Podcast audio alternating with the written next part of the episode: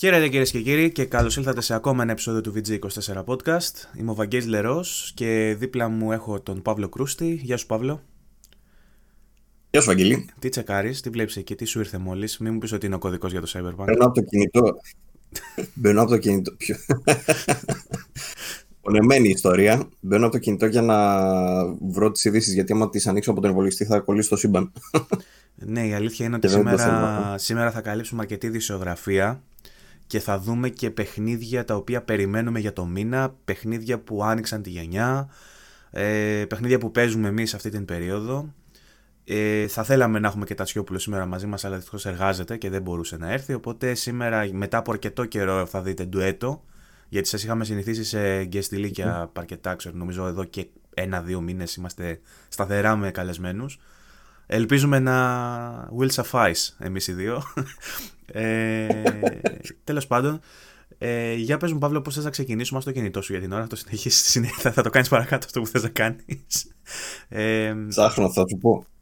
Για, καταρχήν να, να address τον elephant in the room, ο οποίος είναι το Cyberpunk. Α, νόμιζα θα έλεγες για, μένα, γιατί, νόμιζα θα λέγες για μένα γιατί έχω φτιάξει μελομακάρον, έχω τσιμπήσει λίγο τελευταία. Και οριακά με λες και ελέφαντα. Δεν είχα κάτι τέτοιο κατά νου. Ε, να πούμε λίγο για το Cyberpunk. Η αλήθεια είναι ότι το περιμέναμε εδώ και εβδομάδες, γιατί το Witcher την προηγούμενη φορά μας είχε έρθει αρκετά νωρίτερα. Οπότε ελπίζαμε η CD Projekt να ακολουθήσει μια ίδια τακτική. Δυστυχώς, χτες είχαμε μια ενημέρωση για το Cyberpunk. Ε, και από ό,τι φαίνεται, κωδικό νωρίτερα δύσκολο να λάβουμε. Ε, έχουν πάρει πολύ συγκεκριμένα μέσα τέλος πάντων με τα οποία συνεργάζεται άμεσα η CD Projekt. Ε, και μάλιστα και αυτοί δεν πήραν πολύ νωρίτερα, πήραν τώρα τις τελευταίες μέρες και είμαστε μόλις. Ε, πότε βγαίνει, 10 βγαίνει. Ναι, ναι. 10 είναι και έχουμε 5 του μήνα και έχουν πάρει από τις 3 το βράδυ. Μέχρι να το κατεβάσουν και δηλαδή το παιχνίδι. Έχουν και εκείνη στη διάθεσή τους 4-5 μέρες. Δηλαδή το παιχνίδι για review ειδικά αποκλείεται να βγει. Ακόμα και όσοι ε... πάρουν το δισκάκι να σημειώσω ότι το day one update θα είναι περίπου 57 GB, έτσι, οπότε είναι και μεγάλο το, το μέγεθος που πρέπει να κατεβάσεις. Είναι όλα αυτά. Πάντως για να, ε, για, να παραφράσω, για να παραφράσω έναν συνάδελφό σου, σε εντελώς ψυχολογικό επίπεδο, αυτός ο άνθρωπος ο Παύλος φαίνεται να είναι ράκος. σε βλέπω, σε βλέπω, σε βλέπω αρκετά στεναχωρημένο η αλήθεια είναι η εβδομάδα δεν έχει λύσει καλά. Και το Cyberpunk ήταν το κερασάκι στην τούρτα της εβδομάδας. Ε, έχω τσακωθεί με τον κόσμο στην εβδομάδα αυτή που πέρασε. Ναι, ήσουν λίγο αρπαγμένος χθε. Είπα, είπα να μην βριστούμε, αλλά ήσουν λίγο αρπαγμένος χθε. δεν εννοούσα με σένα, εννοούσα με όλους τους άλλους, αλλά ναι. Ε, δηλαδή τύχανε διάφορα σκατολίδια με, διάφορα, με διάφορους συνεργάτες και ήταν δύσκολη αυτή η εβδομάδα γιατί γίνανε μπόλικες μπουρδίτσες. Αυτό είναι το, το ζητούμενο. Και, και μάλλον όλοι γνωρίζω μόνο για το Cyberpunk εντωμεταξύ, δεν μου έχεις πει για τα ναι. υπόλοιπα. μάλλον δεν μοιράζονται κιόλας για να μην μου τα έχεις πει σε μένα, φαντάζομαι είναι.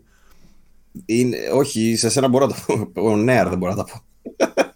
Ε, αλλά είναι τώρα πραγματάκια σου λέω σκατολίδια που μάλλον έχει κουραστεί ο κόσμος από την καραντίνα και όλα αυτά. Ελπίζουμε και εσείς να είστε καλά, να είστε, και ε, να είστε καλά στο σπίτι σας τέλος πάντων και να είστε όπως πρέπει.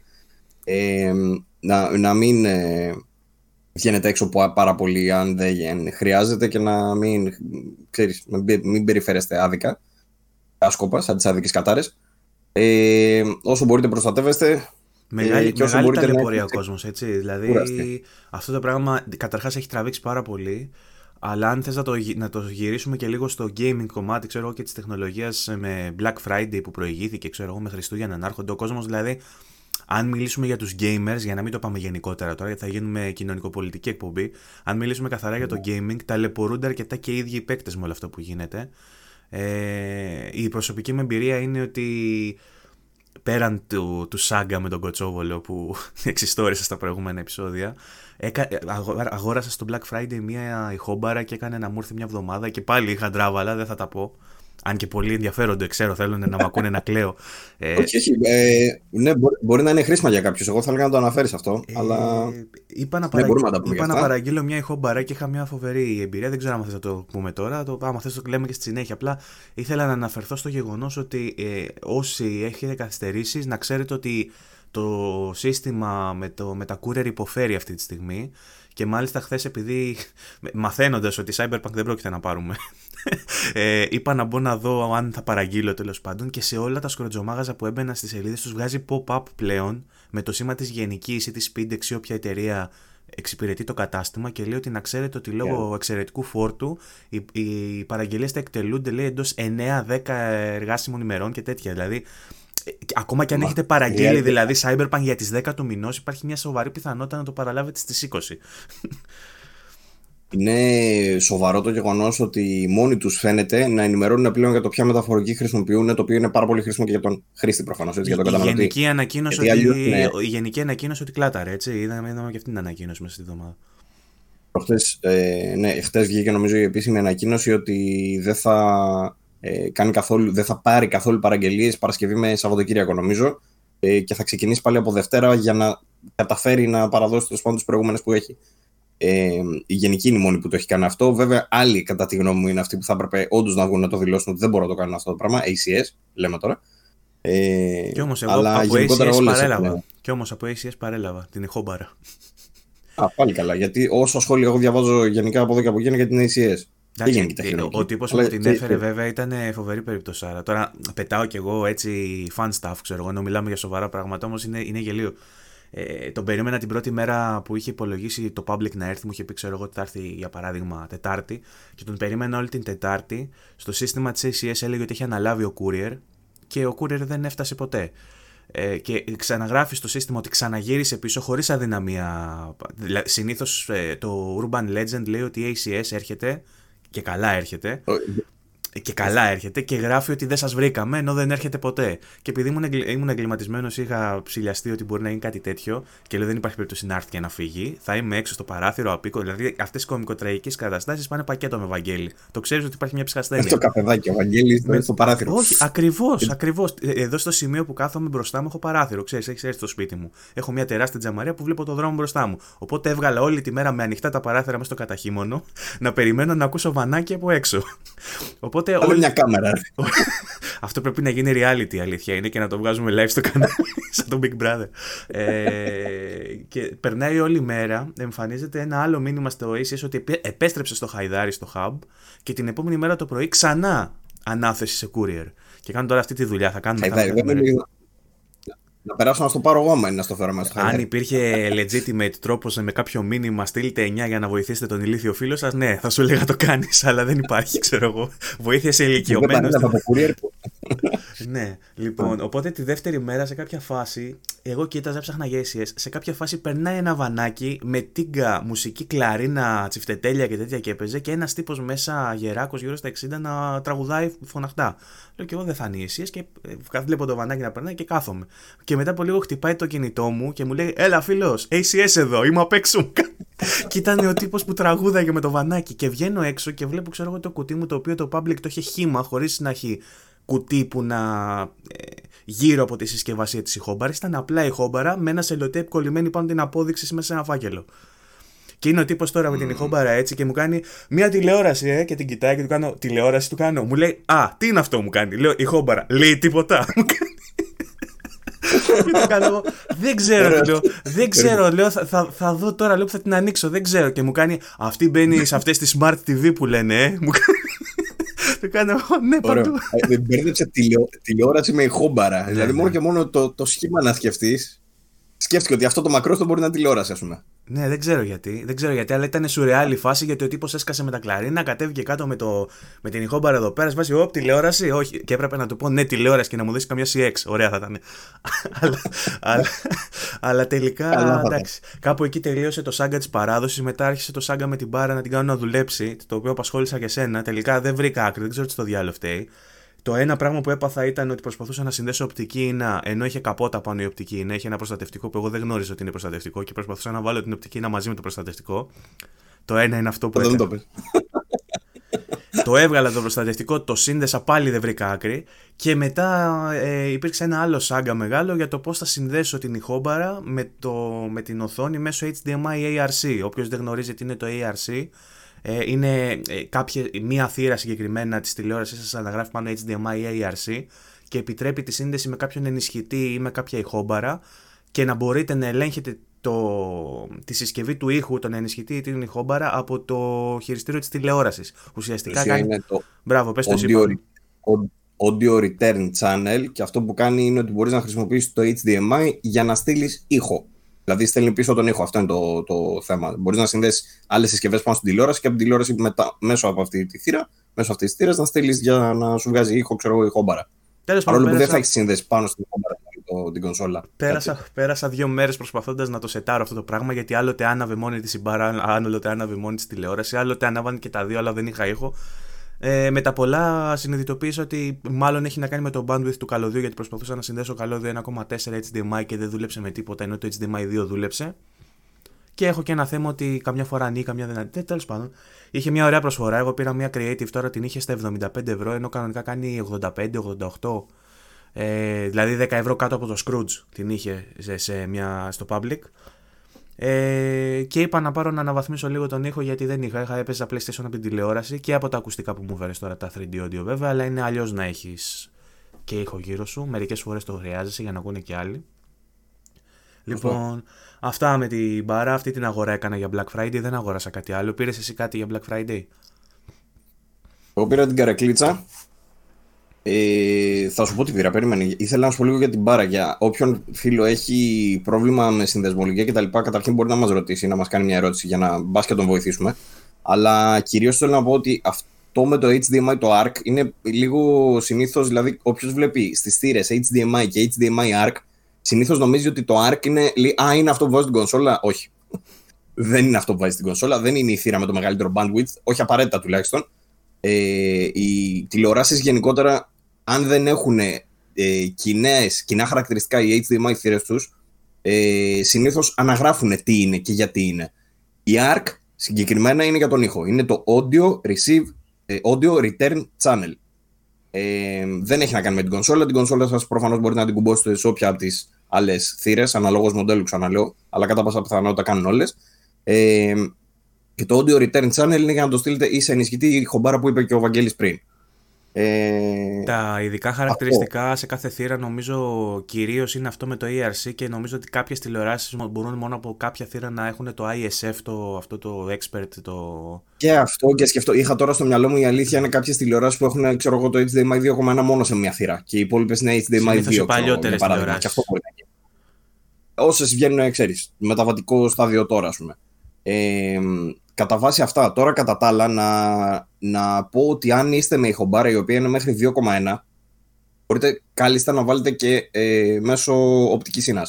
Κάνει δηλαδή το bandwidth της οπτικής ίνα ε, γι' αυτό. Αν χρειάζεται μεγαλύτερο bandwidth, δηλαδή έχετε καμιά χομπάρα Dolby Atmos ξέρω εγώ, που βγάζει, ε, τότε εκεί πέρα είναι που θα χρειαστείτε αναγκαστικά την ARC τη θύρα ή ERC ή ARC ε, για να πάρετε full το bandwidth Από που όσο πρέπει. διάβασα χρειάζεστε το HDMI για το παραπάνω bandwidth δηλαδή για DTS ήχο ή για πολυκάναλο έτσι για πάνω από 2,1 για 5,1, 7,1 ε, για DTS μέχρι 5,1 αν θυμάμαι καλά DTS και Dolby Digital περνάει και μέσα από οπτική ίνα ε, σε bitstream. Όλα αυτά DTS και Dolby Digital είναι bitstream και καλά είναι ε, ε, συμπιεσμένος ήχος ενώ το PCM που γράφει, ξέρω εγώ, και στο PlayStation, στο PlayStation θα βρείτε βασικά αυτές τις δύο επιλογές. Είτε bitstream, είτε linear, PCM.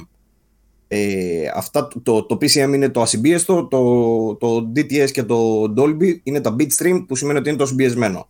Τα συμπιεσμένα είναι πιο μικρά. Οπότε εγώ στην, το... εγώ στην κονσόλα τώρα πρέπει να πάω να το αλλάξω γιατί το, εγώ κάνω pass μέσω της τηλεόρασης και έχω βάλει PCM στην τηλεόραση. Πρέπει να αλλάξω κάτι στην κονσόλα αν σου παίζει μέσω PCM είσαι ok. Και η αλήθεια είναι για 2,1 ε, σου μια χαρά είσαι με 2, για 2,1 PCM. Ε, ασυμπίεστο δηλαδή παίρνει μια χαρά. Χωράει και από οπτική είναι και από ό,τι θες. Ε, αν είσαι για παραπάνω κανάλια, αν η μπάρα ξέρω εγώ υποστήριζε 5,1 για παράδειγμα, 7,1, ε, τότε θα το συζητάγαμε. Εντάξει, okay. Αυτό θέλω να πω και για τους φίλους δηλαδή που το δοκιμάζουν και ψάχνουν για τις συνδεσμολογίες κτλ. Αυτό είναι το, όλο το ζήτημα. Ε, λοιπόν, τώρα, εγώ τι πήρα στην Black Friday. Εγώ πήρα στην Black Friday αυτή την καρκίτσα εδώ πέρα την ομόρφη. Ε, γιατί είχα στρώσει την κολάρα μου κάτω και με είχε πιάσει η μέση μου επειδή όλη μέρα είμαι σε αυτό το γραφείο. Ε, και με έχει βοηθήσει η αλήθεια είναι. Δηλαδή έχει σιώσει κάπως και η μέση και ο σβέρκος. Και... Συγγνώμη. Παρακαλώ. Προσοχή με τις καρέκλες σας. Ο αδερφός μου δεν στο έχω πει αυτό. Έπαθε δισκοπάθεια από την καρέκλα. Επειδή είναι gamer και παίζει πολλές ώρες gaming κτλ. Τον κατέστρεψε καρέκλα του επειδή δεν ήταν καλή. Όσοι ξοδεύετε πολλές ώρες και κάνετε δουλειά γραφείου ή παίζετε πάρα πολλές ώρες, προσοχή στην καρέκλα σας. Πραγματικά. Εμένα έπαθε yeah. Ναι. ζημιά, τώρα παίζει να πρέπει να κάνει χειρουργείο ο αδερφός μου. Σόπα, ρε. Ναι. Ε, είναι, είναι πάρα πολύ σημαντικό. Η αλήθεια είναι, εγώ είχα μια καρέκλα πριν από 10 χρόνια, δεν ήταν gaming, ήταν γραφείο, ας πούμε. Δεν είναι μόνο ότι την είχα λιώσει, είναι ότι το καταλάβαινα ότι έτσι όπως καθόμουν, καθόμουν, δεν καθόμουν καλά, καθόμουν στραβά. Ε, οι πιο ακριβές καρέκλες, αυτή ας πούμε είναι σε μια κατηγορία που είναι λίγο πιο πάνω, από 3,5 την πήρα 2,5 αν θυμάμαι καλά. Ε, ή 2,80 και την πήρα 2,5 κάτι τέτοιο. Ε, έχουν, τόσο, τα 2-2,5 εκατοστάρια και πάνω αρχίζουν και έχουν διάφορα κομφόρ, παιδί μου. Δηλαδή θα έχει μαξιλαράκι εδώ, θα έχει μαξιλαράκι στη μέση. Μαξιλαράκι βέβαια για τη μέση μπορείς να πάρει και για άλλες καρέκλες. Έχουν τέτοια πραγματάκια. Έχει bucket, ε, ξέρω εγώ, που σε κρατάει στη θέση σου για να μην ξεφεύγεις και να μην κάθεσαι σαν, σαν τελικό σίγμα.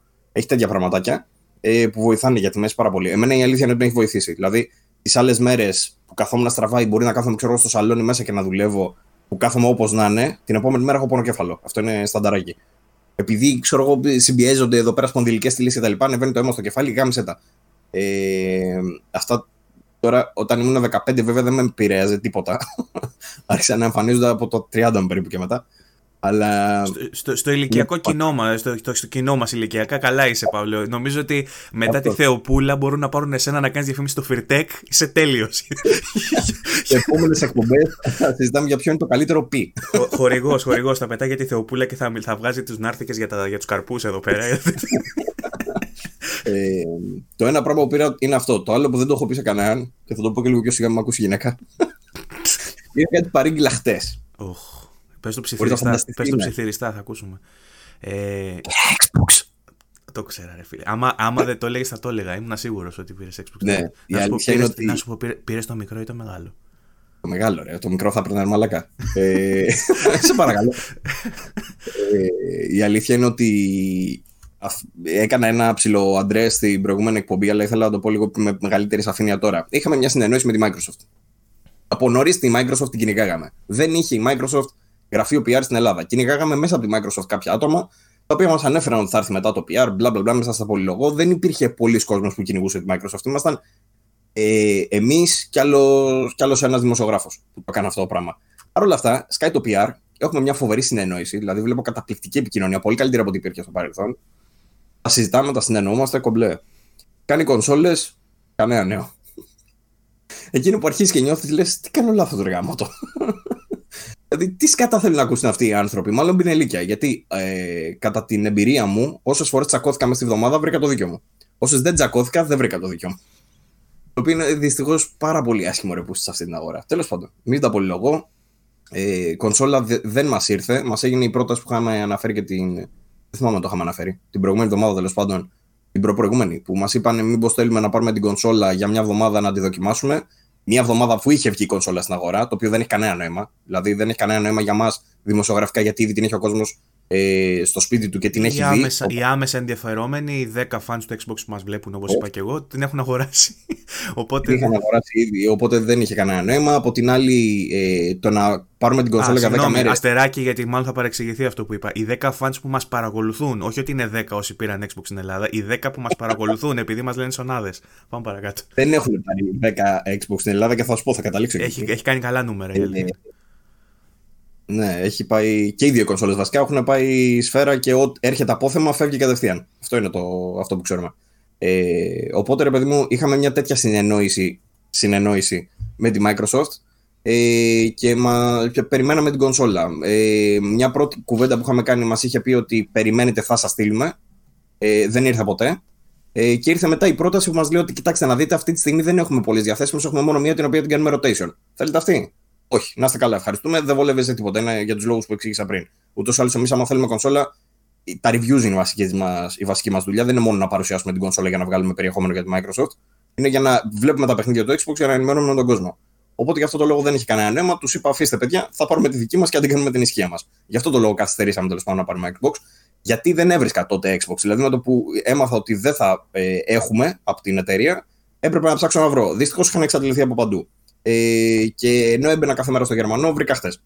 Δηλαδή μπήκα χτε. Γιατί έμπαινες ότι... μόνος στο Γερμανό; Γιατί είχα ένα κουπόνι και έπρεπε να το χρησιμοποιήσω γιατί μου έκανε μια εκπομπή. Σου έχω πει μεταξύ ότι έχουμε πολύ καλό φίλο της εκπομπής και φαν, ο οποίος δουλεύει σε Γερμανό και έπρεπε να μου το έχεις πει για να σε βοηθήσω, αλλά δεν.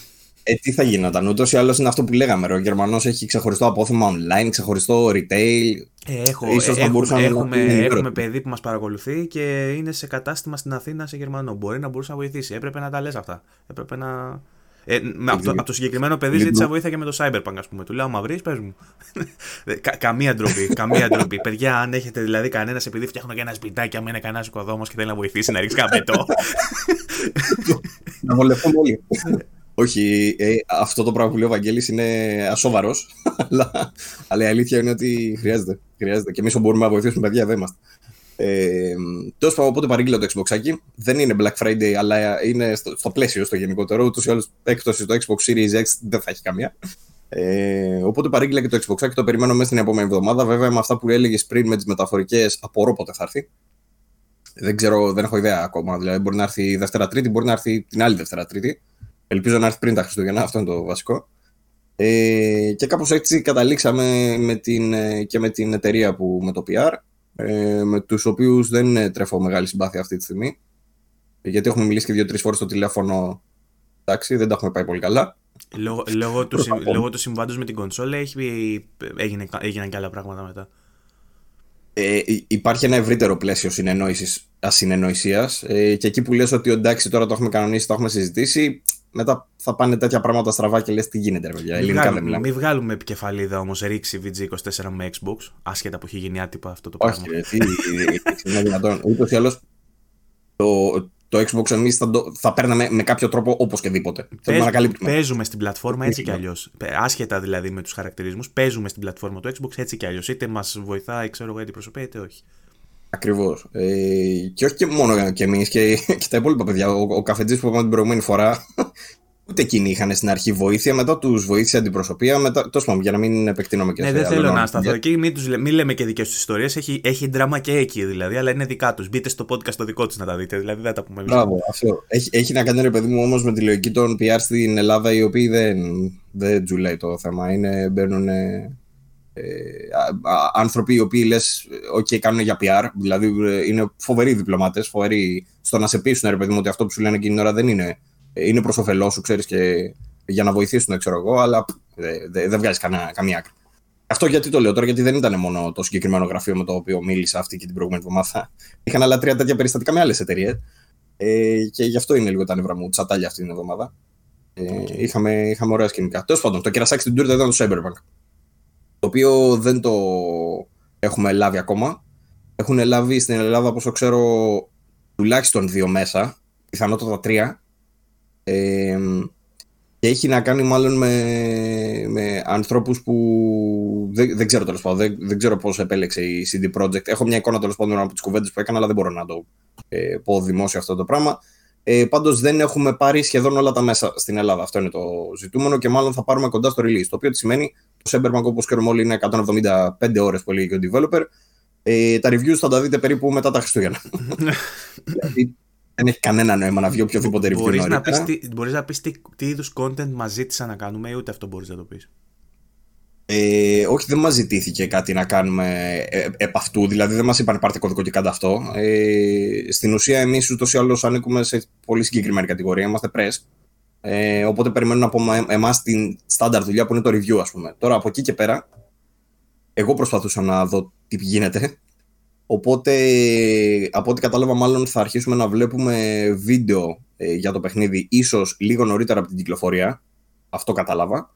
Ε, και τα υπόλοιπα κείμενα και τέτοια ρε παιδί μου θα μιλάνε για το παιχνίδι. ίσως βγουν κάποια first impressions, ξέρεις πάλι, τύπου preview ας πούμε κάπως. Ε, αλλά τα review review θα αργήσουν γιατί από ό,τι καταλαβαίνω δεν έχουν πάρει κόσμος. Δηλαδή, αν δείτε review στην αρχή, σίγουρα θα είναι από ε, ανθρώπους που έχουν παίξει, ξέρω εγώ, ελάχιστα. Είναι, ε, είναι στο, στο εξωτερικό ήδη έχουν πάρει και έχουν παίξει 16 ώρες και είδαμε και κάποια βιντεάκια. Η φίλη σου η Αλάνα, ας πούμε, είχε φέρει κάποιους συντάκτες από, από άλλα μέσα και μίλησαν για το παιχνίδι. Τα είδαμε αυτά, μπορούμε να μεταφέρουμε πληροφορίες, ας πούμε, αλλά ε, εμείς οι ίδιοι δεν έχουμε πάρει μυρωδιά από Cyberpunk σχεδόν καθόλου, έτσι. Όχι, στην Ελλάδα δυστυχώς είναι λίγο χάλια. η αλήθεια είναι ότι, τέλος πάντων, είναι, είναι λίγο χάλια, αλλά δεν φταίει η αντιπροσωπεία. Δεν είναι θέμα της αντιπροσωπείας. Δηλαδή, είναι η, η στρατηγική της CD Projekt. Ε, επέλεξε να ε, λειτουργήσει πολύ διαφορετικά σε σχέση με το Witcher, το οποίο Witcher είχαμε πρόσβαση αρκετά νωρίτερα ε, για να κάνουμε όλες αυτές τις δουλειές. Αυτή τη στιγμή όμως λειτουργούν διαφορετικά με το Cyberpunk και εντάξει, προϊόν τους είναι ό,τι γουστάρουν να κάνουν προφανώ. Ε, αλλά ξέρεις και για μας όλους είναι ένα παιχνίδι ας πούμε, το οποίο περιμένουμε το χρόνο. Ε, είναι αυτό το παιχνίδι. Το περιμένουμε μάλλον 8 χρόνια. Έβγαλε ένα, το έβγαλε ένα ωραίο βιντεάκι εντωμεταξύ CD Projekt Red στο Twitter. Δεν ξέρω αν το είδες ότι ξεκίνησε και έβαζε πολύ σημαντικά tweets και ε, το χαμό που έγινε από το 2012 μέχρι σήμερα. Και όντως έχουν περάσει πολλά χρόνια. Το 2012, αν αρχίσουμε να σκεφτόμαστε. 2012 καταρχάς δεν υπήρχαμε σαν VG. Ε, το VG δεν θυμάμαι αν υπήρχε, σίγουρα δεν ήταν στη, με τη σύσταση που έχει τώρα. Δεν είχε περάσει στα δικά μας χέρια του. Το 12, το 12 νομίζω φτιάχτηκε, ναι. Ή το 11, κάτι τέτοιο. Ε, αλλά έβλεπα και εγώ ένα αντίστοιχο tweet που λες ότι ήταν και καλά σαν, σαν ε, short και καλά info, infograph, παιδί μου. Που είχε, έλεγε, από τότε λοιπόν ανακοινώθηκε το Cyberpunk. Έχουμε δει 10 Assassin's Creed, 10 Call of Duty, ξέρεις. Ισχύει. Και ακόμα το Cyberpunk δεν το έχουμε δει, οπότε ήρθε η ώρα επιτέλους να το δούμε. Δεν και εντωμεταξύ, εμείς είμαστε από τους άτυχους που δεν το έχουμε πιάσει καν στα χέρια μας. Δεν ξέρουμε καν πώς είναι. Δεν έχουμε ιδέα ε, αν αυτό που βλέπουμε, ξέρεις, στα βίντεο θα παίζει έτσι. δεν ξέρουμε. από αυτά που βλέπουμε στο YouTube έχουμε σχηματίσει πιστεύω μια γνώμη, αλλά δεν έχουμε δική μας εμπειρία. Δεν μπορούμε δηλαδή να το πούμε με το χέρι στην καρδιά. Ότι δηλαδή είναι έτσι, γιατί δεν το έχουμε παίξει. Έχουμε μόνο δει και ακούσει. Ε, δεν ξέρω τα vibes που παίρνεις ποια είναι, αν έχεις δει βιντεάκια και τέτοια και τι ακούς για το παιχνίδι. Έχω πει, εντάξει, τα vibes είναι με hype στο Θεό, δεν υπάρχει, αλλά. Ναι. Ξέρεις, ε... Αν δεν το πιάσεις κιόλα να παίξεις και μερικές ώρες να ζήσεις τη δική σου εμπειρία μες στο παιχνίδι ή να ζήσεις και δύο διαφορετικές εμπειρίες για να δεις εγώ και πόσο διαφοροποιείται και τέτοια. Ε, ναι, ναι, δεν μπορείς να σχηματίσεις ακριβώς. Ήλπιζα να το έχουμε αυτό τώρα, αλλά δεν το έχουμε γάμο το. Και φοβάμαι ότι θα αργήσουμε κιόλας. Τέλος πάντων.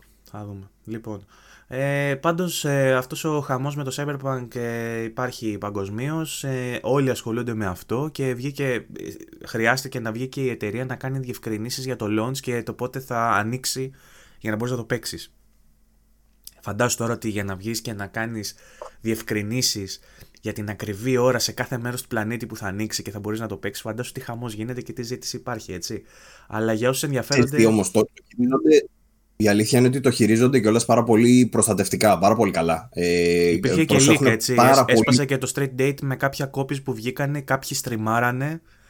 Αναγκάστηκε η εταιρεία ναι, και βγήκε και έκανε ανακοίνωση μην κάνετε streams, ας πούμε τα κόψει που βγήκαν το μεταξύ είναι λέει illegally ε, obtained, ότι τα έχουν πάρει παρανόμως. Δεν είναι δηλαδή από κάποιον reviewer, ας πούμε, που το κάπως, κάπως λίκαρε ο κώδικας, το πήρε κάποιος... Όχι, όχι, όχι. Και... Ε, υπάρχουν retail boxes. Έχω δει retail boxes, έχουν γίνει unboxing στα κουτιά. Τύπου, μάλλον τα, είναι... τα, πήρε retailer, τα πήρε retailer με κάποια παραλαβή και έσπασε το street date και τα έδωσε, ξέρω εγώ.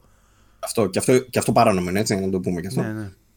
Ε, οπότε η εταιρεία προσπαθεί να είναι πάρα πολύ προστατευτική και προσπαθεί να ζυγίσει και να, ξέρεις, να σου πει πότε θα κάνεις. Ε, από την ενημέρωση για την προσωπία υπάρχουν πάρα πολλά εμπάργκο, άσχετα που δεν τα έχουμε δει εμείς, ε, για τα οποία, ρε παιδί μου, ξέρεις, τα οποία δείχνουν μια προστατευτικότητα. Πότε θα παίξεις, πότε θα δείξεις, πότε θα δείξεις τι ακριβώς. Ε, το καλό είναι βέβαια ότι σε πέντε μέρες ε, το παιχνίδι κυκλοφορεί. Οπότε θα το πάρει ο κόσμος στα χέρια του. Οπότε ανοίγουν όλα τα εμπάργκο σίγουρα από τη στιγμή που κυκλοφορεί το παιχνίδι και μετά.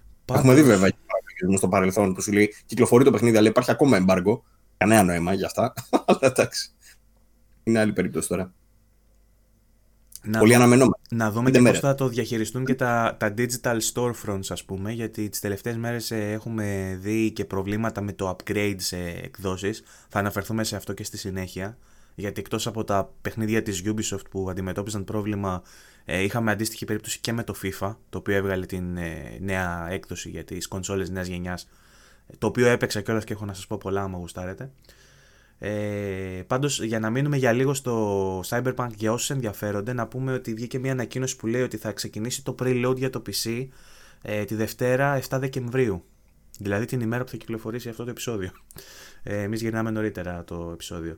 Λοιπόν, Τρεις ε, μέρες νωρίτερα και είναι, είπαμε πόσο, καμιά κατοσταριά γίγα καθένα ε; ε. το update στις κονσόλες, μόνο το update αν έχεις το δισκάκι θα είναι 57 GB. Μόνο το update ενώ έχεις το δισκάκι. Αν θυμάμαι καλά είναι το δισκάκι. Νομίζω είναι δύο, γιατί, γιατί κάπου είδα discs. Mm. Κάπου είδα discs. Ναι, ναι, νομίζω είναι διπλό δισκάκι. Ε... Οπότε μιλάμε σίγουρα για 100 τουλάχιστον. Ναι, συν ότι ε, ε, επειδή είχε κοπεί, αν θυμάστε, είχε γίνει gold το παιχνίδι πολύ νωρίτερα. Ουσιαστικά στο δισκάκι βρίσκεται διαφορετικό build από αυτό που θα παίξουμε, γι' αυτό είναι τόσο μεγάλο ε, είναι τόσο μεγάλο το μέγεθος των αρχείων που θα κατεβάσουμε day one με, με patch.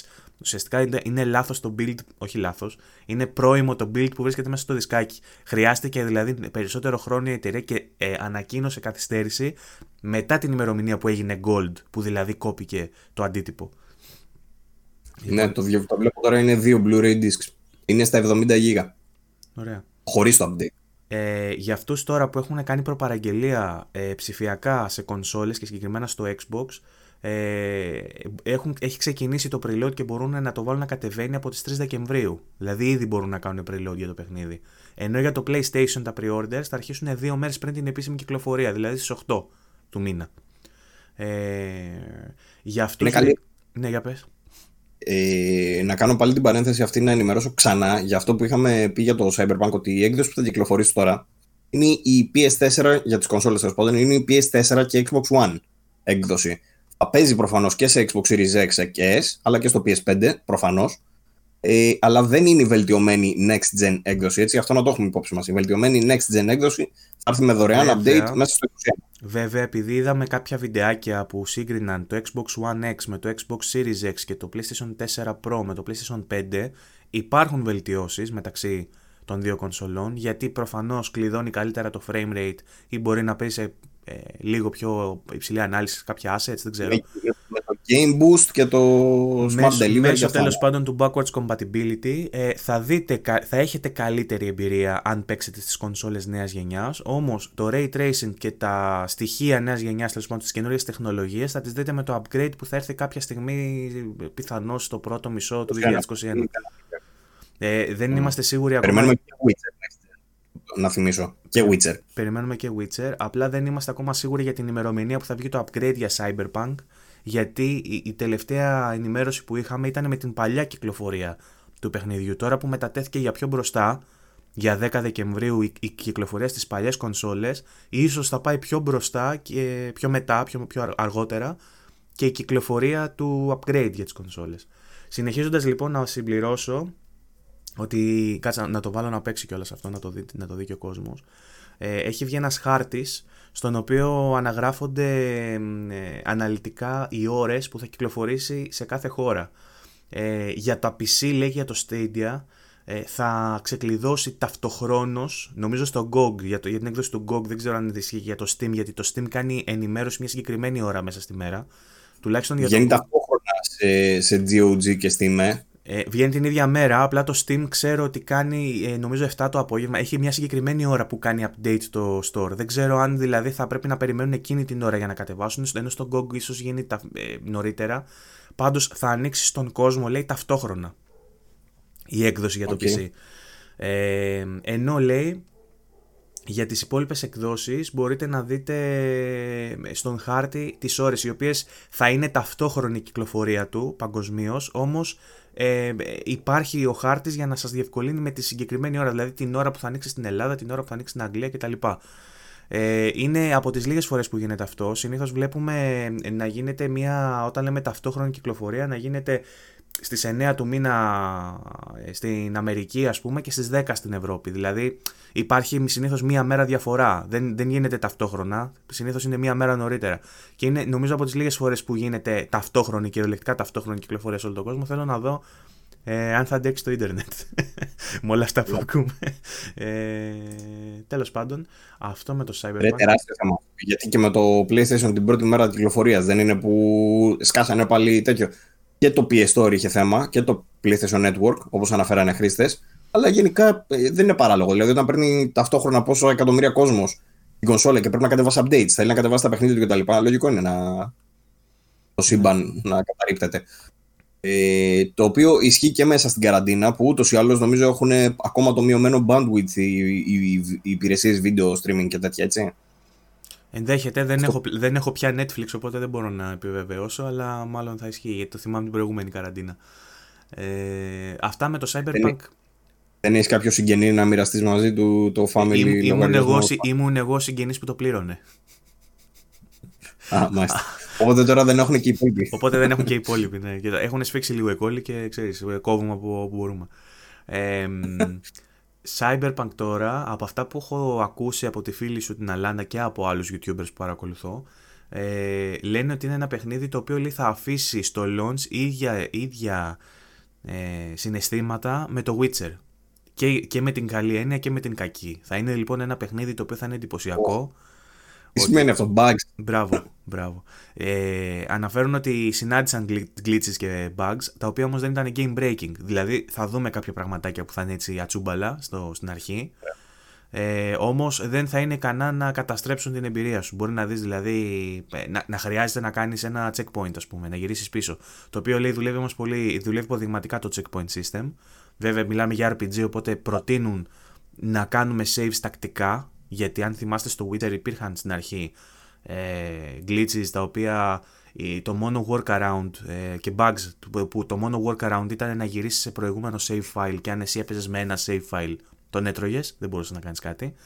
Οπότε, όπως σε όλα αυτά τα μεγάλα σύνθετα RPG, προτείνεται να έχετε πολλά saves διαφορετικά σε διαφορετικά state. Ε, όμως το παιχνίδι το ίδιο βοηθά ε, έχοντας ε, πολύ καλό checkpoint system, δηλαδή κάνει save ε, τακτικά. Τώρα, οι, οι, αυτοί που γουστάρουν From Software παιχνίδια ξενερώσανε, αλλά τι να κάνουμε, κάθε 5 μέτρα έχει checkpoint στο Cyberpunk. Καλό αυτό. Απλά να, να αναφέρουμε και, ότι, και το αυτονόητο ότι η εταιρεία ανακοίνωσε και επίσημα ότι ξεκινώντας λέει προφανώς σε PlayStation 4 μπορείτε να μεταφέρετε μετά τα save σας στη Next Gen Console και αντίστοιχα σε Xbox πάλι μπορείτε να, ε, από Xbox One να πάτε σε Xbox Series S ή X. Ότι τα cross saves δηλαδή ε, είναι διαθέσιμα από την αρχή, δεν θα υπάρχει κανένα πρόβλημα με αυτό. Ωραία. Αυτά τώρα. Ναι, δεν ξέρω ε, αν έχεις κάτι άλλο για το Cyberpunk. Δεν, ε... Αυτό. Διάβασα κάτι που έλεγε ότι ο Κιάνου Ρίβ το έχει παίξει και του άρεσε. Άντε ρε. το άλλο που είπες ναι. ότι δεν το τέλειωσε ο CEO εντωμεταξύ, εντάξει, είναι λογικό γιατί κάνει και άλλες δουλειές ο τύπος και είπε ότι θα αγγίζεις 175 ώρες αν κάνεις τα πάντα προφανώς. Έτσι, μπορείς να το τελειώσεις και νωρίτερα. Είχαμε πει ότι η ιστορία θα είναι περίπου 40 ώρες, πώς είχαμε πει. Έτσι λέγανε στην αρχή. Μετά είδαμε και τον developer που λέει ότι 175 ώρες και δεν το έχει τελειώσει, οπότε δεν ξέρω ναι, γιατί έχει, μάλλον, ε, μάλλον υπάρχει κάποιο arc ε, από missions που είναι το main ας πούμε, όμως κάνει branching αυτό ρε παιδί μου και ανάλογα με τις επιλογές που κάνεις διανθίζεται η, η ιστορία. Ε, Πάντως, ναι. Ε, όλοι, αυτό που είδα εγώ να λένε όλοι είναι ότι είχαν τελείως διαφορετική εμπειρία ο καθένας. Δηλαδή, κάνει τόσο έντονο branching, το οποίο το κάνει το παιχνίδι διαφορετικό για τον καθένα, ακόμα και αν παίζουν από το ίδιο life path. Δηλαδή, αν έχουν επιλέξει να παίζουν ε, ως ερχόμενοι από ε, την επαρχία, ξέρω εγώ να το πω έτσι, αν είναι παιδιά των street ή αν είναι των ε, ε, high class. Το λέω χοντροκομμένα γιατί δεν θυμάμαι πώς λέγονται. δεν θυμάμαι πώς λέγονται τα life paths. Ε, αλλά είναι, όλα τα στοιχεία είναι ενθαρρυντικά ε, για αυτούς που περίμεναν αυτό το cyberpunk που περιγράφουμε. Λένε ότι δίνεται ιδιαίτερη έμφαση στο storytelling και στο writing και στο... η αφήγηση τέλος πάντων είναι το δυνατό του σημείο ε, και, αλλά λέει θα υπάρξουν άνθρωποι που θα γκρινιάξουν για το gameplay του όπως υπήρξαν άνθρωποι που γκρινιάξαν και για το Witcher γιατί στους επικριτές του Witcher κατά το launch ήταν αρκετοί που έλεγαν ότι δεν μπορούσαν να ευχαριστηθούν τη μάχη του Witcher. Εγώ δεν καταλαβαίνω γιατί. Όμως υπήρξαν πολλοί που το κατέκριναν και για συγκεκριμένους λόγους είπαν συγκεκριμένα ότι feels flaily. Δεν ξέρω τι σημαίνει αυτό, Παύλο, εσύ που είσαι αγγλομαθής, πες μου. Πώ flaily. Flaily. Φάση ότι και καλά επειδή είναι first person και παίζει με τα χέρια, μάλλον εννοεί ότι είναι λίγο ατσούμπαλο. Λίγο σε φάση ξέρεις ότι κουνάς τα χέρια πέρα δόθε και τέτοια. Κάτι τέτοιο εννοούν, μάλλον από ό,τι καταλαβαίνω. Ε, ε, ε εγώ παραμένω αυτό. Δεν θα ήθελε το Cyberpunk να είναι third person. Ε, ήπια νεράκι, συγγνώμη. Ε, θα ήθελα να σου δίνει την επιλογή να εναλλάσσεσαι, ιδανικά. Ε, Όμως, ε, ναι. ακριβώς επειδή έχουν επιλέξει συγκεκριμένο τρόπο αφήγησης και συγκεκρι... Ε, γιατί έχει σημασία αυτό και θα το καταλάβεις και όταν ξεκινήσεις να παίζεις. Γιατί με τον Silverhand και με αυτά το γεγονός ότι δηλαδή τον βλέπεις σαν αντανάκλαση του εαυτού, σαν προβολή του εαυτού στον κόσμο, σαν κάτι, σαν μια πεμπτουσία σου, ε, το οποίο συνδέεται και σεναριακά, χωρίς να πω κάτι γιατί αφενός δεν ξέρω, δεν γνωρίζω 100% αφετέρου μπορεί να βαδίζουμε σε spoiler μονοπάτια. Ε, υπάρχει μια σύνδεση με τον Τζόνι, με τον Silverhand, τον οποίο τον βλέπεις στον καθρέφτη αντί για σένα, τον βλέπεις δίπλα σου, έχει, έχει μια, μια φάση στα trailers που εσύ κουνιέσαι και αυτός κάνει ακριβώς ίδιες κινήσεις. Οπότε θεωρώ ότι ήταν συνειδητή επιλογή του direction να δούμε το first person και μάλιστα στα βιντεάκια που έχουμε δει ε, οι άνθρωποι που το δοκίμασαν για αυτές τις 16 ώρες είπαν, είπαν εντάξει, φοβερό το character creation, όμως λέει εντάξει, μη σκάτε κιόλας. Λέει, αν θέλετε λέει, να αφαιρώσετε χρόνο στο να κάνετε κάτι customize, ε, φτιάξτε καλά τα νύχια σας. Γιατί θα βλέπετε συνέχεια τα χέρια σας. δηλαδή θα βλέπετε, θα βλέπετε την εικόνα σας μόνο σε καθρέφτες ε, και σε κάποια cutscenes, σε μετρημένα cutscenes που θα φαίνεσαι πάλι είτε μέσω αντανακλάσεων. Ναι. Έχουν, έχουν πει για τους, ε, πώς το λένε, ότι στα cutscenes, ε, δεν θυμάμαι τι είχαν αναφέρει, είχαν αναφέρει ότι τα cutscenes θα είναι real time από τα μάτια σου. Ναι, ναι, ότι, ή ότι θα, θα βγαίνει και κάτι. Ότι θα, είναι, ότι θα είναι τύπου μονόπλανο, δηλαδή δεν θα έχει cuts, δεν θα γυρνάει σε third person, ε, θα κάνει ναι. παιχνίδια η κάμερα, όμως θα είναι μέσα από τα μάτια του παίχτη. Ε, αυτά βέβαια προκύπτουν από ειδήσεις και από άρθρα πολύ παλιά. Δεν ξέρω αν έχει αλλάξει κάτι τώρα. Ε, θα δούμε. Πάντως, ε, ε, ακόμα και με αυτά, με αυτά τα πτέσματα που λένε περί gameplay και τα σχετικά, εγώ αυτό που έχω δει τουλάχιστον από το concept και από την ιστορία με κάνει να είμαι solid. Δεν με νοιάζει δηλαδή ιδιαίτερα. Εντάξει, και αν μην είναι παιχνίδι του 10 δηλαδή και να έχει κάποια πτέσματα, ας είναι παιχνίδι του 9, το 9,5 δεν με πειράζει καθόλου. το να βγει το Cyberpunk και να είναι του 9. Για να σου είμαι απόλυτα ειλικρινής, δεν είμαι καν από εκείνους που όταν ανακοινώθηκε το 2012 ούρλιαξαν. Δεν με νοιάζει καν. Δηλαδή αυτό ε, το hype μου χτίστηκε σταδιακά βλέποντας τα trailers, διαβάζοντας πράγματα. Δεν είμαι καν τόσο λάτρης της cyberpunk κουλτούρας, ας πούμε, ή αυτού του συγκεκριμένου setting, ότι μου άρεσε, ξέρω εγώ, ε, content, ε, πώς να το πω, ταινίες, σειρές, whatever, δεν ξέρω τι μπορεί να σου αρέσει αυτού του ύφους του cyberpunk. Δεν είναι ότι περίμενα αντί και καλά να παίξω ένα RPG σε τέτοιο setting. Ίσα ίσα που είχα, είχα συνηθίσει με το Witcher και είχα ξετρελαθεί με τη CD Projekt Red και τη δουλειά που κάνει. Και όταν έμαθα για το setting ότι θα είναι Cyberpunk, λέω τώρα ξέρω. Αν θυμάσαι, επειδή ήμασταν στο chat του VG και σχολιάζαμε τα trailers, δεν θα θυμάσαι, εγώ θυμάμαι γιατί είμαι άρρωστος. Ε, έλεγα τότε ότι δεν μου αρέσουν αυτά τα mecha και τα droids και οι μαλακίες και μου, λέει, και μου κάνει ο Τατσιόπουλος τι droids και mecha μαλάκα μου κάνει. Είναι cyberpunk αυτό μου κάνει. Είναι... Σκέψω ότι σχεδόν αγνοούσα το genre του cyberpunk τότε. Αλλά με τον καιρό, με τα τρέιλερ, με, όλα αυτά που μαθαίναμε, χτίστηκε το hype μέσα μου και αυτή τη στιγμή το περιμένω πώς και πώς το παιχνίδι. Δεν έχω όμως τις τρελές απαιτήσεις. Γιατί mm. κατακρίθηκε έντονα και το Cyberpunk στο Twitter και στα social media ότι δεν συλλαμβάνει σωστά το ύφος του Cyberpunk στοιχείου σαν genre. Κατάλαβες αυτό το ότι δηλαδή. Ποιος... Καλά, το Cyberpunk είναι αυτό που είναι το Cyberpunk. Συζητήσεις επί συζητήσεων, ρε. Ότι και καλά στη, στα, στη λογοτεχνία, στα τάδες μυθιστορήματα αποτυπώνεται το, ένα Cyberpunk σύμπαν ότι έχει αυτές τις αρχές που δεν τις ακολουθεί το Cyberpunk. Μετά βγήκε η LGBTQ κοινότητα και μίλησε για inclusivity και για το πώς γίνεται demonstrate, πώ πώς γίνεται depict ε, ναι, η, ομοφι, η ομοφιλοφιλία και οι trans, οι trans χαρακτήρες κτλ. Δηλαδή το παιχνίδι έχει μπει ε, κάτω από το μικροσκόπιο και κρίνεται με, με πολλούς τρόπους από πολύ κόσμο πάρα πολύ αυστηρά εδώ και πάρα πολύ καιρό. Και θεωρώ ότι το μεγαλύτερο βάρος του όμως του θα είναι αυτό να ξεπεράσει τις προσδοκίες που έχει θέσει το ίδιο και μέσω του hype που φτιάχνετε στα social media θέλοντας και μη και μέσω των δεσμεύσεων που έχει πάρει ότι και καλά θα ζήσετε μια εμπειρία φοβερή κτλ. Εγώ θεωρώ ότι με αυτά που έχω δει, αν πάρω έστω τα μισά, θα είμαι πολύ ικανοποιημένος. Αλλά αν κάνει όλα αυτά που δεσμεύεται ότι θα κάνει, θα μιλάμε για το παιχνίδι της γενιάς. Και θα έχει πλάκα μετά γιατί θα έχουμε, θα έχουμε, στον, θα έχουμε στον αντίποδα και το The Last of Us Part 2 και θα κάνουμε ωραίες κουβέντες μετά, αν βγει έτσι όπως το περιμένουμε. Ε, Εμείς για τα βραβεία της χρονιάς μας περιμένουμε να παίξουμε και το Cyberpunk, να ενημερώσουμε και γι' αυτό. Ε, τα βραβεία μας λογικά θα βγουν πιο αργά, πιο μετά. ναι, εντάξει, δεν ξέρω, αλλά πιο αργά σίγουρα. Έχουμε προλάβει να τα δούμε όλα, ρε παιδί μου. Εγώ ακόμα δεν έχω παίξει Assassin's για παράδειγμα. Θέλω να δω. Δεν έχω παίξει ξέρω, άλλα που Εγώ το άφησα το Assassin's αναγκαστικά γιατί μου έλειξε το Ubisoft Connect. Έτσι λέγεται, Ubisoft Connect. Ναι, το αλλάξανε, δεν λέγεται πια Uplay. Μάλιστα. Και, το, και το, η, η συνδρομητική, πώς λέγεται, Ubisoft Connect Plus. Όχι, Connect αυτό λέγεται. Ubisoft Connect λέγεται και η υπηρεσία και η εφαρμογή και η συνδρομή. Μάλιστα.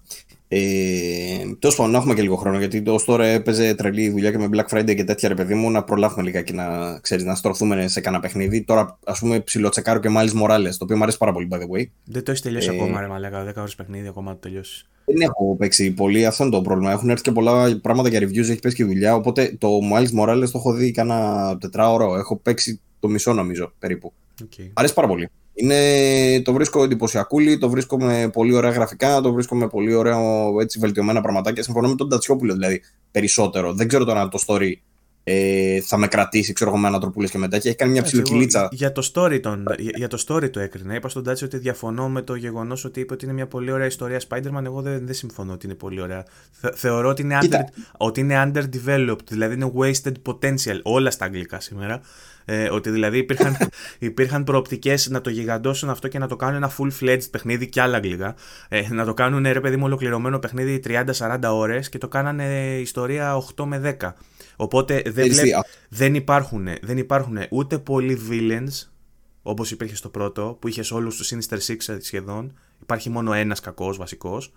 Ε, ούτε οι allies, οι συνεργάτες σου αναπτύσσονται τόσο, ούτε χρήση του Peter Parker γίνεται έντονη, ούτε κάποιο sidekick ενεργά υπάρχει γιατί ο, Κινε, ο Κινέζος, ο φίλος σου, ο Ασιάτης, δεν ξέρω τι είναι αυτός, δεν συμμετέχει πάρα πολύ ενεργά όπως συμμετείχε η Mary Jane ας πούμε στο, στο πρώτο παιχνίδι που είχες πίστες με τη Mary Jane. Είναι τώρα για, στην ουσία για να έχει να κάνει ένα διάλογο για να έχουμε. Είναι, ναι, θέλω να πω ότι για... λείπουν χαρακτήρες και αυτοί που υπάρχουν οι λίγοι δεν αναπτύσσονται αρκετά. Δηλαδή, εγώ δεν έφτασα σε. Νομίζω ότι ο ήλιος πέφτει στην κάμερά σου και την κάνει. Ναι. θα γυρίσει σε λίγο, δώσε λίγο.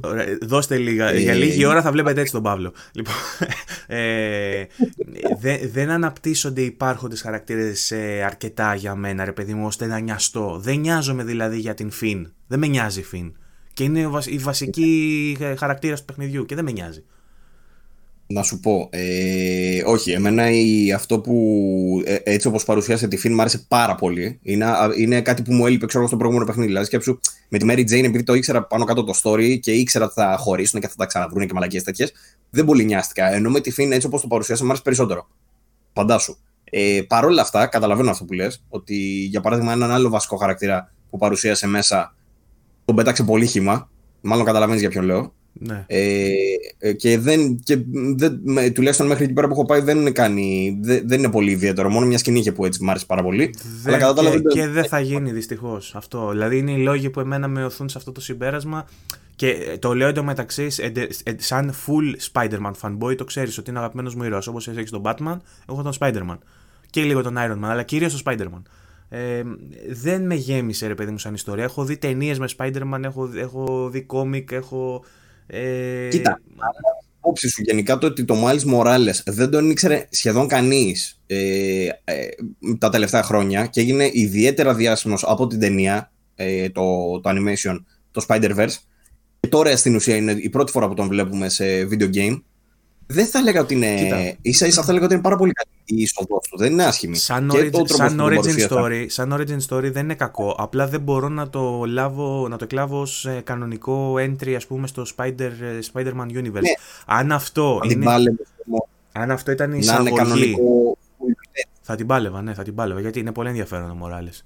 Και έχει και, έχει και πολύ.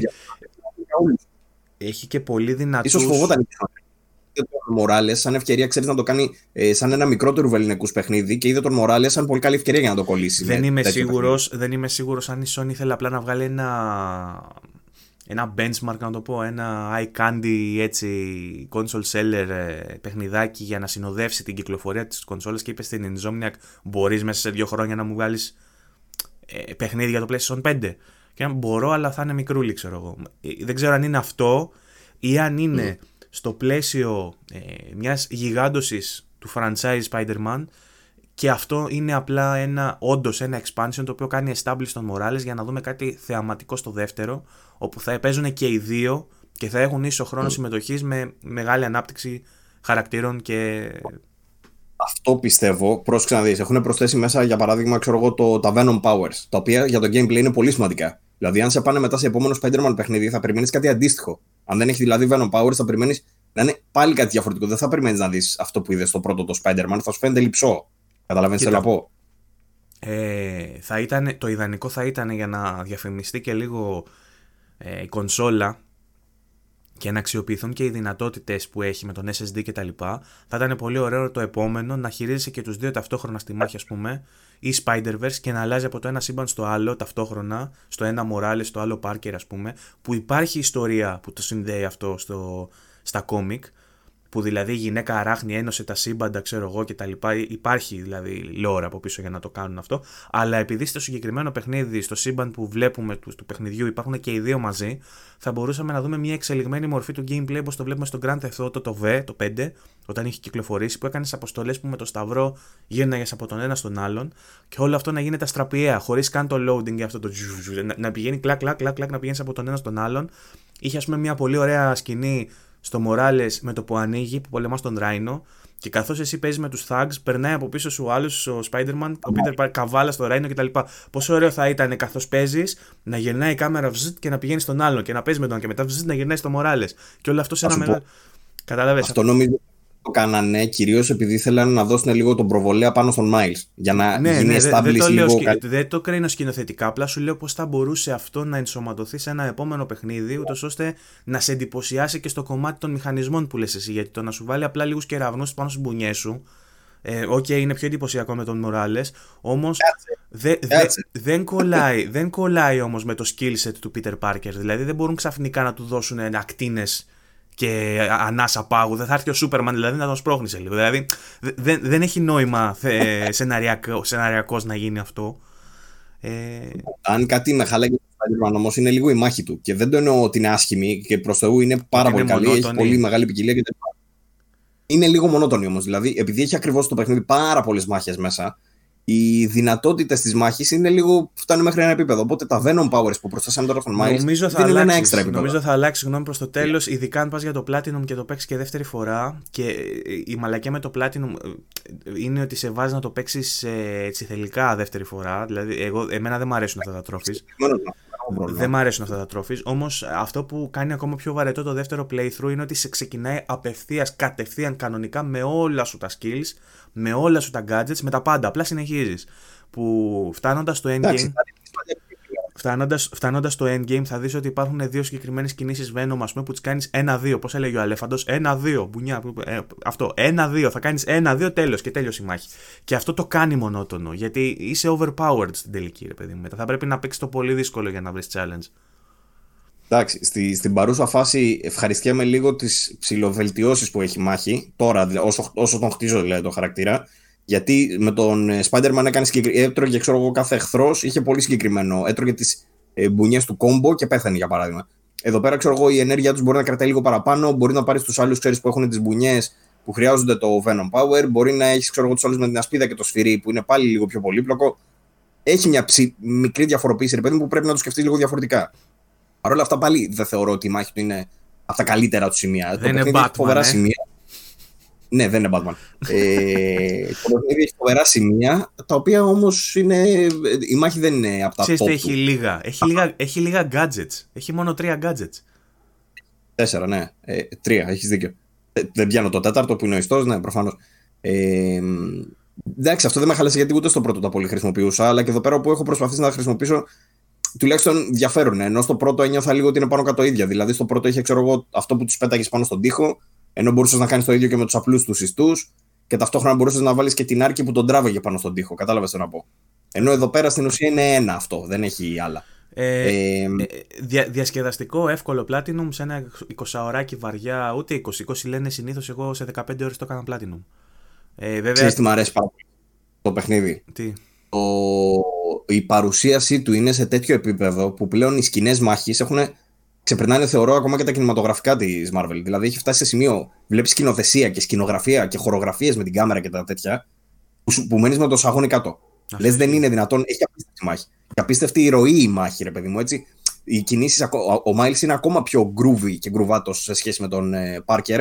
Οπότε και οι κινήσεις του είναι αντίστοιχα τέτοιες. Θα φάει και μια τουμπίτσα, θα σηκωθεί λίγο απότομα μετά, ξέρω εγώ, για να σκάσει κανένα κλωτσίδι ανάποδο. Έχει τέτοια πραγματάκια που δεν τα έχει ο Πάρκερ. Εν μεταξύ, είναι... Ε, επειδή είναι φρέσκο Spider-Man και ακόμα μαθαίνει, άμα τον παρατηρήσεις όταν για παράδειγμα πιαστείς από μια κολόνα και πάει και ανέβει πάνω, κάνει έτσι. Είναι σε φάση ναι, πάνω ναι, ναι. Επειδή ακόμα μαθαίνει. Ε, έφαγα και τούμπες. Δηλαδή πήγα να κάνω και καλά κόλπα. Ο άλλος δεν το πάθαινε αυτό. Αλλά με αυτόν οπότε πας να κάνεις κόλπα, ξέρω εγώ, και στου κάρει κάπου, ε, τρώει τούμπα. Πέφτει. Εμάτα αυτό. Ε, μ' αρέσει αυτό που έχουν κάνει που και καλά το δείχνει μαθητευόμενο ή που κάνει μαλακίες και στο story το δείχνει αυτό, ότι κάνει λάθη. Είναι πολύ ωραίο αυτό, πάρα πολύ ωραίο. Ε, το story, όπως είπα, ακόμα δεν το έχω τελειώσει, αλλά όσο έχω δει, μ' αρέσει. Ρε παιδί μου, έχει κάνει μια κυλίτσα λίγο στη μέση, ε, αλλά μ' αρέσει. Έχουν, έχουν φτιάξει πάρα πολύ ωραία τις αποστολές που δεν είσαι ακριβώς ο Spider-Man. Που μπορεί να είσαι λίγο Miles, μπορεί να χρειάζεται να κάνεις κάτι λίγο διαφορετικό. Αυτό μου αρέσει γιατί σε βάζει πολύ καλά μέσα στο κλίμα. Δηλαδή, εκτός το ότι είναι και τα περιβάλλοντα απίστευτα με τρελή λεπτομέρεια και μετά και σε βάζει full. Δηλαδή, εκεί πέρα ξέρω που ήταν το, το campaign της ε, μάνας του.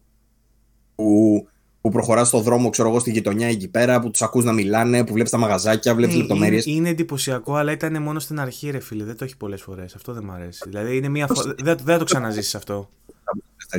Έχει, Μ' άρεσε, μ' άρεσε. Έχει, έχει δύο σκηνές. Μία, μία που πας στη μάνα και μία με τη Φιν που είναι νομίζω πιο μετά. Δεν ξέρω αν το έχεις δει. Αυτό. Δύο, δύο, δύο σκηνές τέτοιες έχει. Δεν είναι, δύο setting. Στη μέση που είμαι η Δάλη, μία με τη Φιν που έγινε της πουτάνας. Ε, ανά δύο αποστολές περίπου έχει μπλοκ ε, buster αποστολή. Αυτό ισχύει. θέλω να Αυτό σου πω. ισχύει Είναι και που- η, η, η τελική μάχη, η τελική μάχη είναι επίπεδου production ταινίας Marvel. Τη, της πατάει κάτω της ταινίας Marvel. Σε, Ε, αυτό θέλω να σου πω. Το production είναι που τα βλέπεις και present- λες. το τι έχουν presentation φτιάξει. τι- φάση, ναι. Ναι. Ε, Παρ' όλα αυτά να πούμε ότι είναι πολύ πιο συμπυκνωμένο. Δηλαδή έχει 16 main αποστολές, ενώ ξέρω εγώ τα DLC του πρώτου είχαν 26 στο σύνολο, τα τρία κομμάτια τέλος πάντων. Είμαστε σε τέτοιο επίπεδο. Δηλαδή είναι ακόμα πιο μικρό από ότι ήταν το, τα DLC του πρώτου. Στο σύνολο, βέβαια, ξαναλέω τα DLC. Ε, ενώ το πρώτο παιχνίδι νομίζω είχε 40, 40 36 αποστολές, 40 κάτι. Γι' αυτό έχει 16. Είναι, είναι γενικά αρκε- αρκετά μικρότερο. Παρ' όλα αυτά, νομίζω οι αποστολές ενδεχομένως ίσως είναι λίγο μεγαλύτερες. Δηλαδή, στο πρώτο παιχνίδι παίρνανε περίπου κάνα 10 λεπτό, τώρα μπορεί να παίρνουν κάνα 20 λεπτό η καθεμία, κάπως έτσι. ναι. Αυτό το λέω τώρα γιατί έπαιξα καπάκια και το remaster και μετά πήγα καπάκια σε αυτό. Ε, και ήθελα να τα συγκρίνω και λίγο μεταξύ τους. Η άλλη διαφορά που είδα είναι εκτός από το στυλ και όλο το σκηνικό ρε παιδί που αλλάζει και γίνει ο Miles και έχουν κάνει φοβερή δουλειά στο πόσο αλλάζει και η γειτονιά σου, στο πόσο αλλάζει και η χιονισμένη Νέα Υόρκη, στο πόσο αλλάζουν η, κι- η κινησιολογία, η μουσική που είναι απίστευτη. Απίστευτη μουσική. Μου αρέσει πάρα πολύ. Παράξενο Ε, το 2020. Δύο πράγματα έχει το 2020. Καταστροφές και ωραία μουσική. Ναι. Ε, σε σχέση δηλαδή και με το πρώτο Spider-Man που και το πρώτο είχε το επικό, τα θέματα, ξέρεις, τα, με τα ορχιστρικά και τα τέτοια. Εδώ πέρα έχουν βάλει και μπιτάκια, έχουν βάλει και rap, έχουν βάλει και vocals ε, για να ταιριάζει καλύτερα στην Κάπως ε, λέγεται, κουλτούρα. κάπως λέγεται αυτό νομίζω. Culture appropri- appropriation. Δεν ξέρω, κάπως λέγεται αυτό το πράγμα που κάνουν όμως. Σε φάση ότι επειδή έχεις μαύρο χαρακτήρα θα τον κάνουμε να έχεις swag και να ακούει rap. Και... ε, ε, Είναι Δεν λίγο. πειράζει. Εντάξει, ε, είναι ωραίο, είναι ωραίο, είναι ωραίο. Εγώ πιστεύω ότι αν ήμουν έγχρωμος μπορεί να γούσταρα. Αλλά δεν ξέρω, μου φαίνεται λίγο επιτιδευμένο ρε παιδί μου. Αλλά με, με τον ίδιο τρόπο βέβαια που θα μπορούσε κάποιος να κατηγορήσει τη Sony για την Naughty Dog για αυτά, για τις ατζέντες και τις μαλακίε. Δηλαδή είναι λίγο μαλακισμένη σαν σκέψη. Αλλά μου κάνει για λίγο appro- appropriation. Δεν ξέρω, με χαλάει σε κάποια πράγματα. Θεωρείς και εσύ ότι είναι πολύ μαύρο ο Miles. Αυτό το είχε γράψει συντάκτη, το είχα πει σε προηγούμενο του GameSpot και είναι χαμός. Δεν λέω ότι είναι πολύ μαύρος. Είναι καλό να υπάρχουν και τέτοια παιχνίδια. Απλά θα μπορούσε ρε παιδί μου να του δώσει και ένα πιο ουδέτερο στυλ. Όπως για παράδειγμα, ε, δεν, δεν θα πήγαινε στον Peter Parker να του βάλει ξέρω εγώ, ένα στερεοτυπικό πράγμα που κάνουν οι Καυκάσοι, ξέρω εγώ, ότι, δηλαδή τι, ότι κάνει barbecue την Κυριακή και ψήνει, γυρνάει burgers ξέρω εγώ, στην αυλή του. Ε, δηλαδή, κατάλαβες τι εννοώ. Προσπαθώ να βρω ένα παράδειγμα. Ε, Νομίζω, ε, Εγώ το Parker τον έχω ούτως ή άλλως στο μυαλό μου ως τον απόλυτο καυκάσιο, ξέρεις, αρχέτυπο, ρε παιδί μου. Ότι, ότι, ότι, ότι μοιράζει Τελείως. πίτσες, ότι μοιράζει πίτσες και προσπαθεί να παλέψει τον καπιταλισμό δουλεύοντας 500 δουλειές. Είναι, μπράβο. με, τη, με τη φωτογραφία, έχει το αφεντικό του που του φωνάζει. Είναι, είναι γιάπης, ξέρω εγώ, στην ουσία. Και... Εντάξει, οπότε τι, οπότε, άμα, οπότε πρέπει, επειδή έ- έχει γίνει αυτό στάνταρτ, πρέπει να, όπου, όπου βλέπουμε μαύρο να είναι στο Detroit και να κολλάει λαμαρίνες, ξέρω εγώ, σε εργοστάσιο. Θα μπορούσε ο Miles να ήταν πλούσιος μαύρος, ξέρω εγώ. Δεν χρειάζονταν να είναι εγκαιτοποιημένο. Αυτό θέλω να πω, ρε παιδί μου. Μαλακισμένη σκέψη, δεν συμφωνώ 100% δηλαδή ότι αυτό είναι, δεν θέλω να είμαι κάθετος. Απλά είναι μια σκέψη που έκανα ότι δηλαδή το παιχνίδι είναι. και είναι όντως, προσπαθεί όντως να περάσει τέτοιο μήνυμα γιατί στο τέλος σου περνάει και ένα μήνυμα ε, για inclusivity, έχει inclusivity και για LGBTQ, έχει, έχεις δει ήδη δηλαδή στη σκηνή αυτή με τη μητέρα ότι έχει, σκην, έχει χαρακτήρες LGBTQ, έχει και με ειδικές ε, ανάγκες, μάλλον έχεις δει και αυτό, και στο, Αυτό τέλος, μου άρεσε πάρα πολύ. και στο τέλος δίνει μήνυμα και για το ε, Black Lives Matter. Δηλαδή ε, Θα σου το, το πω, έχει, πιάσει όλο, είναι- έχει πιάσει όλο το politically correct και το έχει ενσωματώσει. Ε, αυτά νομίζω ότι είναι, ειδικά το Black Lives Matter, νομίζω ότι είναι σήμα κατά τεθέν του Miles Morales, έτσι κι αλλιώς. Ναι. Νομίζω ότι αυτό συμβολίζει. Θέλανε ούτως ή άλλως δηλαδή να φτιάξουν ένα τέτοιο ήρωα. Ε, Και, και, είναι α, και το timing σωστό, είναι και το timing σωστό, έτσι. και, και καταλαβαίνω και τη Marvel, αν θέλει να φτιάξει παιχνίδι και το πάρει και το φτιάξει κάποιος άλλος, να τους πει ότι κοιτάξτε να δείτε, φτιάξτε ό,τι θέλετε, αλλά το brand μας, το, το brand του Miles Morales πρέπει να έχει αυτά. Το καταλαβαίνω αυτό. Δώσ' ένα λεπτό γιατί χτυπάει το τηλέφωνο. Δώσ' ένα λεπτό. Λοιπόν, λέγαμε για το Spider-Man. Ε, κάτι, κάτι ολοκλήρωσες νομίζω. Ναι, πες, πες το. Ε, είχε μια σκηνή μέσα στο Spider-Man, αυτό που λες για το Black Lives Matter, η, η οποία σχεδόν με σόκαρε. Δηλαδή δεν είχα ξαναδεί κάτι τέτοιο μέσα σε παιχνίδι και μου άρεσε πάρα πάρα πολύ. Ήταν, θεωρώ, τρομερά καλοφτιαγμένη. Έχει μια σκηνή που την έχουμε δει και στο τρέιλερ, που γίνεται χαμό σε μια γέφυρα. Σε εκείνο το σημείο, ο Πάρκερ ε, Minor spoiler τώρα. Αυτό το έχετε δει ότι γίνεται αόρατος ούτως ή άλλως το παιχνίδι. Έχει τέτοια δύναμη. Εκτός από το Venom Power, τέλος πάντων, άλλη μια δύναμη που παίρνει είναι ότι γίνεται αόρατος. Σε εκείνη τη φάση, ρε παιδί μου, δείχνει ένα, ένα σημείο που τον ε, ξαφνικά οι, οι αρχές, ας πούμε, ε, από εκεί πέρα που έχει σώσει κόσμο και έχει κάνει κάτι καλό, στην ουσία αποφασίζουν να το συλλάβουν. Το οποίο, μαλάκα, άμα το σκεφτείς σε παραλληλισμό με την καθημερινότητα και, τη, και την κοινωνία που ζούμε, ήταν σοκ. Εγώ εκείνη την ώρα που το δάλω, μπράβο τους για αυτό που φτιάξανε. Θε, Θεωρείς στιγμή... ότι υπήρχαν και εκεί πέρα φιλετικά κριτήρια στάνταρ, ας πούμε, ή ότι ήταν απλά και μόνο επειδή είναι ο Spider-Man; Ε, εντάξει, στο παιχνίδι δεν το παρουσιάζει έτσι. Σύστη δεν μου άρεσε αλλά... εμένα προς το τέλος. Εντάξει, δεν είναι spoiler αυτό, αλλά ε, θα σου το πω γενικά τελείως. Το παρουσιάζει λίγο προς το τέλος ότι υπάρχει ο Spider-Man και υπάρχει και ο δικός μας Spider-Man. Το κάνουν λίγο ναι, έτσι. Θα ήθελα να είναι όλοι οι Spider-Man όλων. Δηλαδή και ο Μοράλες να, είναι, να είναι και δικός μου Spider-Man. My, friendly, my neighbor, πώς λέγεται, friendly neighbor Spider-Man. Θα ήθελα να είναι και ο, Μάι και ο Μάλε αυτό. Το παρουσιάζουν πολύ συγκεκριμένα έτσι. Η τελευταία σκηνή, δηλαδή δεν θυμάμαι αν είναι post credits ή ακριβώς πριν, σου δείχνει, σου αφήνει ένα μήνυμα ότι είναι our Spider-Man. Ότι είναι ο Spider-Man των μειονοτήτων. Αυτό δεν μου άρεσε ιδιαίτερα στις γειτονιές που τον δείχνει, ρε παιδί μου, και είναι και το σπίτι του κοντά και που βοηθάει τους ανθρώπους εκεί πέρα γύρω του, και πας και τους μιλάς μετά και σου λένε Σε ευχαριστούμε που βοηθάς στη γειτονιά, να ξέρεις όλοι εδώ είμαστε για σένα και τέτοια. Το ενδυναμώνει αυτό το πράγμα. Το κάνει. Ε, δεν θεωρώ ότι είναι κακό, να σου πω την αλήθεια, βέβαια. Ίσως, ίσως χρειαζόταν. Δηλαδή, σκέψω άλλους χαρακτήρες τέτοιου τύπου, όπως ξέρω εγώ, Luke Cage, για παράδειγμα. Mm. Την έχεις δει τη σειρά; Όχι. Είναι πάλι, ρε παιδί μου, στο δείχνει τελείως ο δικός μας ήρωας. Είναι αυτό ακριβώς που λες. Ε, δεν θεωρώ ότι είναι άδικο, είναι.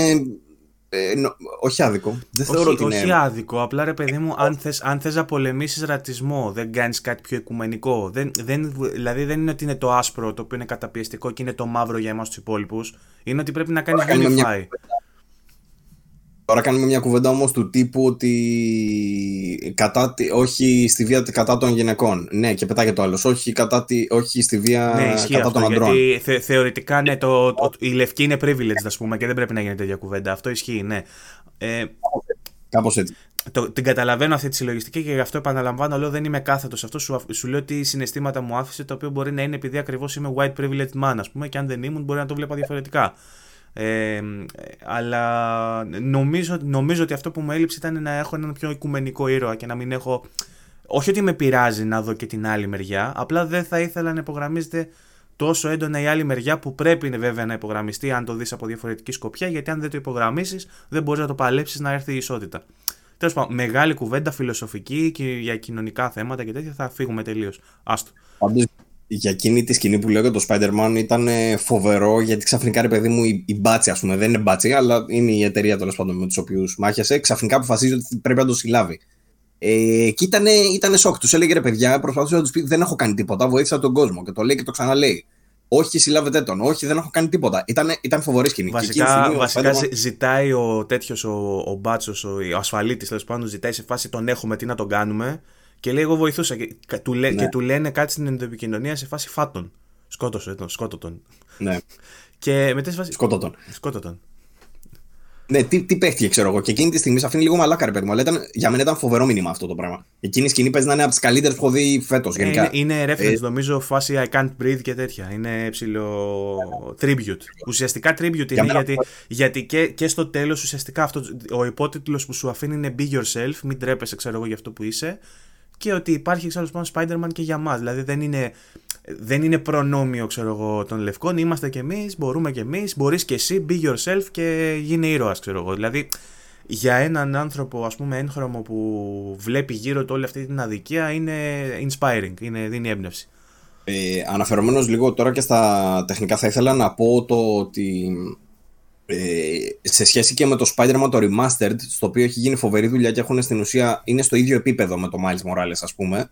Ε, απλά δεν έχει κάποια στοιχεία του Miles Morales. Επειδή ακριβώς το Miles Morales έχει δημιουργηθεί και για το PS5, ενώ το Spider-Man το πρώτο, ενώ και από την αρχή του ο σχεδιασμός του δεν ήταν για το PS5, ήταν για το προηγούμενο. Ε, στο Morales βλέπεις λίγο να έχει χρησιμοποιηθεί λίγο, λίγο εκτενέστερα αυτό. Δηλαδή, για παράδειγμα, αυτό που είπες με τον Rhino και το Spider-Man, ξέρω που παλεύουν δίπλα σου την ώρα που παλεύεις και εσύ με αυτούς, τέτοια πραγματάκια δεν είμαι σίγουρος ότι θα μπορούσαν να τα κάνουν με τέτοια ευκολία, ξέρω εγώ, και στην προηγούμενη γενιά. Οπότε το remaster του Spider-Man δεν έχει ακριβώς τέτοιες σκηνές. Έχει βέβαια άκρος εντυπωσιακά άλλα πράγματα. Ε, αλλά στο σύνολό του φαίνεται πολύ πιο, πιο συμπαγές, θα έλεγα το Miles Morales. Ε, οι διαφορές τώρα που έχει είναι κυρίως ε, τα μοντέλα, ας πούμε, είναι ίδια. Δηλαδή, ο Miles Morales απλά είναι 17 χρονών, στο άλλο είναι 15, αλλά πάνω κάτω η λεπτομέρεια και όλα αυτά είναι ίδια. Ε, η διαφορά η βασική που εντόπισα ήταν στο haptic feedback. Που το remastered για κάποιο λόγο δεν έχει. Ε, έχει στις δυναμικές της σκανδάλες έχει το ίδιο πράγμα με τον ιστό ας πούμε όταν τον πετάς αλλά δεν έχουν το ίδιο, την ίδια αίσθηση. Για παράδειγμα, στο Morales, κάθε τι που βλέπεις στην οθόνη σου μεταφράζεται σε δόνηση κάπου στο χειριστήριο. Μπορεί να μιλάνε κάποια άσχετη δίπλα ή να υπάρχει ηλεκτρισμός, ξέρω εγώ, κάτω αριστερά στη γωνία και να το νιώθεις στο χειριστήριο. Στο Spider-Man δεν υπάρχει αυτό το πράγμα. Υπάρχει μόνο όταν κάνεις συγκεκριμένες κινήσεις και μάλιστα υπάρχει και σε χαμηλότερη ένταση σε σχέση με το κανονικό. Είσαι ακόμα στη φάση που το ζητάς αρκετά αυτό εσύ. Έτσι. Γιατί ε, εγώ δεν ξέρω αν διάβασες τι σου έγραψα για το FIFA στο chat ότι έχω φτάσει σε σημείο που το έχω συγχαθεί. Κυρίως ναι. κυρίως τα adaptive triggers σε συγκεκριμένες λειτουργίες. Βέβαια το Spider-Man είναι διαφορετική περίπτωση. Στο Morales δεν το ένιωσε αυτό. Ε, αλλά νομίζω ότι ήταν αρκετά, ήταν αρκετά πιο ισορροπημένο. Ε, ε, είμαστε πολύ νωρίς στη γενιά, ούτε μήνα.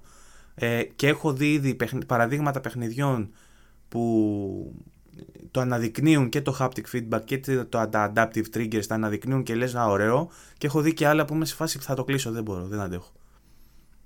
Ε, θα ήθελα να σου πω γι' αυτό λίγο για να κλείσω με το Spider-Man. Απλά θα ήθελα να πω επειδή μας ρωτάει και κόσμος στα σχόλια. Το Spider-Man Remastered μπορεί να το βρει κάποιος μόνο με την Ultimate Edition του Miles Morales. Αν αγοράσει κάποιος την Ultimate Edition του Miles Morales, θα έχει και το Spider-Man Remastered. Είναι ο μόνος τρόπος που μπορείτε να έχετε πρόσβαση στο Spider-Man Remastered αυτή τη στιγμή. Τώρα, περνώντας τα Adaptive Triggers, ε, η γνώμη δικιά μου είναι ότι ανάλογα το παιχνίδι μπορεί να κουράσει, μπορεί και όχι. Ε, από τα παιχνίδια που έχω δοκιμάσει ως τώρα, Εμένα το μόνο που ίσως κάπως να σκέφτηκα ότι ίσως είναι λίγο υπερβολή είναι το Call of Duty. Δηλαδή σε φάση ρε παιδί μου που το νιώσα ότι okay, δεν είναι και τόσο μεγάλη διαφορά που έχει ανάμεσα στα όπλα. Είναι διαφορετική η αίσθηση, τη νιώθεις διαφορετική την αίσθηση στα όπλα, αλλά δεν είναι τόσο σημαντικό ρε παιδί μου, τουλάχιστον για κάποια από τα όπλα, ε, ξέρεις, να βαράνε όλη την ώρα. Παίρνεις ένα MP5 ας πούμε και το νιώθεις. Εκεί κάπως λίγο με κούρασε, λίγο. Ε, Παρ' όλα αυτά ήθελα να το δοκιμάσω. Δηλαδή είχα την περιέργεια να δω πώς θα είναι και στο άλλο το όπλο, ξέρεις, ε, τι άλλη ε, ανάδραση θα έχει, τι για ανάδραση διαφορετικού τύπου, ας πούμε. Ε, στο FIFA τώρα, αν είναι να παίξεις 500 ώρες, φαντάζομαι ότι αυτό το πράγμα, ειδικά ε, νομίζω ανέφερε υπάρχει ένα επίπεδο sensitive, κάτι τέτοιο, δεν θυμάμαι, που νιώθεις ακόμα και τα βήματα θα του παίχτη. Θα σου πω αμέσως, άμα θες να πάμε για το FIFA, να πούμε. Εγώ έχω πολλά να πω για το FIFA βασικά, αλλά δεν ξέρω αν βαριέσαι να τα ακούσεις, η αλήθεια είναι. Όχι, ρε, θέλω να... για το Next Gen FIFA. Νομίζω επιτέλους μετά από χρόνια ενθουσιάστηκες. Η αλήθεια είναι ότι ενθουσιάστηκα και θα το κάνω πιο συγκεκριμένο και θα σου πω. Αρχικά να πούμε, επειδή το ανέφερα και στην αρχή της εκπομπής, είχε αρκετός κόσμος πρόβλημα, κυρίως όσοι είχαν τα physical edition, δηλαδή το δισκάκι, στο να κάνουν το upgrade. Και νομίζω ότι το πρόβλημα είναι γενικό, δεν είχε να κάνει μόνο με τη Ubisoft και με τα παιχνίδια που αναφέραμε, γιατί Είχαμε πει στο προηγούμενο επεισόδιο ότι εμείς επικοινωνήσαμε με τη Ubisoft και είπε ότι δεν είναι δικό μας θέμα. Τέλος πάντων, από ό,τι φαίνεται δεν είναι δικό τους θέμα. Γιατί και η EA έχει αντίστοιχο και νομίζω ότι έχει να κάνει με το store. Δηλαδή ότι δεν ενημερώνεται σωστά ή έγκαιρα το store του PlayStation. Τους έχουν δώσει σαφείς οδηγίες στους developers για να τους πούνε πού ακριβώς να βάλουν την κάθε έκδοσή τους για να μπορέσει τέλος πάντων να βγει στον παίχτη. Κάτι... Παίζει και αυτό. Δεν αποκλείεται. Γιατί να, να μην υπάρχει και συνεννόηση και να, να είναι και των δύο το λάθος, δεν αποκλείεται. Ε, το θέμα είναι ότι κανονικά για όσους έχουν δισκάκι θα πρέπει στο hub του παιχνιδιού να εμφανίζεται ένα tile, ένα κουτάκι το οποίο θα λέει upgrade to PlayStation 5 version. Εγώ που έχω την Digital Edition μπόρεσα να μπω στο store και εκεί που σου έχει το drop down στο κινητό, ας πούμε, που σου λέει επιλογή έκδοσης, είχε και ένα free.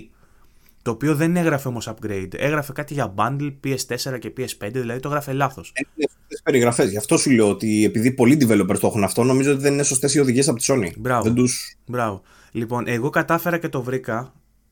σε άτομα που έχουν ακριβώς την ίδια περίπτωση, δηλαδή ψηφιακό, δεν είχαν αυτή την έκδοση διαθέσιμη. Τους πέταγε μόνο την έκδοση του FIFA που ήταν κομμάτι του EA Access, πώς λέγεται το, το πρόγραμμα της EA, EA Play, ναι.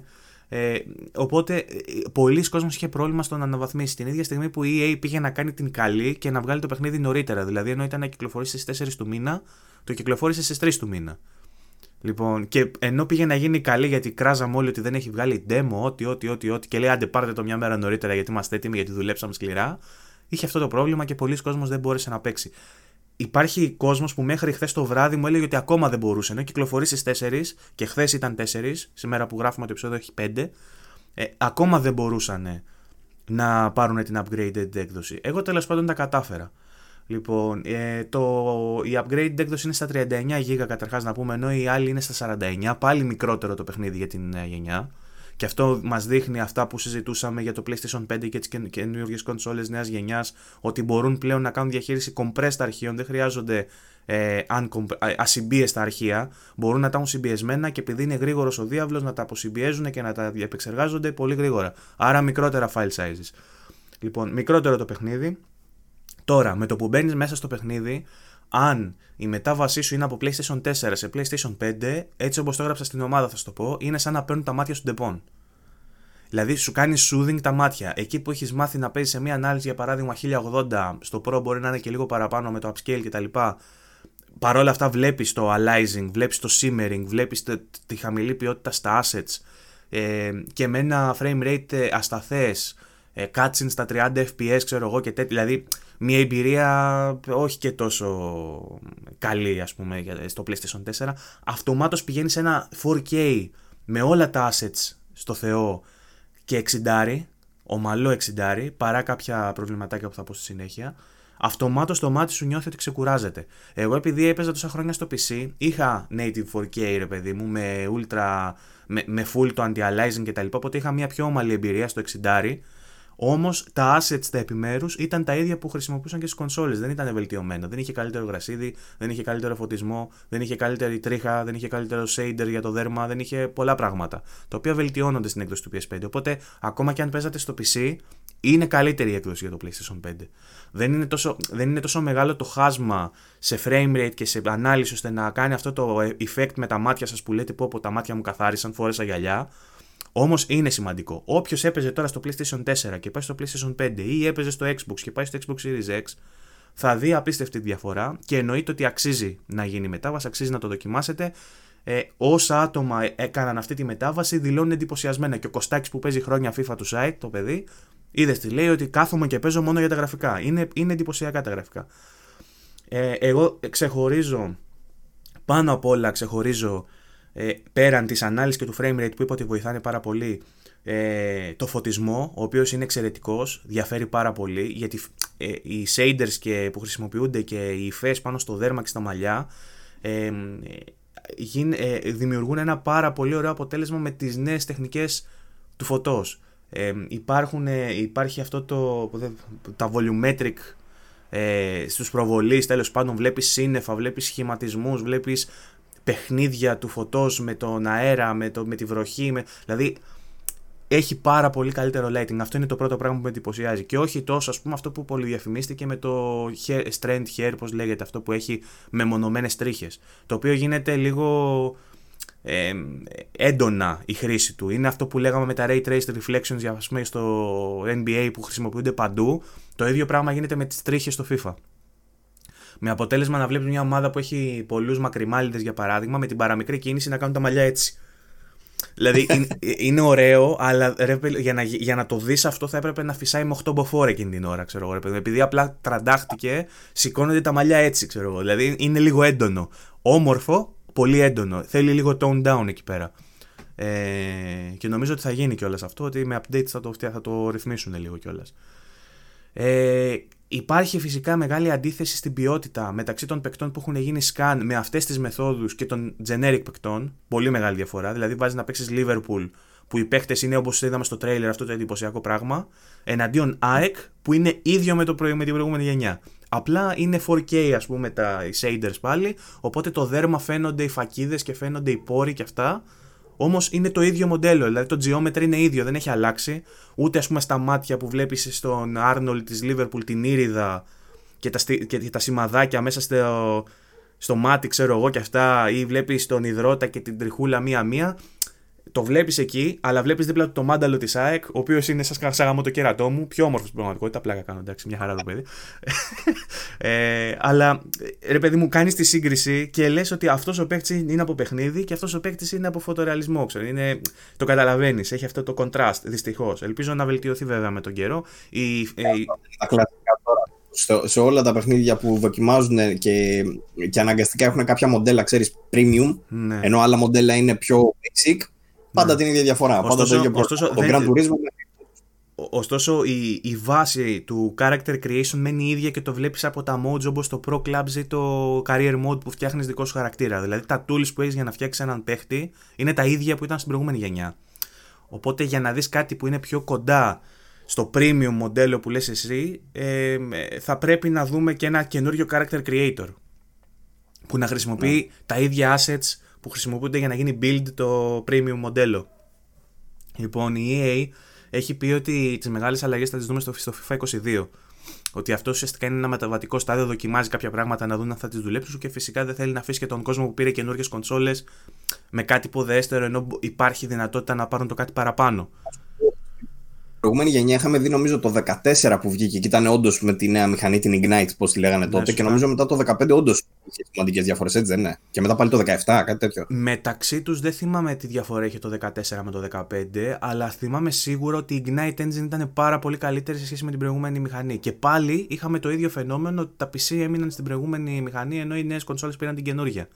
Κάτι που σημαίνει για μένα ότι είτε θέλουν να σπρώξουν τις κονσόλες, είτε αφιερώνουν όλο τους το χρόνο στο να κάνουν specific για αυτά τα μηχανήματα, τη μηχανή γραφικών και μετά κάνουν port στο PC, κάτι που μου φαίνεται ηλίθιο, δεν ξέρω για ποιο λόγο γίνεται, αλλά επειδή δεν είμαι και προγραμματιστής δεν μπορώ να το εξηγήσω εντελώς. Ε, Εγώ θα έλεγα ότι είναι για το parity και για τέτοια πράγματα, αλλά εντάξει. Για ποιο, για το parity; Γιατί πουλάνε περισσότερο. Για το parity. Γιατί ίσως επειδή πουλάνε περισσότερο. Ε, δεν ξέρω αν πουλάνε περισσότερο και δεν ξέρω και πόσο, πιο, πόσο δύσκολο είναι να φτιάξεις τη μηχανή σου, ξέρω εγώ, για PC. Εντάξει, πρέπει να είναι πιο universal, ενώ οι consoles είναι πολύ πιο specific, το έχουμε ξαναπεί αυτό. Ε, αλλά δεν, δεν χωράει το μυαλό μου ότι η Frostbite, γιατί είναι Frostbite, δεν μπορεί να γίνει παραμετροποίηση στον υπολογιστή να παίξει Frostbite στο PC, ξέρω εγώ, και μπορείς να κάνεις για την κονσόλα. Έχει παραμείνει η EA στη Frostbite τελικά. Ε. Έχει μείνει. Η, η, Frostbite την έχει βοηθήσει. Αρχικά την βοήθησε να βάλει πιο cinematic πράγματα μέσα στο παιχνίδι και είχε το Journey. Το οποίο το έχει φτιάξει σε Frostbite και θύμιζε Battlefield, ξέρω εγώ, το, τα μοντέλα και αυτά. Ε, τώρα έχει το ναι. Volta, το οποίο Volta και αυτό είναι cinematic, όχι στο βαθμό που είναι το Journey. Το οποίο Volta είναι το FIFA Street, το λεγόμενο ας πούμε, το οποίο είναι απαράδεκτο, δεν μου αρέσει καθόλου. Ε, και ενδεχομένως μένει αφενός για αυτό η Frostbite και αφετέρου επειδή υπάρχουν, υπάρχουν πολλά χρόνια ε, συνεργασίας και έχει χτίσει το gameplay πάνω στη Frostbite. Δηλαδή για να χρησιμοποιήσεις άλλη μηχανή γραφικών θα πρέπει να κάτσεις να ξαναπρογραμματίσεις το gameplay για άλλη μηχανή γραφικών και ενδεχομένως βαριούνται ή δεν, δεν ξέρω. Θυμάσαι αν η Bioware χρησιμοποιεί και αυτή η Frostbite. Σίγουρα χρησιμοποιούσε στο Dragon Age και στο Mass Effect Frostbite. Ωραία. Ε, να κάνω μια παρένθεση σε αυτό το σημείο να πω ότι η, η BioWare ανακοίνωσε ότι φεύγουν δύο παλικαράκια από μέσα. Δύο, Ένα είναι φυσικά ο, ναι, ο Casey Hudson, ο General Manager της BioWare, ο οποίος είναι υπεύθυνος ήταν σε όλα τα μεγάλα παιχνίδια της BioWare ως τώρα, έτσι. Ο οποίος φεύγει, λέει, τώρα και θα, ε, θα ασχοληθεί λέει, με προσωπικά project και κάτι τέτοια. Ε, και ο άλλος είναι ο Mark Dara, executive producer του Dragon Age, ε, Παρ' όλα αυτά, ε, η, η, εταιρεία παρόλο που δεν έχει, λέει, έχει αντικατασταθεί αυτή τη στιγμή λέει, μόνο executive producer, ε, δεν έχει αντικατασταθεί ακόμα ο general manager. Ε, Παρ' όλα αυτά λέει, θα δούμε Dragon Age 4 υλικό στα Game Awards ε, που θα γίνουν σε 5 μέρες, τα οποία θα αναφέρουμε και δύο-τρία πράγματα και γι' αυτό λίγο αργότερα. Απλά έτσι μια παρένθεση ήθελα να κάνω γιατί η Bioware και για, την... για EA μιλάμε, καλά έκανα. Εντάξει, τώρα η Bioware και εγώ έχω τρελό hype για τον Dragon Age, αλλά ε, άμα δεν το πιάσω στα χέρια μου δεν πιστεύω τίποτα που λέει και η Ελένη. Είναι ε, μα έτσι ακριβώς. Τέλος πάντων, ε, επιστρέφοντας στο FIFA τώρα, να αφήσω τα γραφικά πίσω τα οποία εξήγησα τι παίζει πάνω κάτω. Ε, αυτό που πρέπει να κρατήσετε είναι ότι υπάρχει μια σοβαρή αντίθεση μεταξύ του licensed content και του non-licensed. Αυτό που λέμε δηλαδή κάθε χρόνο στα review εξακολουθεί να υπάρχει Η Premier League για παράδειγμα είναι απίστευτη.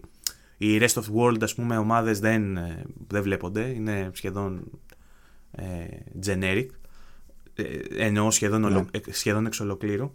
Και πάμε στο gameplay, το οποίο πολλοί κόσμος περίμενε να δει διαφορές επειδή έχουν next gen, επειδή next gen, τελεία. Μάλλον θα πρέπει να περιμένει ε, άλλη μια χρονιά. Θα περιμένει το 22 για να δει σημαντικές αλλαγές. Ε, εξόφθαλμα φαίνεται μόνο ότι έχει ανέβει ένα σκαλί ταχύτητα, το οποίο υποβοηθάται κιόλας και από το frame rate που είναι κλειδωμένο 60 και είναι πιο smooth η εμπειρία. Οπότε το, και, και φαίνεται στο μάτι πιο γρήγορο και είναι στο γήπεδο πιο γρήγορο. Είναι πιο γρήγορο. Ε, πιο γρήγορο ήταν και το, το, η έκδοση για τις προηγούμενες κονσόλες γενιάς εν συγκρίση με το περσινό παιχνίδι το FIFA 20. Ήταν πιο γρήγορο και σε πολλούς δεν άρεσε γιατί δεν φαινόταν ρεαλιστικό. Ε, με τα καινούργια δεδομένα έτσι όπως παίζει τώρα και ρεαλιστικό φαίνεται και ευχάριστο είναι το ότι είναι πιο γρήγορο. Ε, αξιοποιεί τους ίδιους μηχανισμούς ακριβώς με την τρίπλα που είχαμε γράψει και στο review. Έχω γράψει review για την προηγούμενη έκδοση και υπάρχει στο vg24.gr και έχει πολύ σημαντικό ρόλο και το, το dribbling system το καινούριο, το ανανεωμένο. Ε, Όμως δεν υπάρχουν σημαντικές διαφορές κατά τα άλλα στο gameplay. Δηλαδή δεν έχει αλλάξει ο τρόπος που σουτάρουμε, δεν έχει αλλάξει ο τρόπος που κάνουμε πάσε, δεν έχει αλλάξει σχεδόν τίποτα. Είναι ακριβώς το ίδιο παιχνίδι. Ε, οι προεκτάσεις όμως του DualSense στο παιχνίδι, στο gameplay είναι σημαντικές και έχουν να κάνουν και με το haptic feedback και με, το, και με τις adaptive triggers. Ε, Το haptic feedback ε, και για τα δύο έχω παράπονα, δηλαδή θα άλλαζα πράγματα. Ε, είναι εντυπωσιακό στα πρώτα 3-4 παιχνίδια, όμως μετά θες να το κλείσεις.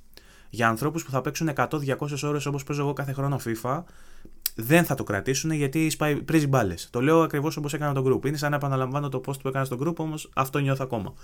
Ε, για αρχή, το haptic feedback, ε, σε, ε, θυμάσαι, έχεις παίξει Astrobot και όσοι έχουν PlayStation 5 προφανώς έχουν δοκιμάσει το Astrobot. Θυμάσαι όταν ξεκινήσαμε να παίζουμε που νιώσαμε τα βηματάκια του bot πάνω στο, στη λαμαρίνα και είπαμε Αχ, ωραίο, ξέρω. Άκου, άκου, κλικ, κλικ, κλικ, Α, ωραίο. Ή πήγαινε στην άμμο και ένιωθες ότι πατάει σε άμμο, ή πήγαινε σε γρασίδι και ένιωθες ότι πατάει σε γρασίδι. Φαντάσου τώρα να χειρίζεσαι 11 παίχτες σε ένα γήπεδο, που σημαίνει τα βήματα ολονών, έναν προς έναν, καθώς αλλάζει παίχτη, και να νιώθεις τα βήματά του, που δεν είναι μετρημένα όπως ένα πλατφόρμα κλακ κλακ κλακ jump, κλακ κλακ κλακ jump. Είναι σε φάση κλακ κλακ κλακ κλακ κλακ κλακ κλακ κλακ και τρέχει. Κουνήθηκε και το μαλλί μου. Strand hair έχω κι εγώ. Λοιπόν, ε, η φάση λοιπόν είναι ότι επειδή παίζεις πολλή ώρα συνεχόμενη, μου δια να σου δίνει τη δυνατότητα μέσα στο παιχνίδι ε, να ακούσει τέτοια εφέ όντω. Τη φωνή του Βαγγέλη, την ώρα που περπατάνε οι Ναι, θα μπορούσε να βγει ένα mod, ξέρω εγώ, Βαγγέλης mod και να έχει περιγραφή δικιά μου, δικιά μου ξέρω εγώ. Ε, κοίτα, ε, το λάθος που κάνουν είναι ότι έχουν ενσωματώσει το βηματισμό. Θα μπορούσαν να ενσωματώσουν για παράδειγμα τους, τους παλμούς της καρδιάς ας πούμε. Ότι δηλαδή όταν είσαι στο τέλος και η καρδιά χτυπάει του παίχτη πάρα πολύ δυνατά γιατί είναι κουρασμένος, να, να νιώθεις επειδή είναι κουρασμένος στα χέρια στο γκλου γκλου της καρδιάς. Το να νιώθεις από την αρχή του παιχνιδιού το απλό περπάτημα. Ναι, ξέρω, είναι πολύ ρομαντικό αυτό που είπα. ναι, ναι, ναι. ναι. Τον παλμό της ναι, μπράβο, αυτό. Ε, το να ακούς όμως καθ' όλη τη διάρκεια του παιχνιδιού και να νιώθεις στα χέρια σου τα βήματα του παίχτη γίνεται λίγο κουραστικό. Ε, Επίσης, όταν βάζεις γκολ, νιώθεις στα χέρια σου το, την εξέδρα, ότι δηλαδή κοπανιέται κόσμος και χοροπηδάει σε εξέδρες, να νιώθει τα χειριστήρια σου πολλούς να χοροπηδάνε. Άρα το νιώθεις τον παλμό. Το νιώθεις τον παλμό της εξέδρας, ναι, κανονικά. Ε, απλά στον γκολ το καταλαβαίνω. Είναι για λίγα δευτερόλεπτα. Το δοκάρι το καταλαβαίνω το ότι η αριστερή μεριά ή η δεξιά μεριά του χειριστηρίου, ανάλογα με ποιο σημείο γίνονται επαφή τα πόδια, όταν τσουγκρίσουν τα πόδια δύο παικτών ή όταν κάνεις σουτ και τρανταχτεί το δεξί ή το αριστερό, ανάλογα με τα πόδια. Το καταλαβαίνω, είναι ωραίο. Αλλά το να έχω βήματα όλη την ώρα δεν το καταλαβαίνω και δεν υπάρχει παραμετροποίηση να κλείσω το βηματισμό. Υπάρχει μόνο η επιλογή να έχεις το συμβατικό τρόπο δόνησης, που ήταν μόνο, ξέρω εγώ, όταν σου παίρνει τα πόδια από πίσω στα κλάδευε ή όταν πήγες στο δοκάρι μπάλα, μόνο αυτό ή να έχει το enhanced, έτσι ονομάζεται enhanced ε, vibration, το οποίο έχει τα πάντα, όλο αυτό το, το, το πακέτο που σου περιγράφω. Όσο και αν ναι. έψαξα τώρα στις ρυθμίσεις, δεν βρήκα επιλογή παραμετροποίησης καθόλου, όχι ούτε on-off, ούτε enhanced ή όχι enhanced, για τις σκανδάλες. Δεν υπάρχει. Και οι σκανδάλες έχουν την εξής ιδιότητα, σκληραίνουν όταν ο παίχτης κουραστεί ή όταν βρίσκεται σε δυσμενή κατάσταση. Δηλαδή, όταν ξεκινάς στη σέντρα στο 0 και αρχίζεις να παίζεις, και οι δύο κονσόλ, και οι δύο, κονσόλ, και οι δύο σκανδάλες πατιούνται με μεγάλη ευκολία. Αν ο παίχτη κουραστεί, τραυματιστεί, βρεθεί με ανάποδο πόδι, ας πούμε. Δηλαδή η σκαντάλη μία είναι για να τρέχεις και η άλλη είναι για να κάνεις placed shot. Όχι placed, να κάνεις το, το, το κουτουπιέ, ξέρω. Να κάνεις το εξωτερικό, να κάνεις το με το πάνω μέρος του ποδιού. Ε, αν η μπάλα είναι στο αριστερό πόδι, ενώ είναι δεξιο, δεξιοπόδαρος, σκληραίνει, ας πούμε, και είναι και κουρασμένος. Αν πάλι έχει αδειάσει η ενέργειά του, πάλι το κουμπί του τρεξίματος σκληραίνει. Το θέμα ποιο είναι, είμαστε στο 80 για παράδειγμα και ο προπονητής κάνει δύο αλλαγές ή τρεις. Οπότε από τους 11 οι τρεις παίχτες είναι φρέσκοι και οι υπόλοιποι είναι κουρασμένοι. Όταν ο παίχτης, ο κουρασμένος, δώσει στον ξεκούραστο ή το ανάποδο, εγώ ένιωθα μέσα από το χειριστήριο μου να κάνει κλακ. Κλώτσαγε σκαντάλι και σκλήραινε, κατάλαβες. Οπότε άλλαζα, άλλαζα τώρα 11 παίχτες που αλλάζουν μεταξύ τους την μπάλα, τάκ, τάκ, τάκ, τάκ, αλλάζουν την μπάλα, άκουγα, κλακ, κλακ, κλακ, κλακ, κλακ. Και ένιωθα το χειριστήριο μου να βαράει. Και λέω ότι, OK, έχουν κάνει τα τεστ που έχουν κάνει. Λένε ότι αντέχει το χειριστήριο. Όμω, εμένα πονάει η ψυχή μου. Δεν μπορώ να τα ακούω το χειριστήριο να κάνει τέτοιους θορύβους. Νιώθω, ότι κατα... νιώθω ότι καταπονείται. Δεν μπορώ να νιώθω ότι έχω στα χέρια μου κάτι που κάνει κλακ-κλακ. Το χειριστήριο ούτως ή άλλως ε, σχεδόν σε όλα τα παιχνίδια που έχω δοκιμάσει και στο Call of Duty και στο Spider-Man και στο, σε διάφορα. Ε, με το που το πατήσεις βασικά σε κάποιο σημείο. Ε, Πώς να το πω τώρα.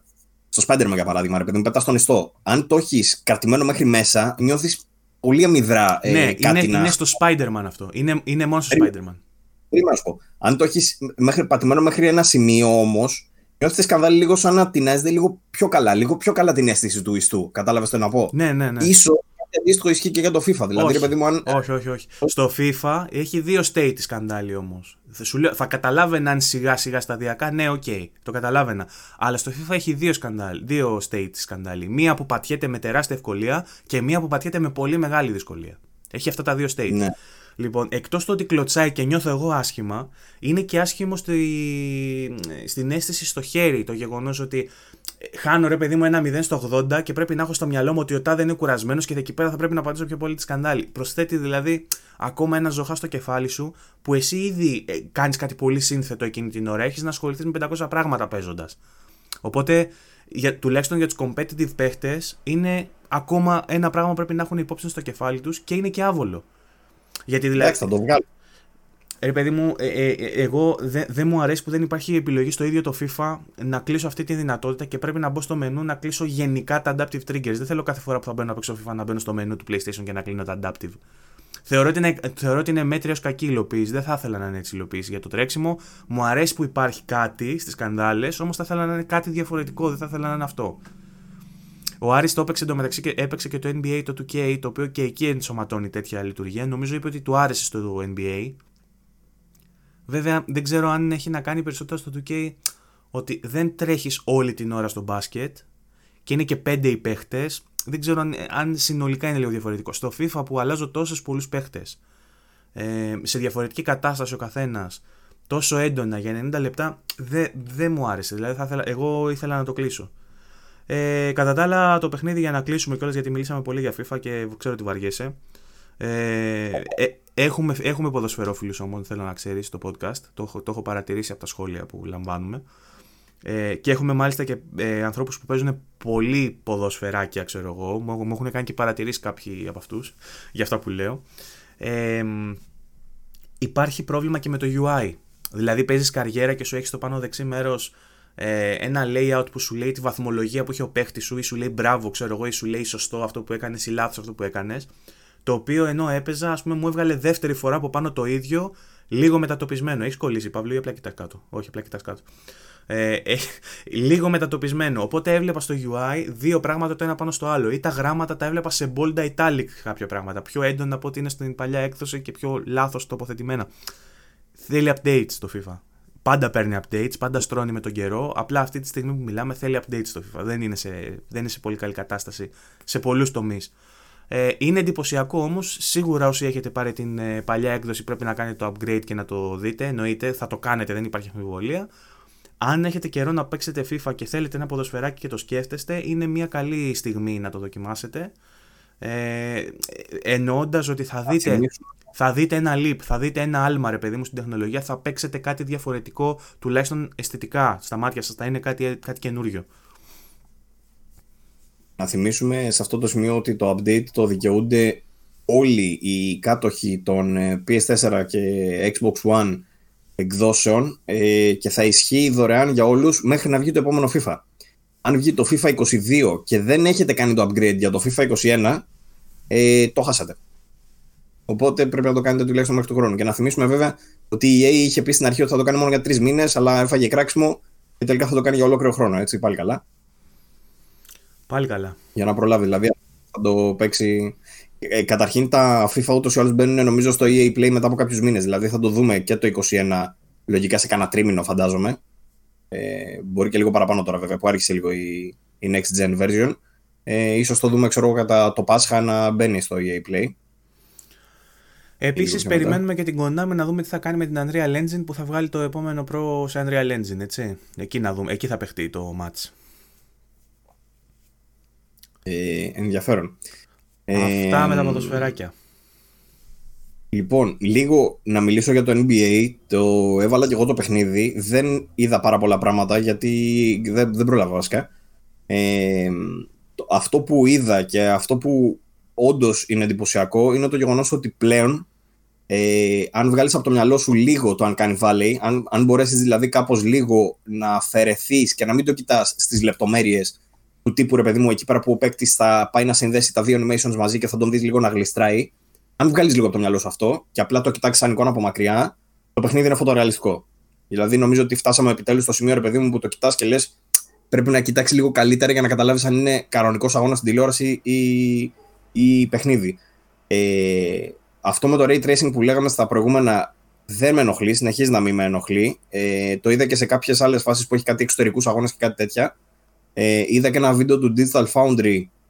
Η χρήση του ray tracing ευτυχώς ε, τουλάχιστον κάτι για πάνω στα Κάτι είπε για planar, planar reflections και, και έβαλε και ένα post στο Loop Garou εντωμεταξύ στο, ε, στο group το οποίο το σχολίασα για το Alien Isolation και έγραψα εγώ ότι είναι το Planar Reflections και το ενσωμάτωνε το, το Alien. Αλλά κάτι είπε στο Digital Foundry για Planar ε, Reflections στο NBA, μήπως εννοούσες στην προηγούμενη γενιά ότι είχαν Planar; Έχει και στην ε, τωρινή, το έχουν χρησιμοποιήσει, λέει, αυτό τώρα βέβαια λέει, το χρησιμοποιεί λίγο πιο άνετα και με, μεγαλύτερη, με καλύτερη ποιότητα.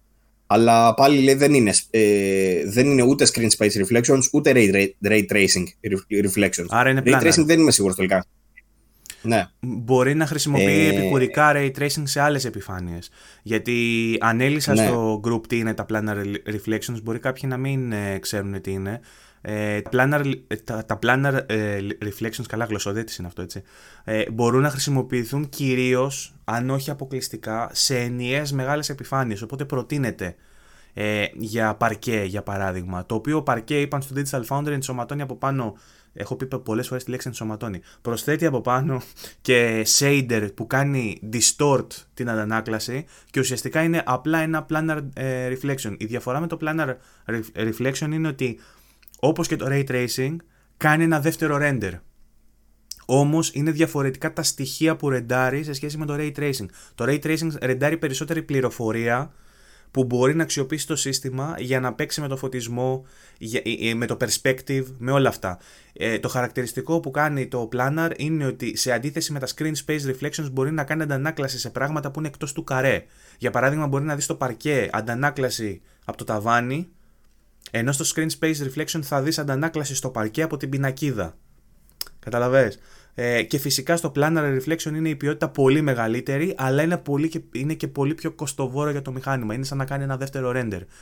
Προφανώς η δύναμη που έχουν οι κονσόλες οι καινούργιες έχει τη δύναμη. Η δύναμη έχει τη δύναμη για να κάνει planar reflections. Ε, αυτό που είναι πάρα πολύ βελτιωμένο στην ε, έκδοση την Next Gen είναι τα μοντέλα των ε, παικτών τα οποία πλέον έχουν διαφορετικούς ε, shaders. Βλέπεις ότι το μοντέλο, ρε παιδί μου, είναι πολύ πιο, έχει μεγαλύτερο βάθος, βλέπεις καλύτερα το δέρμα, βλέπεις καλύτερα τέτοια πράγματα. Το φως όταν πέφτει πάνω του, δεν θυμάμαι πώς ακριβώς το λέει, αλλά η, η, η διάχυση όπως γίνεται πάνω στο δέρμα, ρε παιδί μου, και οι αντανακλάσεις που γίνονται από το δέρμα είναι πολύ πιο φυσικές από το φως. Ενώ πριν έβλεπες, ρε παιδί μου, μπορούσες να ρίξεις ένα προβολέα πάνω σε ένα παίχτη. Ο παίχτης θα φαινόταν flat, με, με ίδιο χρώμα, ξέρω εγώ παντού. Κάνεις σκιά, το, κάνεις σκιά το μοντέλο πάνω στο μοντέλο. Δηλαδή έδειχνε ότι σηκώνει το χέρι αντί το κούμπο για παράδειγμα και το χέρι του κάνει σκιά πάνω στο σώμα του. Ή στα ρούχα που είχε τη γραβάτα ο παρουσιαστής, μπορούσε να δημιουργηθεί σκιά στο σημείο που ενώνει τη γραβάτα με το σακάκι για παράδειγμα. Που είναι σαν εσοχή, ας πούμε, δημιουργούνται σκιές εκεί μέσα. Και το κάνει να φαίνεται πιο φυσικό, με 3D ας πούμε. Ναι, δεν ξέρω ποιες είναι. Είπε βέβαια στο Digital Foundry, δεν συγκράτησα ποιες τεχνικές χρησιμοποιούνται αλλιώς. Απλά ενδεχομένως ε, να μην είναι ray tracing αυτό που είδαμε. Ε, να είναι... είναι, ναι. Αυτό που κράτησα εδώ είναι ότι ο, ε, το, ο, ο υδρότας ευτυχώς δεν είναι όπως τον βλέπαμε στα τρέιλερ. Γιατί στα τρέιλερ θέλουν να το επιδείξουν αυτό το πράγμα. Εδώ πέρα σου λέει ότι ρε παιδί μου οι παίχτες όταν τουλάχιστον ξεκινάει δεν είναι normal. Όταν παίζεις λίγο, υδρώνουν λίγο, δεν υδρώνουν όπως τους βλέπαμε.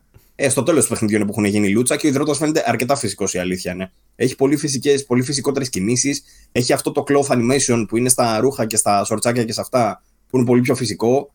Ε, γενικότερα, ρε παιδί μου, φαίνεται μεγάλη διαφορά σε σχέση με το προηγούμενο, χωρίς όμως να χρησιμοποιούνται ακόμα, ξέρεις, οι ray tracing, ας πούμε, οι, οι τεχνολογίες που όντως μάλλον θα τις δούμε σε επόμενο παιχνίδι. Ακόμα δεν, δεν, δεν, έχω, είναι... δεν ξέρω καν αν χρειάζεται. Δηλαδή τώρα το ray tracing ναι, θα το, για τις άλλες λειτουργίες του ναι, αλλά τώρα για τα reflections, αν μπορούν να χρησιμοποιούν planar, ας χρησιμοποιούν planar. Δεν με πειράζει. Είναι μια χαρά, είναι πανέμορφο. Ε, σημασία έχει να γίνει το tuning και να χρησιμοποιείται τόσο όσο και όχι υπέρμετρα, όπως σου έλεγα πούμε, εγώ κατά προσωπική μου εκτίμηση, και να αρχίσουν να αξιοποιούν πόρους συστήματος για να κάνουν πράγματα που δεν μπορούσαν έως τώρα για άλλα θέματα, πιο αθλητικά, πιο γηπαιδικά. Ναι, δηλαδή το πώς κινούνται οι παίχτε, το οποίο έχει βελτιωθεί αρκετά στο NBA, δεν έχει βελτιωθεί τόσο στο FIFA.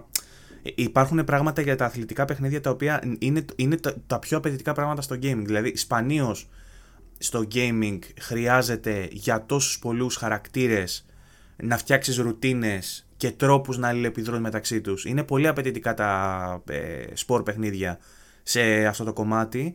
Ε, και, ναι, ε, γιατί όλους μαζί ταυτόχρονα που δεν το κάνουν συνήθως αυτό τα υπόλοιπα. Μπράβο, μπράβο. Ε, οπότε αν η νέα γενιά πρέπει να βελτιωθεί σε κάτι νομίζω είναι περισσότερο εκεί και λιγότερο το αισθητικό. Το αισθητικό πάει μια χαρά, βελτιώθηκαν πάρα πολύ, έχουμε μια next gen εμπειρία συγκριτικά. Όμως πρέπει να, να βελτιωθεί και το gameplay και τα υπόλοιπα κομμάτια του παιχνιδιού. Ε, όσον αφορά το περιεχόμενο, Άρης είπε ότι στη Next Gen προσθέθηκε και, και κάποια νέα modes τα οποία αφορούν κυρίως το γυναικείο το, το πρωταθλημα Ε, ενώ έχει αλλάξει, λέει, στο Digital Foundry το είδα αυτό, γιατί δεν είχα δει πώς είναι το προηγούμενο, έχει αλλάξει, λέει, τελείως και το μενού επειδή πλέον έχουμε τους SSD ρε παιδί μου και μπορούν να δείχνουν πολύ πιο γρήγορα μοντέλα και τέτοια, έχει γίνει πολύ πιο, ξέρεις, πολύ πιο άμεσο και με άλλο σχεδιασμό τέλος Ε, αυτά και για το NBA. Ε, Τώρα. Θες... Ναι, να πούμε καμιά είδηση νομίζω για να πάμε και στα... να προχωρήσουμε λίγο. Έχω και άλλα παιχνίδια που έχω παίξει, αλλά τώρα μην με... να το σπάσουμε λίγο, μην συνεχίσουμε με παιχνίδια. Ε, είδα μια πατέντα που κυκλοφόρησε, είναι η είδηση της ημέρας που παίζει σήμερα πολύ, ε, που δημιουργεί το rumor που δεν είναι rumor, είναι γεγονός και κάποια στιγμή θα γινόταν έτσι κι αλλιώς, ότι μπορεί να έχουμε ήδη σε κατασκευή το PlayStation 5 Pro, σε σχεδιασμό, σε φάση σχεδιασμού. Ε, και υπάρχει μια πατέντα που κατοχυρώθηκε που λέει πάρα πολλά πράγματα, δεν το έχω διαβάσει καν. Ε, και είναι και πολύ νωρίς γιατί συνήθως ε, δεν σημαίνουν κάτι πολύ. Δεν, σημαίνει, δεν είναι κάτι, ρε παιδί μου.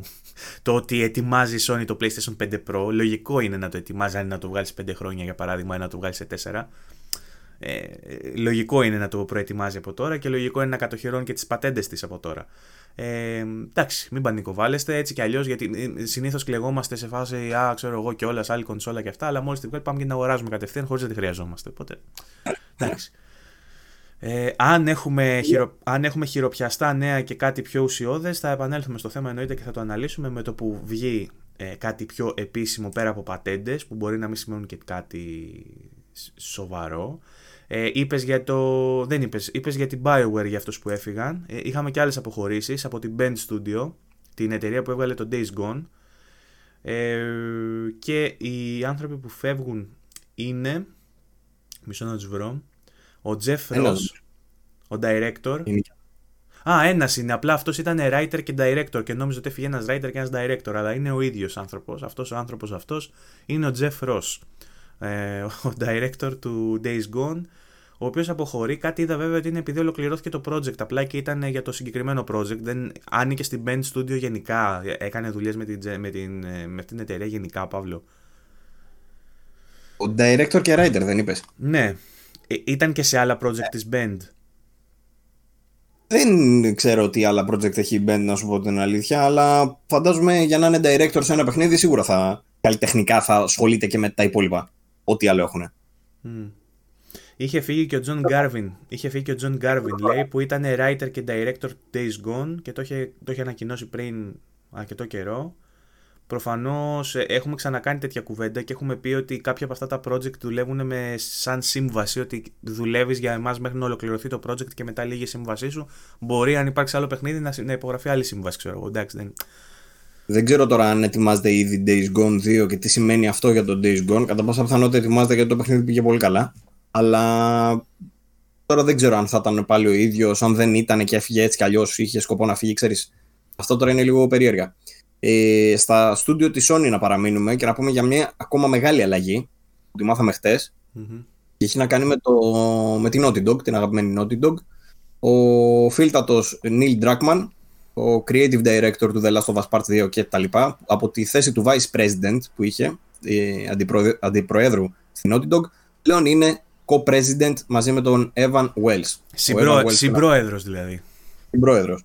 Από την αρχή που ήταν στην ε, Naughty Dog, ο Dragman νομίζω είχε έρθει λίγο πιο μετά, δεν είμαι σίγουρος αν ήταν από την αρχή, αλλά τέλος πάντων όλες αυτές οι επιτυχίες του από ό,τι φαίνεται του δώσανε... νομίζω είναι τιμή Σένεκεν. Δεν ήταν ότι, είχε κάποιο, ότι παίρνει κάποιο privilege παραπάνω ή ότι θα, θα γίνει πιο τολμηρός με τα παιχνίδια του τώρα που είναι co-president.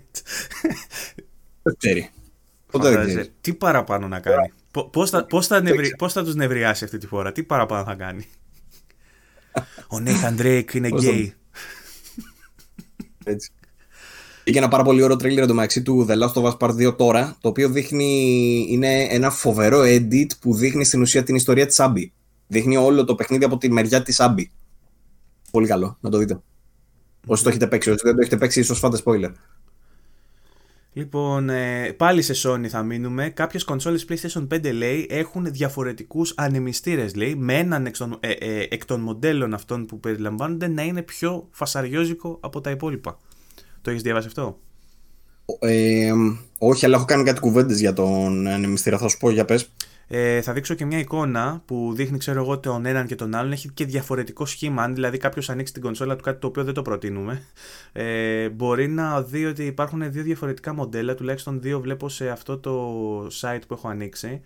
Ε, πριν λέει, τα τεστ που έγιναν για τον ήχο, λέει, ε, πριν το launch ε, ήταν στα 39 decibel στο πρώτο μοντέλο, στη, στη φωτογραφία που δείχνει τέλος πάντων στη, στο δεξιό μέρος αυτό το είδος του ανεμιστήρα, 39 decibel και στο launch λέει αυξήθηκε στα 43. Ενώ υπάρχει λέει και το δεύτερο το οποίο κάπου λέει πόσα decibel είναι το οποίο όμως δεν το βρίσκω ή δεν το λέει. Τέλος πάντων έχει δύο διαφορετικά και έχει αλλάξει ο θόρυβος που έκαναν λέει πριν από το launch και μετά και υπάρχει και ένα συγκεκριμένο μοντέλο που είναι ακόμα πιο φασαριόζικο. Ε, εγώ προσωπικά δεν έχω πρόβλημα ιδιαίτερο. Έχω, ε, τώρα που το έχω αρκετό καιρό το PlayStation 5 και έχω παίξει αρκετά και, και βαριά παιχνίδια. Έχω παίξει Demon Souls, έχω παίξει ε, και το FIFA που μάλλον είναι βαρύ από ό,τι καταλαβαίνω και το Morales. Γενικά έχω δείγματα. Ε, μπορώ να πω ότι ανεβάζει RPM, ανεβάζει ένταση, αλλά δεν το καταλαβαίνω γιατί γίνεται σιγά σιγά και σε κάποια φάση απλά έχει ξεκινήσει και ε, κάνει έναν ε, θόρυβο ας πούμε έτσι ανεπαίσθητο χωρίς να το καταλαβαίνω και το καταλαβαίνω όταν θα κλείσω την εφαρμογή που χαμηλώνει στροφές. Δηλαδή, ε... βγαίνοντας στο dashboard και κλείνοντας την εφαρμογή, καταλαβαίνω ότι πέφτει και έχω ησυχία περισσότερη. Αλλά όσο παίζω δεν ακούω ανεμιστήρα, δεν με ενοχλεί κάτι. Το ίδιο πράγμα μπορεί να το τσεκάρει κάποιος βάζοντας performance mode και, και πώς λέγεται, performance mode και fidelity mode, ας πούμε. Ε, Α, σε ένα σε, παιχνίδι. Σε, αυτό, το σε αυτό να ξέρεις ότι όταν βάζω performance έχω coil wine. Ναι, εκεί ήθελα να καταλήξω. Δεν είναι coil wine αυτό το πράγμα. Εγώ δεν έχω ακούσει από καμία κονσόλα. Πολλοί κόσμοι λέει ότι έχει coil wine. Το coil wine δεν είναι αυτό. Αν για να ακούσουμε τι είναι το coil wine, αρκεί να βάλουμε στο YouTube ένα how ε, does coil wine sound. Ναι, ναι, ναι. ναι. Όχι. Έχω ακούσει κανονικό legit coil wine που έχω κάρτες γραφικών που κάνουν coil wine. Έχω παιχνίδια που όταν τα γυρίζω στο performance ε, όταν ε, είμαι για παράδειγμα στο μενού, όταν δεν είμαι στο μενού, ξέρω εγώ δεν κάνει θόρυβο και με το που μπει στο μενού ακούς την κονσόλα και δεν ανεβάζει RPM, ότι δηλαδή κάνει έναν θόρυβο ανεμιστήρας και κάνει βου και ανεβαίνει. Είναι σε φάση ότι από εκεί που δεν ακούγεται τίποτα, ακούω ένα τζζ, ακούω ρεύμα. Ωραία. Το coil wine συνήθως ακούγεται λίγο διαφορετικά. Μπράβο, μπράβο, μπράβο. Το PlayStation δεν κάνει έτσι. Μένει σταθερό. Το δικό το οποίο μου, με οδηγεί εμένα να πιστεύω ότι το δικό μου κάνει. Διαφοροποιείται αυτό το πράγμα; Ναι, ναι, ναι, ναι. Ανάλογα με το τι δείχνει η οθόνη. Κατάλαβες. Αν ήταν ο ανεμιστήρας, θα είχε θόρυβο σταθερό ανάλογα με τα RPM. Εγώ σου λέω ότι κάνει ακανόνιστου θορύβους ανάλογα με το τι δείχνει η οθόνη. Δηλαδή από το μενού στο άλλο υπομενού, για παράδειγμα, που έχει ένα μοντέλο πιο βαρύ, από σταθερό, από σταθερός αυτός ο θόρυβος αρχίζει και παίζει. Κάνει, κάνει έτσι, ανάλογα με το που μπαίνω. Περίμενε τώρα. Άλλο, εγώ σου λέω ότι στο performance mode μπορεί να κάνει και να μην Αυτό μαλάκα θα το απομονώσει, θα το απομονώσει κανείς και θα μας κάνει ρεζίλι που κάνουμε αυτή τη στιγμή. Αλλάζεις πας στο άλλο το mode και από εκεί πρέπει να κάνει. Κάνει αυτό το πράγμα. Όχι ότι το κάνει συνέχεια. Εγώ σου λέω το coil wine για να καταλάβεις ότι είναι coil wine. Το κάνει μόνιμα. ρεζίλι, μαλάκα ρεζίλι. Ε, ωραία. Θέλω να σου πω. Μπερδεύεται. Εγώ δεν υπάρχει κανένα coil πουθενά. Δεν, ναι, κανένα. δεν υπάρχει γενικά. Σου λέω ότι υπάρχει σε συγκεκριμένα παιχνίδια όταν είναι uncapped το frame rate ακούγεται λίγο. Και δεν το κάνει μόνο το PlayStation, το κάνουν όλες οι συσκευές αυτό όταν είναι uncapped, όλε οι GPU. Τι; Νομίζω ότι είναι ο ανεμιστήρας. Και επειδή το έχω συζητήσει με πάρα πολλούς και επειδή μου έχουν στείλει άπειρα βίντεο και επειδή μπαίνω κι εγώ στο YouTube και βλέπω βίντεο που λένε PlayStation 5 Coil One, κανένα δεν είναι Coil One. Έχω δει πάνω από 20 βίντεο, κανένα δεν είναι Coil One. Όλα είναι ο ανεμιστήρα. Δεν ξέρω ε... γιατί, γιατί λέει ο κόσμος ε, επειδή τον συγκεκριμένο θόρυβο που λες, που το έχω δει σε κάποιους να το λένε, κούνα λίγο την κάμερά σου γιατί είσαι σαν να σε λούζει ο ήλιος. Ε, το, ναι. Α. Πολύ ε, χειρότερα. Δεν γίνεται, τώρα σκάει ο ήλιος από... Πολύ χειρότερα. Ωραία. Τέλος θα, έτσι θα τον βλέπουμε τον Παύλο. Ε, ε, έχω ακούσει και στη δική σου την κονσόλα αυτό που ακουγόταν που στην αρχή συζητούσαν για Coil Wine. Έχω δει και βιντεάκια για κάποιους που λένε ότι είναι Coil Wine και έχεις δίκιο. Δεν είναι. Και έχεις δίκιο, δεν είναι coil wine. Καταλαβαίνω ότι είναι ο νεμιστήρας. Στην δική μου την περίπτωση, σε παιχνίδια που έχουν uncapped frame rate, αν βάλω το αυτί μου δίπλα στην κονσόλα, ακούω έναν ηλεκτρονικό θόρυβο και θεωρώ ότι είναι ελαφρό coil wine, αλλά δεν είναι αυτό το φοβερό που λένε ότι ακούγεται και τα πρέπει να φέρεις το αυτί σου δίπλα για να το ακούσεις σε uncapped frame rate. Εγώ το έχω ακούσει και έχω, έχουν περάσει από τα χέρια μου κάρτες γραφικών οι οποίες είχαν κανονικό coil wine και τις έστειλα για, για πώς το λένε, RMA, πώς λέγεται, και μου, αλλα... μου αλλάξανε την κάρτα. Δεν είναι, δεν είναι non-issue, δεν είναι θέμα που υπάρχει και το παθαίνουν όλες οι κονσόλες. Είναι κάτι το οποίο υφίσταται και ενδεχομένως κάποιοι να έχουν πρόβλημα με κάποιον πυκνοτή στην κονσόλα και να ακούστε πιο δυνατά. Αλλά δεν είναι, δεν είναι διαδεδομένο πρόβλημα. Δεν έχει γενικά το PlayStation 5 Coil Wine. Αυτό είναι γεγονός που λες. Εγώ αυτή τη στιγμή προσπαθώ να περιορίσω λιγάκι γιατί όλοι νομίζουν ότι έχουν coil one. Όχι, Όχι. σχεδόν κανείς δεν έχει coil one. Για να έχετε coil one, μάλλον είναι, είναι πολύ μικρές πιθανότητες. Εγώ ξανά επιμένω ότι δεν έχει κανείς, αλλά τέλος πάντων σε πιστεύω. Αν μου λες ότι όντως το ακούς ρε παιδί μου αυτό το πράγμα, εντάξει, το Πρόσεξε, πιστεύω. Υπάρχει, υπάρχει ε... το coil wine που είναι ανυπόφορο και υπάρχει και ένα coil wine το οποίο είναι αν φέρεις το αυτί σου δίπλα στον πυκνοτή την ώρα που δουλεύεις σε ε, πλήρη τέτοια. Ε, με πλήρη τάση, πώς να το πω, είναι, υπάρχει πιθανότητα να κάνει έναν μικρό θόρυβο σε όλα τα. Εμένα η 3080 πια. Μακάρι να είχα. Μακάρι, μακάρι το μου. Μακάρι να είχα 3080. Η, η 2080 που έχω μέσα στο PC, αν βάλω uncapped frame rate και φέρω το αυτί μου δίπλα στο κουτί, ακούγεται. Αν παίζω με V-Sync, δεν ακούγεται. Ακούγεται ένας μικρός ηλεκτρονικός θόρυβος. Αυτό είναι coil wine. Απλά όταν γίνεται πρόβλημα το coil wine, είναι όταν σε, έτσι όπως κάθεσαι, ακούς την κονσόλα να τσιρίζει, να κάνει αυτό το. κάνει έτσι που λες εσύ όλα αυτά που έχουμε κάνει τώρα, όποιος τα μαζέψει και τα κάνει ένα βίντεο, μας έχει ξεφτυλίσει στο ίντερνετ, να ξέρεις. Ε, Εκτός από το ανεμιστήρα, ρε παιδί μου, που ακούγεται όπως είπαμε τώρα σε διάφορες μορφές του και αν υπάρχει και coil τέλος πάντων, ε, το, το άλλο που μπορεί να ακούγεται το θόρυβος είναι από τα δισκάκια. Όταν βάζετε δισκάκι μέσα, ακούγονται περίεργοι θόρυβοι. Ε, μπορεί να όταν στρίβει το δισκάκι. Δεν θα κάνω και αυτό το θόρυβο. Κάντο λίγο, ρε φίλε. I see dead people. Ε, δεν, δεν είναι μόνο ότι ακούγεται το δισκάκι πώς γυρνάει, το οποίο γυρνάει πάρα πολύ γρήγορα και μπορεί να μπερδέψει κάποιους ότι μπορεί να ακούνε πάλι κάτι περίεργο και σαν στρίγκλισμα. Όντως στροφάρει γρήγορα το δισκάκι και ακούγεται αυτό. Ακούγεται και, και κάτι σαν. Θα, θα το πω σαν μπορδίτσα. Γιατί κάνει κάτι, κρ, κρ, κρ, κάνει κάτι τέτοια, ρε παιδί μου. Πιο ηλεκτρονικός όμως ήχος. Ε, είναι δύσκολο να περιγράψει τώρα όλα αυτά. Ε, εν τω μεταξύ, δεν έχει λυθεί ακόμα αυτή η μαλακή που παίζω ψηφιακό. Έχω ξεχάσει μέσα το δισκάκι του Demon Souls, ξέρω εγώ, και παίζω FIFA ψηφιακό και κάθε τόσο γυρνάει το δισκάκι. Γιατί το κάνει αυτό; Ναι, νομίζω αυτό έχει να κάνει τελικά με το ότι προ... κοιτάει να διαβάσει όλη την ώρα για να ξαναπάρει την άδεια. Νομίζω ότι πώς το κάνεις στο ψηφιακό που σου λέει αν δεν έχεις Ιντερνετ σε 15 λεπτά κλείνει τέτοια.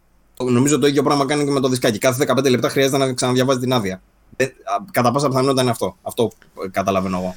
Ε, Το θέμα είναι ότι το, το δισκάκι εκεί πέρα θυμάμαι που λέγαμε ότι μαλάκα τεχνολογίες που θα έχει μέσα και ότι βάζει το, το disk drive το έχει μέσα στο απ' έξω, στο εξωτερικό περίβλημα για να μην ακούγεται ήχο και τέτοια παπαριά. Ακούγεται πάρα πολύ. Ισχύει, ισχύει. Ε, μόνο θόρυβο δεν είναι το disk drive. Και στο, ε, στο, δεν... στο έπιπλο που έχω εγώ στην κουζίνα, στο έπιπλο που, στην κουζίνα, στο σαλόνι, στο έπιπλο, στο έπιπλο που. Το ίδιο είναι.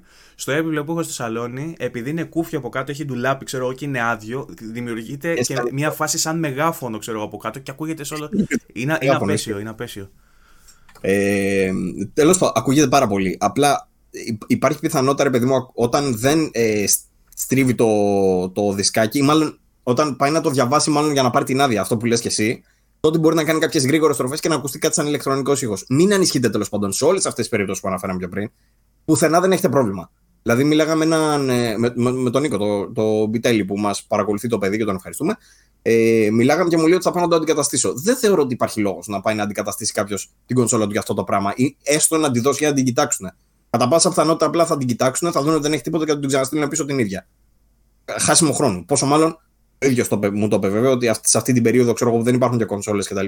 Είναι πάρα πολύ δύσκολο να τη στείλεις και να την ξαναστείλουν κτλ. Και, και μήπως χρειαστεί και αντικατάσταση ή whatever. Ε, δεν χρειάζεται οτιδήποτε. Θα σου, έρθει, θα σου έρθει ο courier, θα σου έρθει ο courier της γενικής στο σπίτι να την παραλάβει και να τη δώσεις εσύ. Καλά.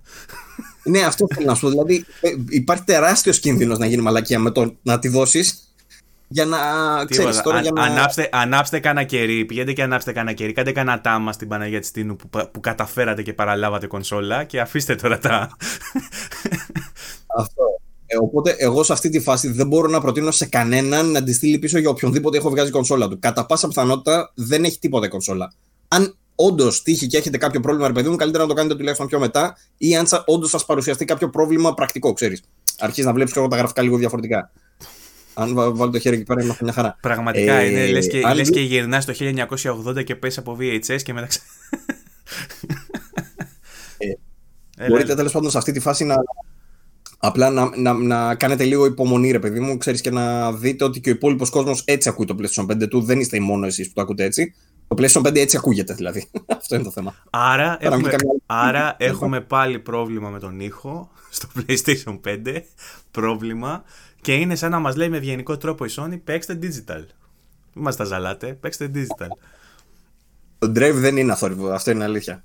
Δεν είναι αθόρυβο, δυστυχώς. Το θέμα είναι τώρα που θα πάρει το Series X να, να ακούσω από έναν άνθρωπο ισορροπημένο και αντικειμενικό, αν έχεις κανένα φίλο σου δηλαδή δίπλα, ε, να, μου πει, να μου πει αν κάνει τον ίδιο θόρυβο το Blu-ray drive του Series X. Γιατί άλλοι λένε ότι είναι το ίδιο, άλλοι λένε ότι είναι πιο αθόρυβο. Θέλω να μου πεις και εσύ τη γνώμη σου που θα τα βάλεις δίπλα-δίπλα. Τώρα που θα παραλάβεις, αλλά να το λέω σιγά σιγά για την κυριαρχία μέσα. Πρέπει να βάλω, πρέπει, πρέπει να βάλω δισκάκι όμως στο Xbox ε, και δεν ξέρω αν έχω. Έλα, δώσω εγώ. Έχω, έχω, έχω το Quantum Break, άμα θες. Έχεις δισκάκι του Xbox; Έχω το Forza, το Horizon το 3, το Quantum Break και το Fallout. Ε, όχι, το Fallout μακάρι Και το Bioshock το Collection.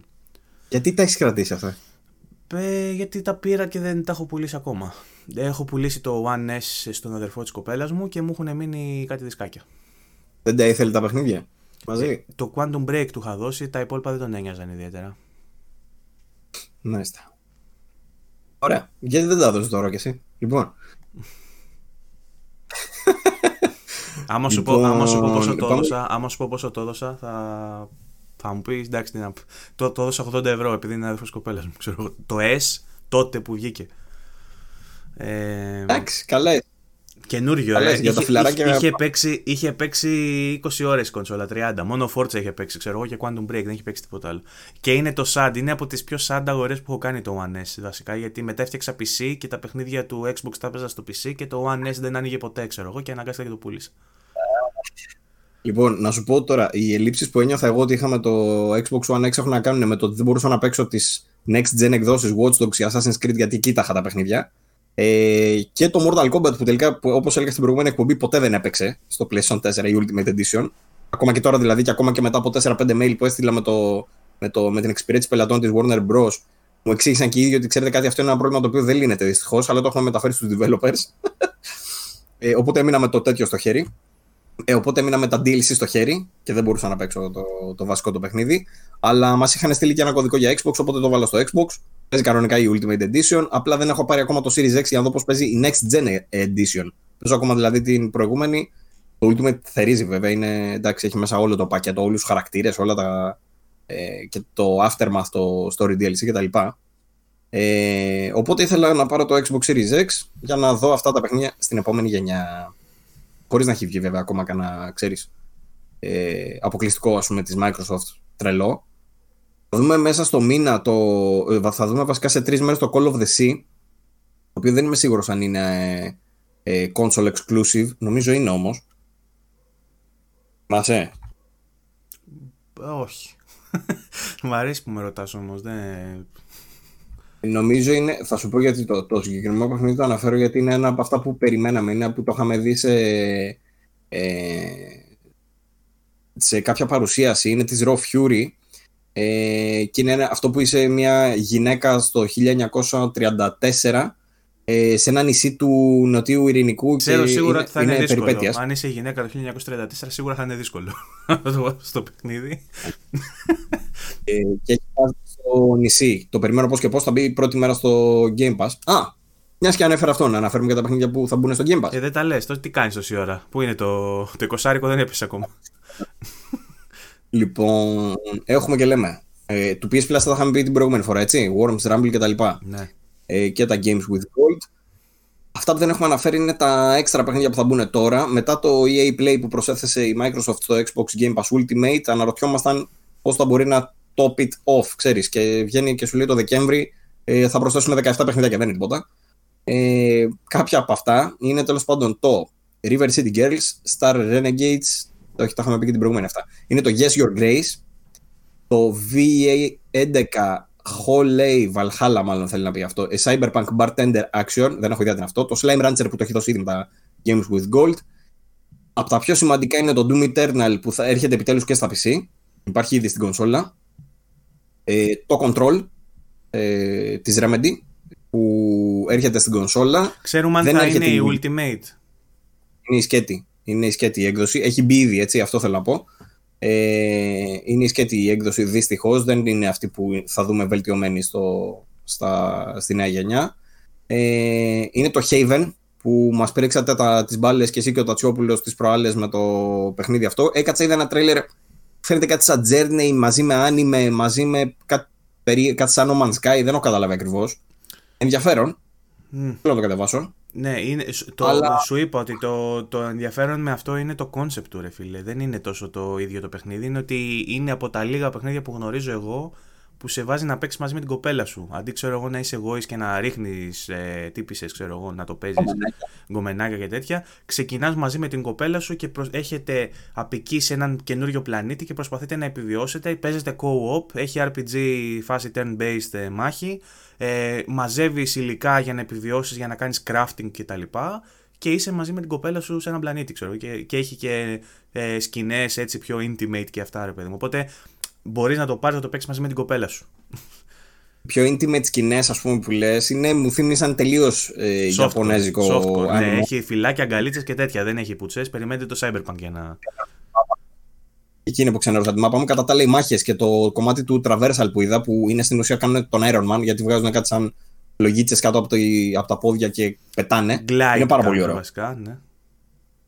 Εντάξει. λοιπόν, αυτά με το Haven. Θα το τσεκάρουμε και αυτό το παιχνιδάκι. Θα έχουμε περισσότερα να σας πούμε λογικά. Το άλλο μεγάλο παιχνίδι που μπαίνει είναι η έκδοση του Dragon Quest 11S Echoes of an Elusive Age, το οποίο έρχεται στο Game Pass Day One σε console και PC. Ε, το έχουμε πάρει ήδη για review, το κάνει ο Στάμος, στο PS4 βέβαια. Αλλά θα το τσεκάρουμε και εμείς στο Xbox. Το παιχνίδι παίρνει 90 στο, έχει 90 στο Metacritic, Ε, έτσι. ε, δεν- το έχω γράψει και εγώ, ρε. Το έχω γράψει το. Είχα γράψει την απλή έκδοση και τώρα βγήκε η S. Και το είχα γράψει στο PC και εγώ. Δεν ξέρω τι διαφορές έχει να σου πω την αλήθεια. Ε, έχει τα DLC νομίζω και κάποιες, ε, κάποιες αισθητικές διαφορές. Έχει βελτιωθεί ελάχιστα σε... Ναι. Ε, του μπάνακι πάντως από τη λένε όλοι το Dragon Quest από τα καλύτερα παιχνίδια της χρονιάς δεν ξέρω αν θα είναι eligible για να ψηφιστεί αλλά θεωρείται από τα top Λοιπόν και έχουμε και λέμε τώρα τα, αυτά που δεν έχουν γίνει διαθέσιμα ακόμα και θα γίνουν είναι το Call of the Sea που αναφέραμε πιο πριν. Θα γίνει στις 8-12 διαθέσιμο. Το Monster Sanctuary για κονσόλα το Starbound για PC το Unto the End ε, για κονσόλα και PC στις 9 12 και στις 10 12 έχουμε τα εξής. Assetto Corsa για κονσόλα, το πρώτο, όχι το Assetto Corsa το Competizione, είναι το πρώτο που ήταν ε, ε, με τη δικιά τους μηχανή γραφικών, λίγο περίεργο. Το Gang Beasts για κονσόλα και PC, ένα παιχνιδάκι multiplayer πάρα πολύ διασκεδαστικό. Ε, το έχεις κάνει review; Το Gang Beasts, ναι, το είχα κάνει. Κα, που είναι, καλά που είναι με αυτά τα slimes που παίζουν. Ε, party game, εντάξει. Πλέον που έχει βγει Fall Guys και τέτοια το θεωρώ πολύ υποδέστερο, ας πούμε, ρε παιδί μου, αλλά έχει πλάκα. Άμα παίζεις με παρέα, βγάζει γέλιο.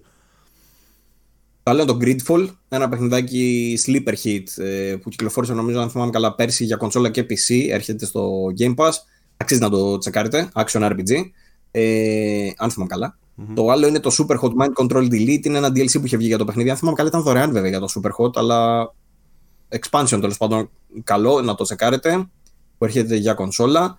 Και το τελευταίο είναι το Ukulele and the Impossible Lair. Είναι το sequel του σκέτου του Ukulele, που το πρώτο το Ukulele ήταν 3D platformer. Το δεύτερο είναι 2,5D platformer, δηλαδή στην ουσία το βλέπεις σε side scroll. Mm-hmm. Ε, και αυτό θα είναι διαθέσιμο από τις 10 12 ε, Δυστυχώς βγαίνουν από την υπηρεσία και κάποια παιχνίδια και είναι μπόλικα. Το ένα από αυτά είναι το. Μάλλον αυτά που μας πείραξαν περισσότερο είναι για τους πισάδες το Age of Wonders, το Planetfall. Mm-hmm. Ε, και το άλλο τώρα που είναι για τους υπόλοιπους είναι το Turing Test εντάξει, το Mad Runner άντε πες εντάξει, το Pathologic 2 νομίζω θα πειράξει πολλούς που βγαίνει, το Naruto του Boruto συν... Ωραίο το αυτό. Shinobi Striker της ε, Bandai επίσης βγαίνει και τα δύο χειρότερα γαμότο είναι το Pro το 2020. Ήλπιζα να το κρατήσουν αυτό για να Λένε θα μπει το 21 όμως. Μακάρι να γίνει αυτό και από την άλλη βέβαια θα μου πεις έχει και τα FIFA πλέον οπότε εντάξει είσαι ok. Ναι. Ε, αλλά το χειρότερο για μένα που δεν το έχω παίξει ακόμα και ήλπιζα να το παίξω και θέλω να το παίξω τώρα μέχρι τις 15 που θα βγουν αυτά τα παιχνίδια από μέσα. Έχω άλλες 10 μέρες. Mm. Και έχω τώρα next gen και θα πρέπει να κάτσω να παίξω αυτό επειδή θα βγει. Το θα μου πεις μπορείς να το αγοράσεις. Δεν μπορώ. Αλλά είναι, ξέρεις, θέμα ηθικό. Είναι το Untitled Goose Game. Το οποίο ακόμα δεν το έχω παίξει ολόκληρο. Έχω παίξει λίγο στην αρχή. Εντάξει, είναι και φθηνό νομίζω αυτό το βρίσκα. Ναι, ισχύει. Όποιος θέλει πάντως να το παίξει μέσω του Game Pass είναι μέχρι τις 15 διαθέσιμο. Μάλιστα. Λοιπόν, Λοιπόν. Αυτά με τα παιχνίδια αυτά. Ε, συνεχίζοντας ε, με τα παιχνίδια τα οποία παίρνουμε τον ε, μήνα αυτό, έχουμε στο μια ωραία εκπληξούλα μέσω του Prime Gaming, ε, όποιος έχει λογαριασμό Amazon Prime που παίρνει τα perks για το Amazon, για τις αγορές από το Amazon, αλλά και το Prime Video, την υπηρεσία τύπου Netflix, έχει ε, πρόσβαση και στο Prime Gaming και έχει στη διάθεσή του κάθε μήνα κάποια παιχνίδια. Ένα από αυτά είναι το Battlefield 3. Είναι διαθέσιμο ως το 30 Δεκάτου και σας δίνει έναν κωδικό για το Origin. Ε, μπορείτε να το χρησιμοποιήσετε για να αποκτήσετε το Battlefield 3. Ε, δίνει και κάποια άλλα μαζί, δεν αξίζει να τα αναφέρω. Έχει, ένα, έχει μέσα ένα ωραίο adventure το Lost Horizon. Έχει το Hyperdot, έχει το Close to the Sun που είχε βγει σχετικά πρόσφατα. Έχει, έχει ωραία παιχνίδια τέλος πάντων. Ε, και τέλος να αναφέρουμε και για το Epic που έδωσε την ε, πέμπτη το Cave Story Plus. Είναι διαθέσιμο λέει, ως τις 10 του. Ε, όποιος ε, έχει λογαριασμό στο Epic Store μπορεί να μπει να το κατεβάσει δωρεάν ε, και να το κρατήσει, να το προσθέσει στη συλλογή του δηλαδή. Το εντυπωσιακό όμως είναι ότι από την επόμενη εβδομάδα, στις 10 του μηνός, την ημέρα που θα κυκλοφορήσει το Cyberpunk και την ημέρα που θα κυκλοφορήσει και που θα είναι και η παρουσίαση των Game Awards, ε, θα είναι διαθέσιμα δωρεάν το Tyranny και το Pillars of Eternity. Το ένα. Ε, μπορείτε να τα κατεβάσετε και αυτά. Λοιπόν, ε... έχω δύο πραγματάκια ακόμα. Ναι, για πες. Συγγνώμη. Ε, το ένα που θέλω να μιλήσουμε είναι λίγο τα Game Awards. Και εγώ γι' αυτό θα σε πήγαινα. Ναι. Εκεί θα σε πήγαινα τώρα. Ωραία. Αφού ήθελες και εσύ γι' αυτό, πριν από αυτό, να σου πω δύο άλλα πραγματάκια. Πρώτον, ε, ο... Αχ, το ξέχασα. Περίμενε. Περίμενε, περίμενε, δώσα ένα λεπτό. Καλά, όσο το ψάχνεις εσύ, να πω για τους ε, δύο-τρεις φίλους μου που είναι μίστες και καταλαβαίνουν και γουστάρουν Persona όπως και εγώ, ότι είχαμε μία ανακοίνωση για το Persona Scramble ή όπως θα το δούμε εμείς εδώ στη Δύση, ε, Persona Strikers, το οποίο είναι το sequel ε, του Persona 5 ε, που συνεχίζει την ιστορία. Βασικά γιατί σαν gender είναι τελείως διαφορετικό, σαν RPG, δεν είναι RPG δηλαδή πλέον, μιλάμε για action game αμυγός. Ε, ανακοινώθηκε λοιπόν ότι τελικά, ε, εσείως, επιτέλους, θα έρθει στη Δύση και θα το παίξουμε και εμείς ε, στις 23 Φεβρουαρίου για Switch, PlayStation 4 και Steam. Και μάλιστα το συνόδευσε με ένα βιντεάκι το οποίο μπορείτε να μπείτε και να δείτε ε, που κάνει την ανακοίνωση τέλος πάντων για το Φεβρουάριο, 23 Φεβρουαρίου. Τότε θα μπορέσουμε επιτέλους να το παίξουμε κι εμείς ε, και να θυμίσουμε ότι έχει βγει από νομίζω πέρσι. Έχει βγει εδώ και αρκετό καιρό στην Ιαπωνία με το όνομα Persona Scramble. Ναι. Αυτά. Λοιπόν, ο δημιουργός του Silent Hill. Τσουριάσατε με το που ανέφερα το Silent Hill. Δεν θέλω να πω όμως για Silent Hill. Ο δημιουργός του Silent Hill αποφάσισε να φύγει από την ε, Team Siren, της, ε, η οποία δεν είμαι σίγουρος αν είναι θηγατρική της Sony, δεν θυμάμαι καλά, ή αν είναι ξεχωριστό στούντιο που συνεργάζεται με τη Sony. Έφυγε όμως τέλος πάντων από την Team Siren ε, για να δημιουργήσει το δικό του στούντιο, το Bokeh Game Studio. Ε, πρόκειται για μια νέα εταιρεία ανάπτυξης παιχνιδιών ε, στην οποία θα είναι δημιουργοί οι οποίοι έχουν δουλέψει πάνω σε Silent Hill, Siren, Forbidden Siren, τα γνωστά άλλα τα θρυλεράκια, για μένα από τα top μου, μαζί με τα Silent Hill, ε, Gravity Rush και κάποιοι από αυτούς έχουν δουλέψει και στο The Last Guardian. Ε, η ομαδούλα αυτή, η Ατάλαντη, οι πουθενάδες, ε, δημιούργησε τέλος πάντων ένα νέο στούντιο εκτός της Sony. Φεύγουν δηλαδή όλοι αυτοί από εκεί πέρα που ήταν σε στενή συνεργασία με τη Sony και πάνε και κάνουν κάτι δικό τους εξωτερικό. Δεν ξέρω πότε θα δούμε καινούργια παιχνίδια από αυτούς και τι θα είναι. Ε, μάλλον έχουν ανακοινώσει ήδη ότι δουλεύουν πάνω σε ένα action παιχνίδι. Δεν ξέρω τώρα τι φάση. Ε, και δεν ξέρω επίσης τι θα γίνει και με τη σειρά Gravity Rush, η οποία είχε ένα πολύ βελτιωμένο δεύτερο μέρος. Το Gravity Rush το 2 ήταν πολύ. και το 1 ήταν καλό, το 2 ήταν πολύ βελτιωμένο. Ε, δεν ξέρουμε αν θα βγει Gravity Rush 3 τώρα με τα καινούργια δεδομένα. σω δουλέψει κάποιο άλλο στούντιο πάνω σε αυτούς. Ε, και μιας και ανέφερα αυτό, να πω και ότι υπάρχουν άπειρες φήμες ότι θα δούμε στα Game Awards παιχνίδι Silent Hill. Το οποίο λένε οι φήμες, όπως το έχουμε αναφέρει και άλλες φορές, ότι το project το επιβλέπει ο Kojima και είναι για λογαριασμό της Sony. Λοιπόν, αυτή η κατάσταση είναι dream come true φάση, αν, αν κάτσει τελικά και ισχύει αυτό το, το πράγμα. Το πιστεύεις πραγματικά; Όχι. Επειδή ακριβώς είναι τόσο ιδανική κατάσταση και τόσο ιδανικό αυτό το σενάριο, Δυστυχώς δεν το πιστεύω. Καταρχάς το Silent Hill πώς θα το αποδεσμεύσουν από την τέτοια, από την Δεν θα το αποδεσμεύσουν.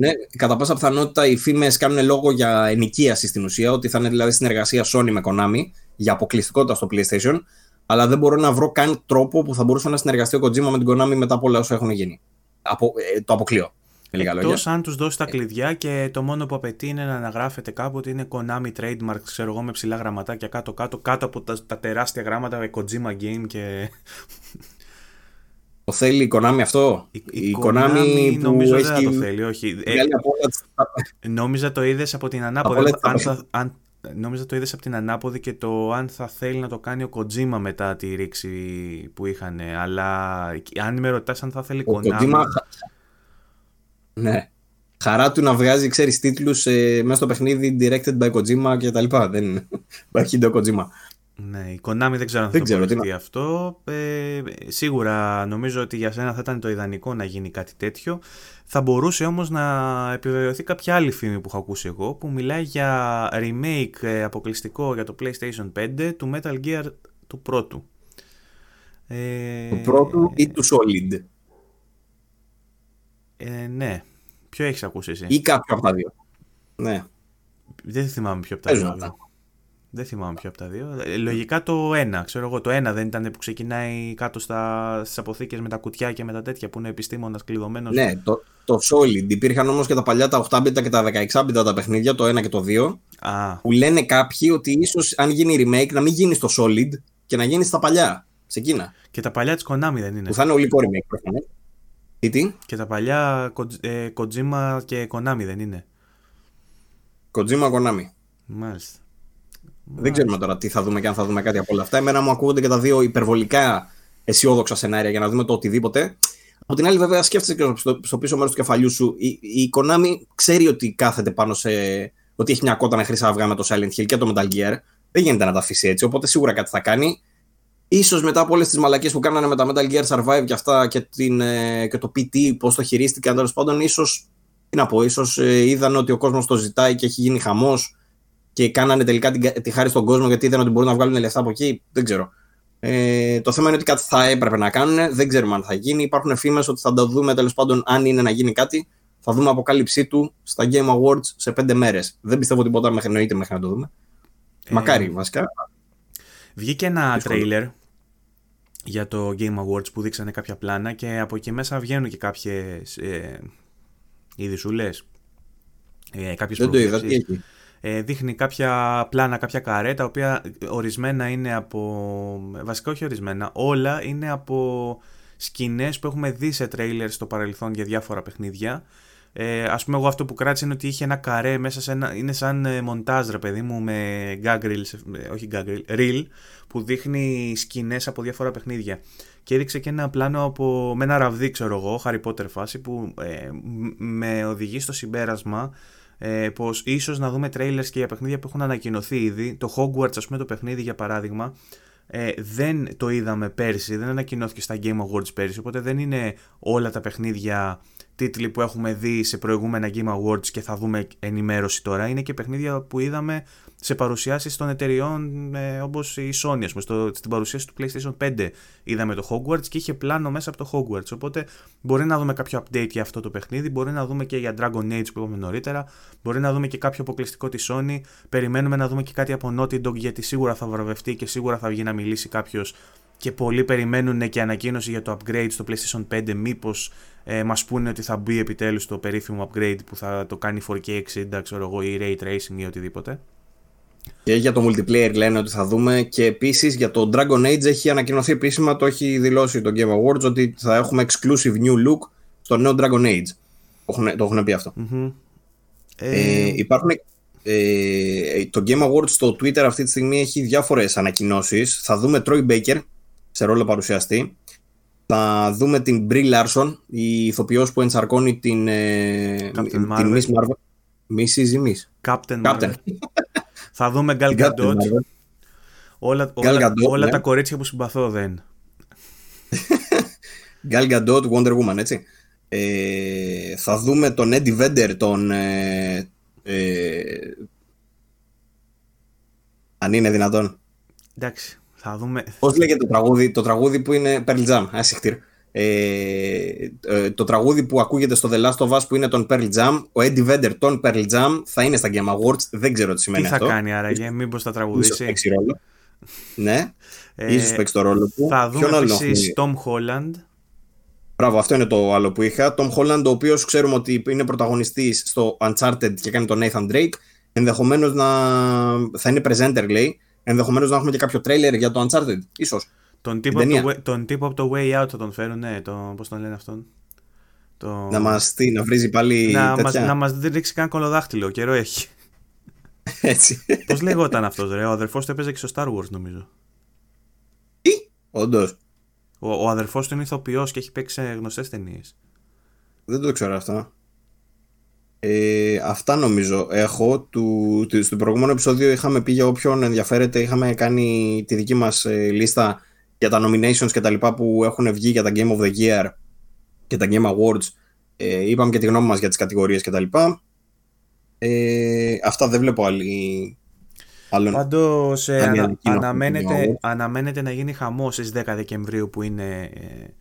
10 ε, Δεκεμβρίου είναι στις 10 τα ξημερώματα, δηλαδή βραδιάζει 9, ξημερώνει 10 ή είναι βραδιάζει 10, ξημερώνει 11.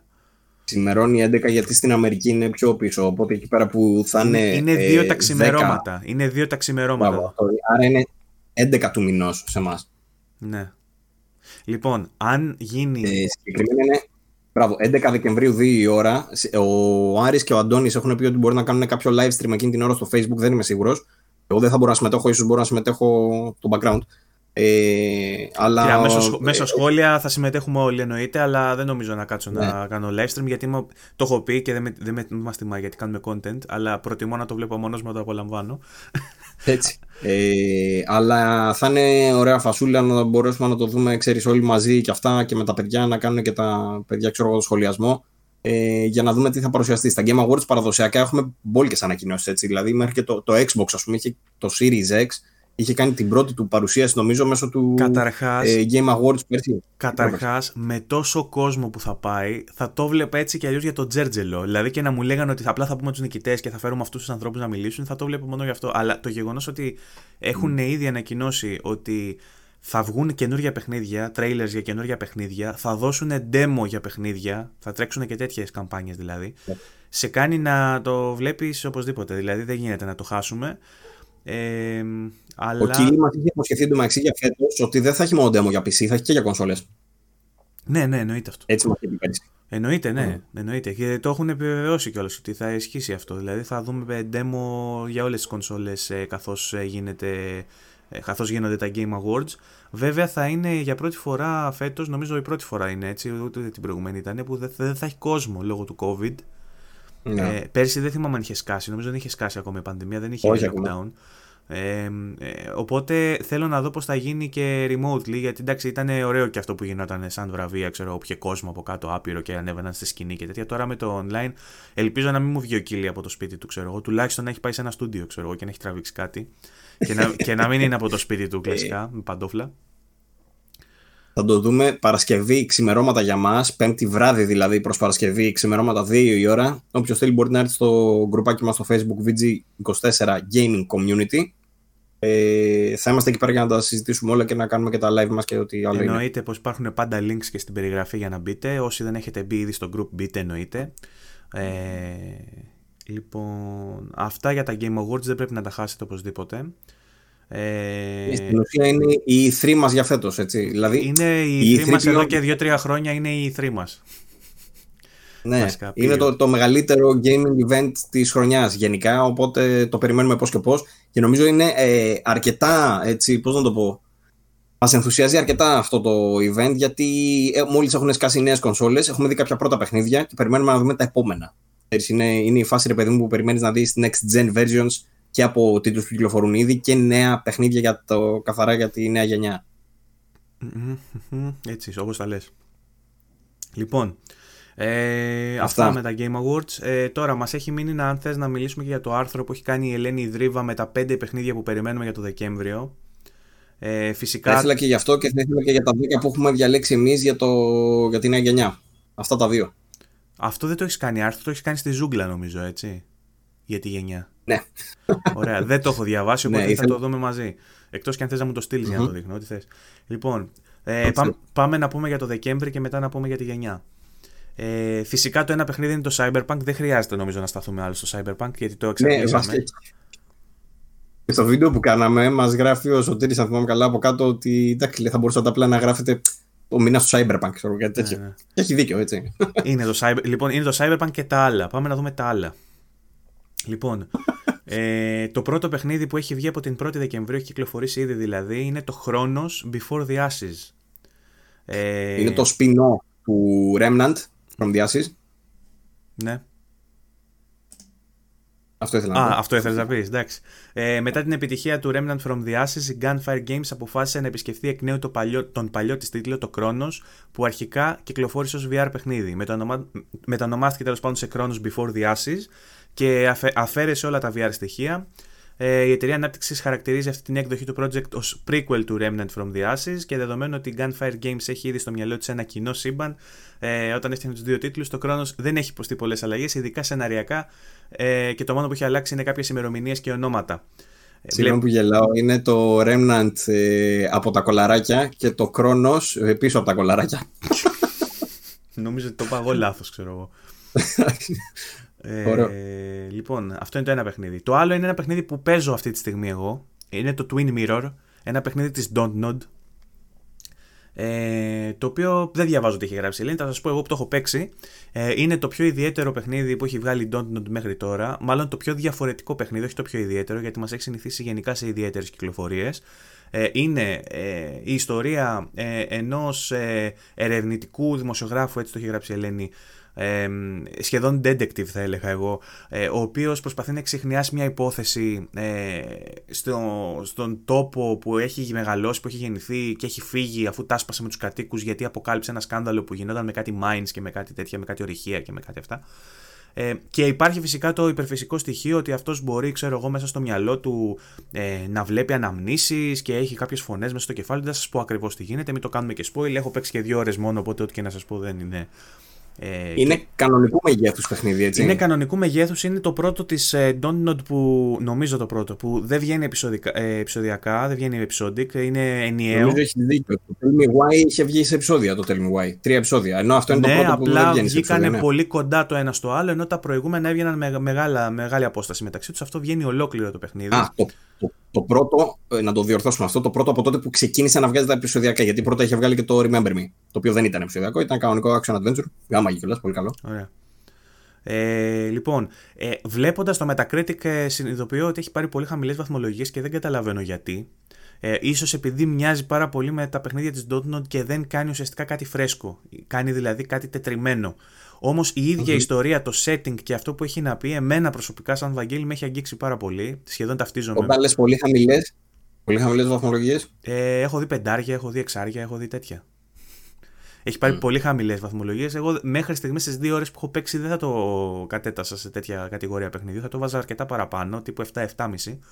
Ε, αλλά ε, δείτε το τρέιλερ, διαβάστε δύο-τρία πράγματα για το παιχνίδι, να δείτε αν σας ενδιαφέρει, γιατί σας λέω, εγώ προσωπικά έχω ταυτιστεί με τον χαρακτήρα μετά από πολλά παιχνίδια, γιατί ήταν μεν ωραίες ιστορίες με το Tell Me Why και με το Life is Strange και με αυτά, ήταν ωραίες ιστορίες, όμως συνήθως δεν μπορούσα να ταυτιστώ με τον πρωταγωνιστή, γιατί ήταν κάτι μακριά μου.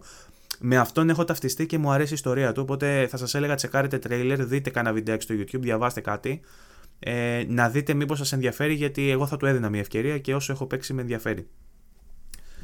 Αυτά λοιπόν. Και εμένα μου φαίνεται πολύ ελκυστικό να σου πω την αλήθεια. Το έχουμε ε, πάρει και για review εδώ μέσα. Θα το κάνω Βασίλη, θα το κάνω εγώ δεν ξέρω. Αλλά θα το. Είναι λίγο, είναι λίγο, είναι λίγο starter pack φάση σε, σαν παιχνίδι. Είναι don't nod ε, starter, starter pack, αλλά δεν έχει δηλαδή πολλές φρέσκες ιδέες. Αλλά έχει πολύ ωραίο writing, πολύ ωραίο narrative και η ιστορία του για την ώρα ο χαρακτήρας μου φαίνεται relatable. Οπότε γουστάρω. Παίζω δηλαδή με μεγάλη ευχαρίστηση. Αυτό. Λοιπόν, μετά έχουμε το Immortals Phoenix Rising, το οποίο κυκλοφόρησε στις 3 Δεκεμβρίου και έχουμε γράψει και review. Μπορείτε να το βρείτε στο site μας. Το έχει γράψει νομίζω ο Άρης ο Φουρναράκης. Ωραία. Ε, έχουμε κάνει και ένα βίντεο preview όταν το παίξαμε εμείς, ε, το οποίο έχει ανέβει με αυτή την επική συνεργασία νομίζω ήταν που κάναμε όλοι μας μαζί για να το βγάλουμε. Ε, οπότε υπάρχει και βιντεάκι στο κανάλι μας, υπάρχει και γραπτό review πλήρες από τον Άρη Φουρναράκη στο site μας. Δεν σας λέω περισσότερα να μπείτε να διαβάσετε. Ε, μετά έχουμε το Call of the Sea που μας είπες εσύ νωρίτερα Παύλο 8 Δεκεμβρίου το οποίο γίνεται εμπλή από μια ομάδα 12 ατόμων και αντλεί έμπνευση από την, και κληρονομιά από H.P. Lovecraft και τα Firewatch, Mist, Soma και Subnautica. Όλα αυτά μου αρέσουν τα παιχνίδια εντωμεταξύ. Παρ' όλα αυτά το Call of the Sea ε... δεν το έχω τσεκάρει καθόλου μικρή ομάδα. Ρε, εσύ είχαμε δει τρέιλερ, το ξανασχολιάζαμε αυτό. Σε κάποια έκθεση κάπου είχαμε δει ένα τρέιλερ αυτού και λέγαμε καλό, ωραίο. Ναι. Είναι ομάδα η οποία είναι από ό,τι φαίνεται σε All Star. Είπες πριν ότι μπαίνει Game Pass αυτό. Είπες πριν ότι θα μπει Game Pass. Μπαίνει Game Pass, ναι. Ωραία. Μάλλον θα βάλω Game Pass λοιπόν. Μάλλον θα ανανεώσω το Game Pass. Ε, και μετά έχουμε το Cyberpunk για το οποίο. Τρεις μήνες με ένα ευρώ για τους νέους συνδρομητές. Δεν είμαι νέος συνδρομητής όμως. Το, έχω, το έχω πάρει ήδη αυτό με το 1 ευρώ. Το έχω εξαντλήσει. Το έχω βάλει δύο φορές. Πώ φαίνεται ε, δεν νομίζω, δεν, δεν, δεν συμφέρει να γίνει κάτι τέτοιο. Είναι λίγο άβολο. Λοιπόν, και πάμε τώρα στο άρθρο το δικό σου που έχεις γράψει στη Ζούγκλα με τα 10 καλύτερα παιχνίδια του λανσαρίσματος. Τι θες, λοιπόν... να, τι θες να μας πεις Παύλο, για πες μας. Θα σου πω, έχουμε, αυτή τη στιγμή έχουμε δοκιμάσει στην ουσία από τα περίπου 30-40 παιχνίδια του, κύμα, του πρώτου κύματος που έχουν κυκλοφορήσει για το PlayStation 5 και το Xbox Series X. Ακόμα δεν έχουμε Xbox Series X, αλλά έχουμε δοκιμάσει τέλος πάντων τις ίδιες εκδόσεις. Καταλάβατε στα multiplatform στο PS5. Ε, από, αυτά τα παιχνίδια, πρώτον, ε, υπάρχει μια λίστα, θα το δημοσιεύσω και στο VG24. Υπάρχει μια λίστα με όλα τα παιχνίδια που κυκλοφορούν ως τώρα, θα την ανανεώσω κιόλας γιατί έχουν βγει 2-3 ακόμα. Ε, με 34 γράφω εδώ, νομίζω αυτή τη στιγμή πρέπει να έχει το store 38 παιχνίδια, αν δεν κάνω λάθος, του PlayStation 5 τουλάχιστον. Θα τσεκάρω και για Xbox ε, μέσα στα οποία βρίσκονται και καινούργια παιχνίδια που είναι αποκλειστικά για τη νέα γενιά, αλλά και κάποια άλλα τα οποία είναι cross-gen και έχουν πάρει ε, patch για να βελτιωθούν για να είναι PlayStation 5 έκδοση. Δεν μιλάω για τα patch τα οποία βελτιώνουν κάπως τις επιδόσεις, αλλά παραμένει η προηγούμενη έκδοση, όπως είναι για παράδειγμα το Days Gone. Αυτό δεν, δεν ανοίξει αυτή την κατηγορία. Ανέλησα στο προηγούμενο επεισόδιο ακριβώς οι κατηγορίες υπάρχουν. Ε, αυτή τη φορά μιλάμε μόνο για τα PlayStation 5 και Xbox Series X παιχνίδια. Στην ουσία το άρθρο είναι μόνο για PlayStation 5. Ναι, γιατί δεν είχαμε Xbox, φίλε, τι να κάνω; Μου, μου βγήκε αυθόρμητο, συγγνώμη, δεν το έκανα Αλλά δεν είναι αυτό. Είναι ούτως ή άλλως το Xbox, όπως έχουμε ξαναπεί, αυτή τη στιγμή δεν έχει κάποιο αποκλειστικό next gen. Το πρώτο νομίζω ότι θα βγει είναι το Medium, το οποίο το περιμένουμε πώς και πώς. Ε, αυτά τα υπόλοιπα ούτως ή άλλως είναι multiplatform, οπότε υπάρχουν μέσα στη λίστα. Οπότε ούτως ή άλλως η λίστα δηλαδή είναι σαν να είναι και για τις δύο πλατφόρμες. Ήρθε, ήρθε και ο Παναγιώτης ο Πάχος τώρα τις προηγούμενες μέρες. Ε, φυσικά στη λέξη και ήρθε και με αποστάσεις και με μάσκα κτλ. ήρθε και είδαμε Demon Souls και το συζητούσαμε αυτό το θέμα τώρα για το, ε, για το Xbox και το τι λανσάρισμα έχει κάνει και πραγματικά η κατάσταση ρε φίλε είναι λίγο εκνευριστική. Δηλαδή πήρε τώρα, πήραν αναβολές στα Medium, πήραν αναβολές όλα τουλάχιστον στο multi-platform, ένα θέμα που δεν το αγγίξαμε καθόλου, με μεγάλο σεβασμό το αφήσαμε στην άκρη. Ε, ήθελα, ήθελα να κάνουμε, αλλά τέλο πάντων για πες. Έχει γίνει μεγάλο θέμα με τα multi-platform ότι αποδίδουν καλύτερα στο PlayStation 5 και έχουμε πολλά παραδείγματα. Ε, Ως τώρα ναι. Ως τώρα ναι. Είναι νομίζω 5 ή 6 παιχνίδια τα οποία έχουν τεσταριστεί, έχουν δει. Ε, ε, είναι κοντά. Δεν είναι διαφορά δηλαδή η φάση PS4 με Xbox One. Καμία σχέση. Ναι, είναι ναι, ναι. πολύ πιο κοντά, αλλά πάλι υπάρχει διαφορά υπέρ του PS5, το οποίο είναι περίεργο. Ε, νομίζω Γιατί ότι σχετίζεται. Πολλοί λένε ότι σχετίζεται με τον API και ότι δεν αξιοποιείται σωστά τον DirectX 12. Κατά πάσα πιθανότητα αυτό είναι και θα διορθωθεί με τον καιρό. Αλλά το sad truth είναι ότι έχει γίνει ένα launch χωρίς αποκλειστικά και με, ε, με υποδέστερο performance ε, στο Xbox ε... Το οποίο βάζει το Xbox σε μειονεκτική θέση. Γιατί τουλάχιστον με το Xbox One X ήξερες ότι έχεις τις βελτιωμένες επιδόσεις. Παρόλο που δεν είχες τα παιχνίδια τα. που είχες κάποια παιχνίδια εδώ και εκεί δεν είχες τις βελτι... τις βελτιωμένες επιδόσεις. Εδώ τώρα δεν έχεις ούτε τις βελτιωμένες επιδόσεις ούτε τα παιχνίδια. Οπότε είναι λίγο δύσκολη κατάσταση. Ταυτόχρονα, το, ταυτόχρονα το Series S έχει πέσει στα πυρά, ε, στο πυρόβλητο, όχι στο απειρόβλητο, ε, λόγω της τάσης να χρησιμοποιείται ανάλυση 1080p αντί για 2K στα περισσότερα παιχνίδια τα καινούργια. Δηλαδή παίζουν σε 1080 όπως και το FIFA παίζει σε 1080 για παράδειγμα στο S. Τη στιγμή που το Xbox One X παίζει σε 4K, άσχετα που είναι παλιά η έκδοση, ρε παιδί μου, ε, θα μπορούσε ας πούμε, να κάνουν λίγο push παραπάνω. Οπότε είναι λίγο δύσκολη η φάση για το Xbox. Εγώ πιστεύω θα κάνει bounce back, θα γυρίσει στο παιχνίδι και θα παίξει μπαλά. Αλλά είναι rocky start που λένε. Έχει, έχει προβλήματα για αρχή, πιστεύω.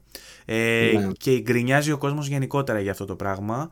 Ε, γκρινιάζει και μεταξύ του. Υπάρχει μια εσωστρέφεια και μια μιζέρια από ό,τι βλέπω στα, στα groups που κάποιος κόσμος έχει αρχίσει και λέει, ξέρω εγώ, πω, πω τι πήγαμε και πήραμε, ξέρω εγώ, και τι κατάσταση είναι αυτή και δεν τρέπονται λιγάκι εντάξει, θα μπορούσαν να κάνουν λίγο υπομονή γιατί πιστεύω ότι έχει τα facilities, έχει τις δυνατότητες η Microsoft να το γυρίσει ε, υπέρ της, να την αλλάξει την κατάσταση και πιστεύω θα το κάνει μέχρι το mid-gen, μέχρι τη μέση της γενιάς.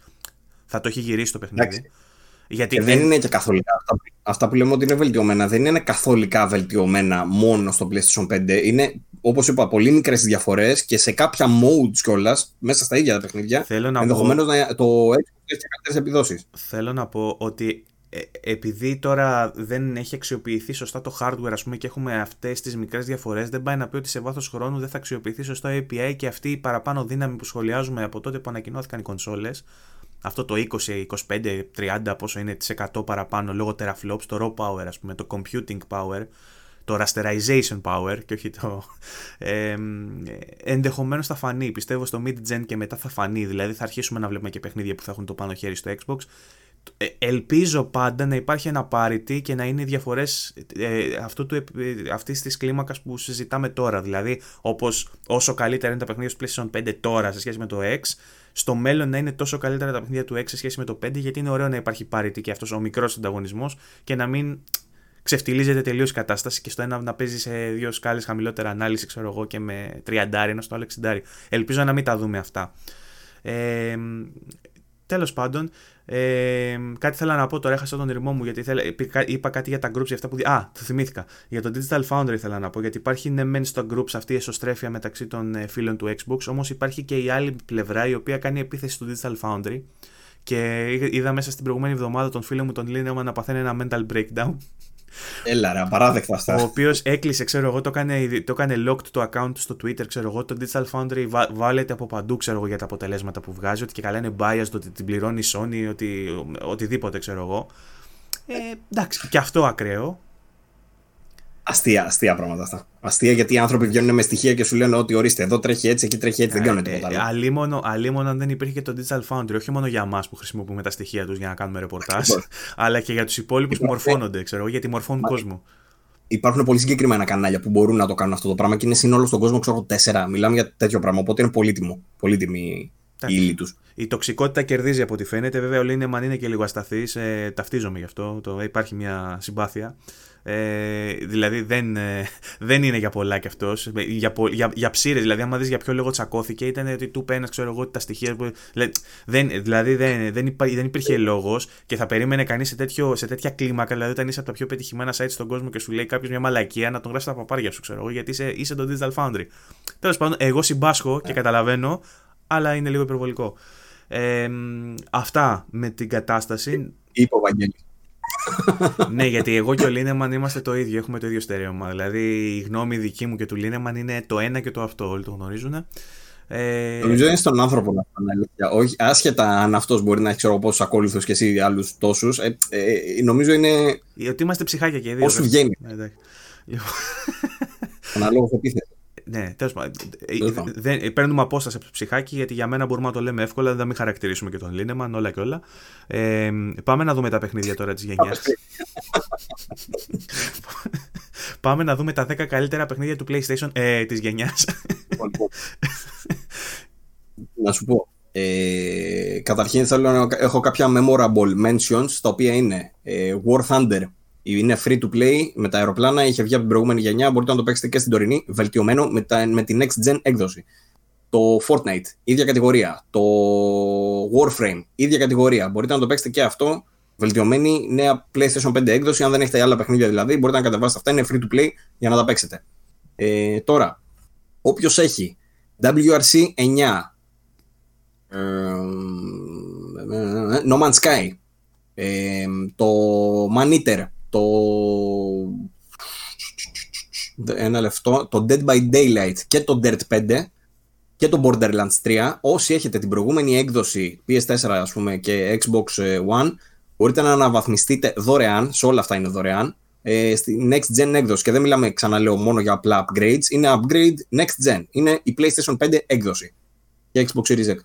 Ε, τώρα από όλα αυτά που δεν έχω βάλει στη δεκάδα. Θέλω να κάνω μια αναφορά στο Astros Playroom, το οποίο ήταν το πρώτο παιχνιδάκι που δοκιμάσαμε και πιθανώς να δοκιμάσει όλος ο κόσμος.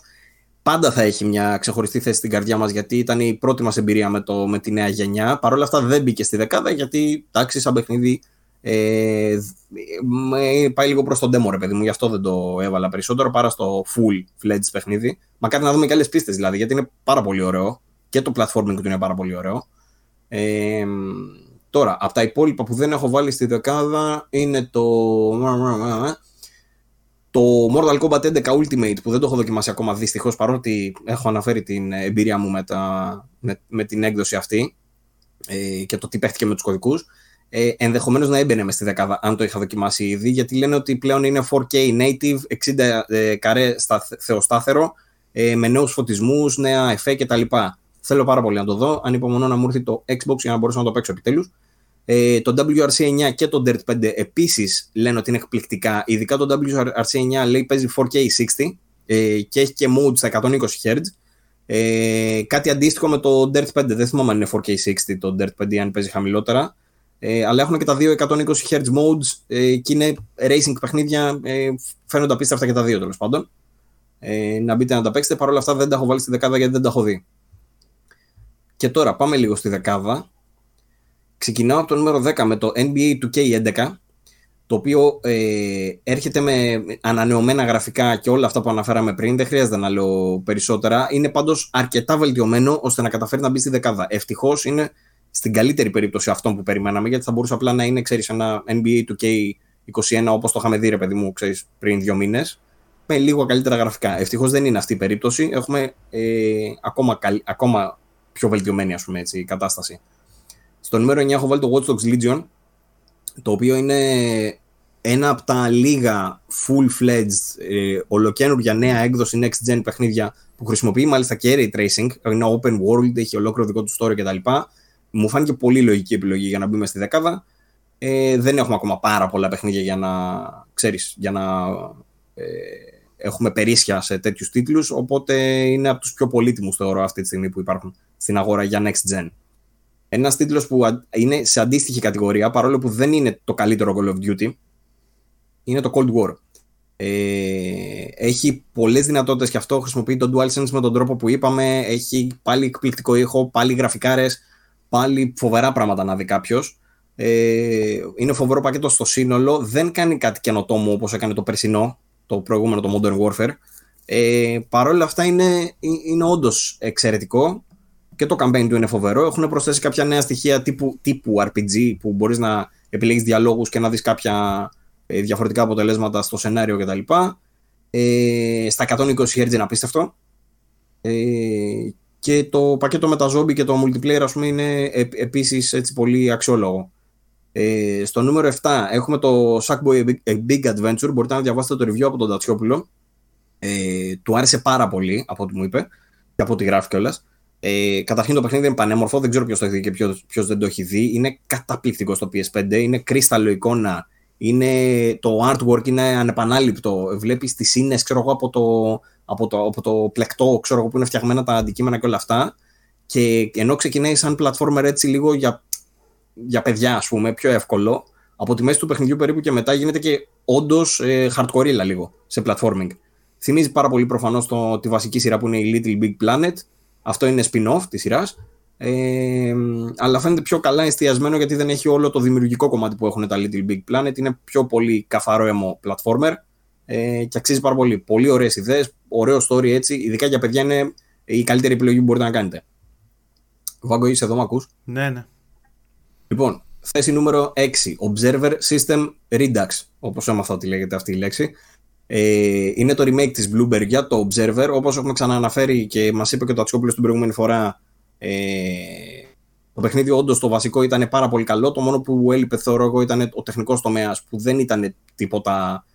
Δεν ήταν πολύ καλός, η αλήθεια είναι. Τώρα που έχει βελτιωθεί αυτό απίστευτα, έχουμε ένα εξαιρετικό παιχνίδι. Αλλά ο Τασιόπουλο μας είπε κιόλας ότι έχει κι άλλες βελτιώσεις και σε gameplay κτλ. Ε, χρησιμοποιεί και τα adaptive triggers, χρησιμοποιεί και άλλα πραγματάκια. Detectivικό thriller σε cyberpunk περιβάλλον ιδανικό. Και έχει μέσα και Rutger Hauer, μην το χάσετε. Όσοι δεν θα προλάβετε να παίξετε Cyberpunk γιατί θα το έχει η ACS και η Γενική, μπορείτε να πάρετε το Redux. Μπράβο. να, να ξεγελαστείτε λίγο με Cyberpunk παιχνίδι. Μακράν το καλύτερο παιχνίδι της Bloomberg ως τώρα και έχει βγάλει Layers of Fear και τέτοια αυτή η εταιρεία, έτσι. Και, και Blair Witch. Ε, το άλλο το παιχνίδι το οποίο σίγουρα έχουν προσπεράσει πάρα πολύ και αξίζει να του δώσουμε σημασία είναι το The Pathless είναι ένας indie τίτλος από τους δημιουργούς του Journey ε, Giant Squid. Δεν είναι ακριβώς τα ίδια άτομα, είναι κάποιοι από αυτούς. Ε, το οποίο όμως είναι στο ίδιο ύφος, δηλαδή είναι εικαστικό έτσι με εθέρια κίνηση στα 60 fps του PlayStation 5 είναι απίστευτο. Η κίνηση που βλέπεις είναι, είναι μοναδική, μακάρι να βγάζαν και το Journey σε τέτοια φάση. Ε, και είναι πάρα πολύ ευχάριστο γιατί έχει περιβαλλοντικούς γρίφους έχεις μια κοπέλα με ένα τόξο που πρέπει να πυροβολάει τέλος πάντων κάποιες σφαίρες για να προχωράει παρακάτω στις πίστες ε, δεν μπορώ να το περιγράψω. Είναι περισσότερο λίγο μάλλον abstract, αλλά είναι πάρα πολύ ωραίο, πάρα πολύ δυνατό. Σίγουρα το δυνατότερο indie που έχουμε στη λίστα. Και αξίζει να το τσεκάρει κάποιος. Επόμενο είναι το Devil May Cry 5 Special Edition για το οποίο γράφω review αυτή τη στιγμή. Ε, τρομερά βελτιωμένη έκδοση. Πολύ καλύτερη Special Edition από ότι ήταν η αντίστοιχη Special Edition του Devil May Cry 4. Έχει πάρα πολλές προσθήκες, ακόμα περισσότερες βελτιώσεις τεχνικές. Έχει πολλαπλά modes για να, για να τσεκάρει κάποιος, ας πούμε έτσι, για να κάνει ένα demo των δυνατοτήτων του, του Next Gen με Ray Tracing, με 120 FPS, άλλο mode, ε, έχει νέο χαρακτήρα μέσα, έχει το Virgil, έχει, έχει άπειρο πράγμα τέλος πάντων, 3D audio μέσα έχουν βάλει, τα adaptive triggers μόνο δεν χρησιμοποιεί πολύ, ε, όπως είχα αναφέρει που είναι μόνο η σκανδάλη για το Rev, αλλά είναι, είναι, είναι εξαιρετικό, είναι απίστευτο. Μιλάμε για ένα από τα καλύτερα action παιχνίδια, ξέρω εγώ, που έχουν βγει τα τελευταία χρόνια και το παίρνουν και το βελτιώνουν ακόμα περισσότερο, οπότε του μπάνω. Ε, στη θέση νούμερο 3 Έχουμε το Assassin's Creed Valhalla, το οποίο όπως έχετε αναφέρει και εσύ και ο Βασίλης Πολάκης ε, είναι το Assassin's Creed το καλύτερο των τελευταίων ετών σίγουρα ε, που επιτέλους επιστρέφει λίγο στην παλιά του έγκλη ε, που είναι από τα δυνατότερα γενικότερα της σειράς που έχει φοβερό setting ούτως ή άλλως και που στη νέα γενιά τρέχει και 60 να το πούμε και αυτό γιατί είναι σημαντικό. Ε, και είναι στην ουσία αυτή τη στιγμή και μόνο που είναι ένα από τα καλύτερα Assassin's Creed, το αξίζει μια θέση, ξέρεις, στο, στο top. Και από ό,τι θυμάμαι και εσύ ανέφερες ότι μάλλον θα είναι και στο top 5 σου της χρονιάς. Κατά πάσα πιθανότητα θα δούμε γιατί φέτος θα γίνει πραγματικά μεγάλη μάχη. Εν αντιθέσει με πέρυσι που εντωμεταξύ που ψάχναμε με το. Ναι, να δούμε τι θα βάλουμε, ξέρω εγώ. Και κάναμε και bend τους κανόνες για να βάλουμε μέσα το Star Wars, ξέρω εγώ, το Jedi για να συμπληρώσουμε. δεν είπαμε. Μέση χρονιά έχει. Αλλά ναι, ισχύει. Ε, και τώρα, στις δύο top θέσεις προφανώς έχουμε τα αποκλειστικά του PlayStation 5, τα οποία είναι και τα παιχνίδια που θα έλεγε κανείς είναι τα true next gen. Ε, θα το πω και δεν με πειράζει, ας φάω κράξιμο. Για μένα το Spider-Man ήταν ακόμα πιο εντυπωσιακό από τον Demon Souls.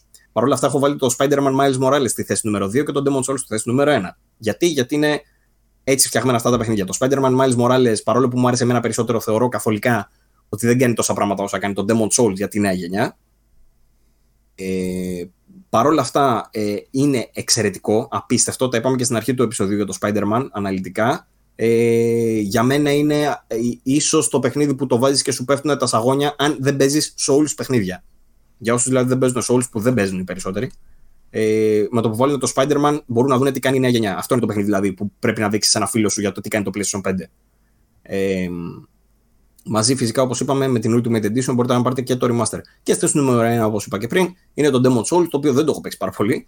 Αλλά η αλήθεια είναι ότι όλα αυτά που έχει κάνει η Blue Point ε, έχει δημιουργήσει όχι μόνο ένα από τα καλύτερα remakes που έχουμε δει γενικά, έχει δημιουργήσει ίσως τον καλύτερο ή αν όχι τον καλύτερο, ένα από τους καλύτερους τίτλους που έχουμε δει σε λανσάρισμα κονσόλας.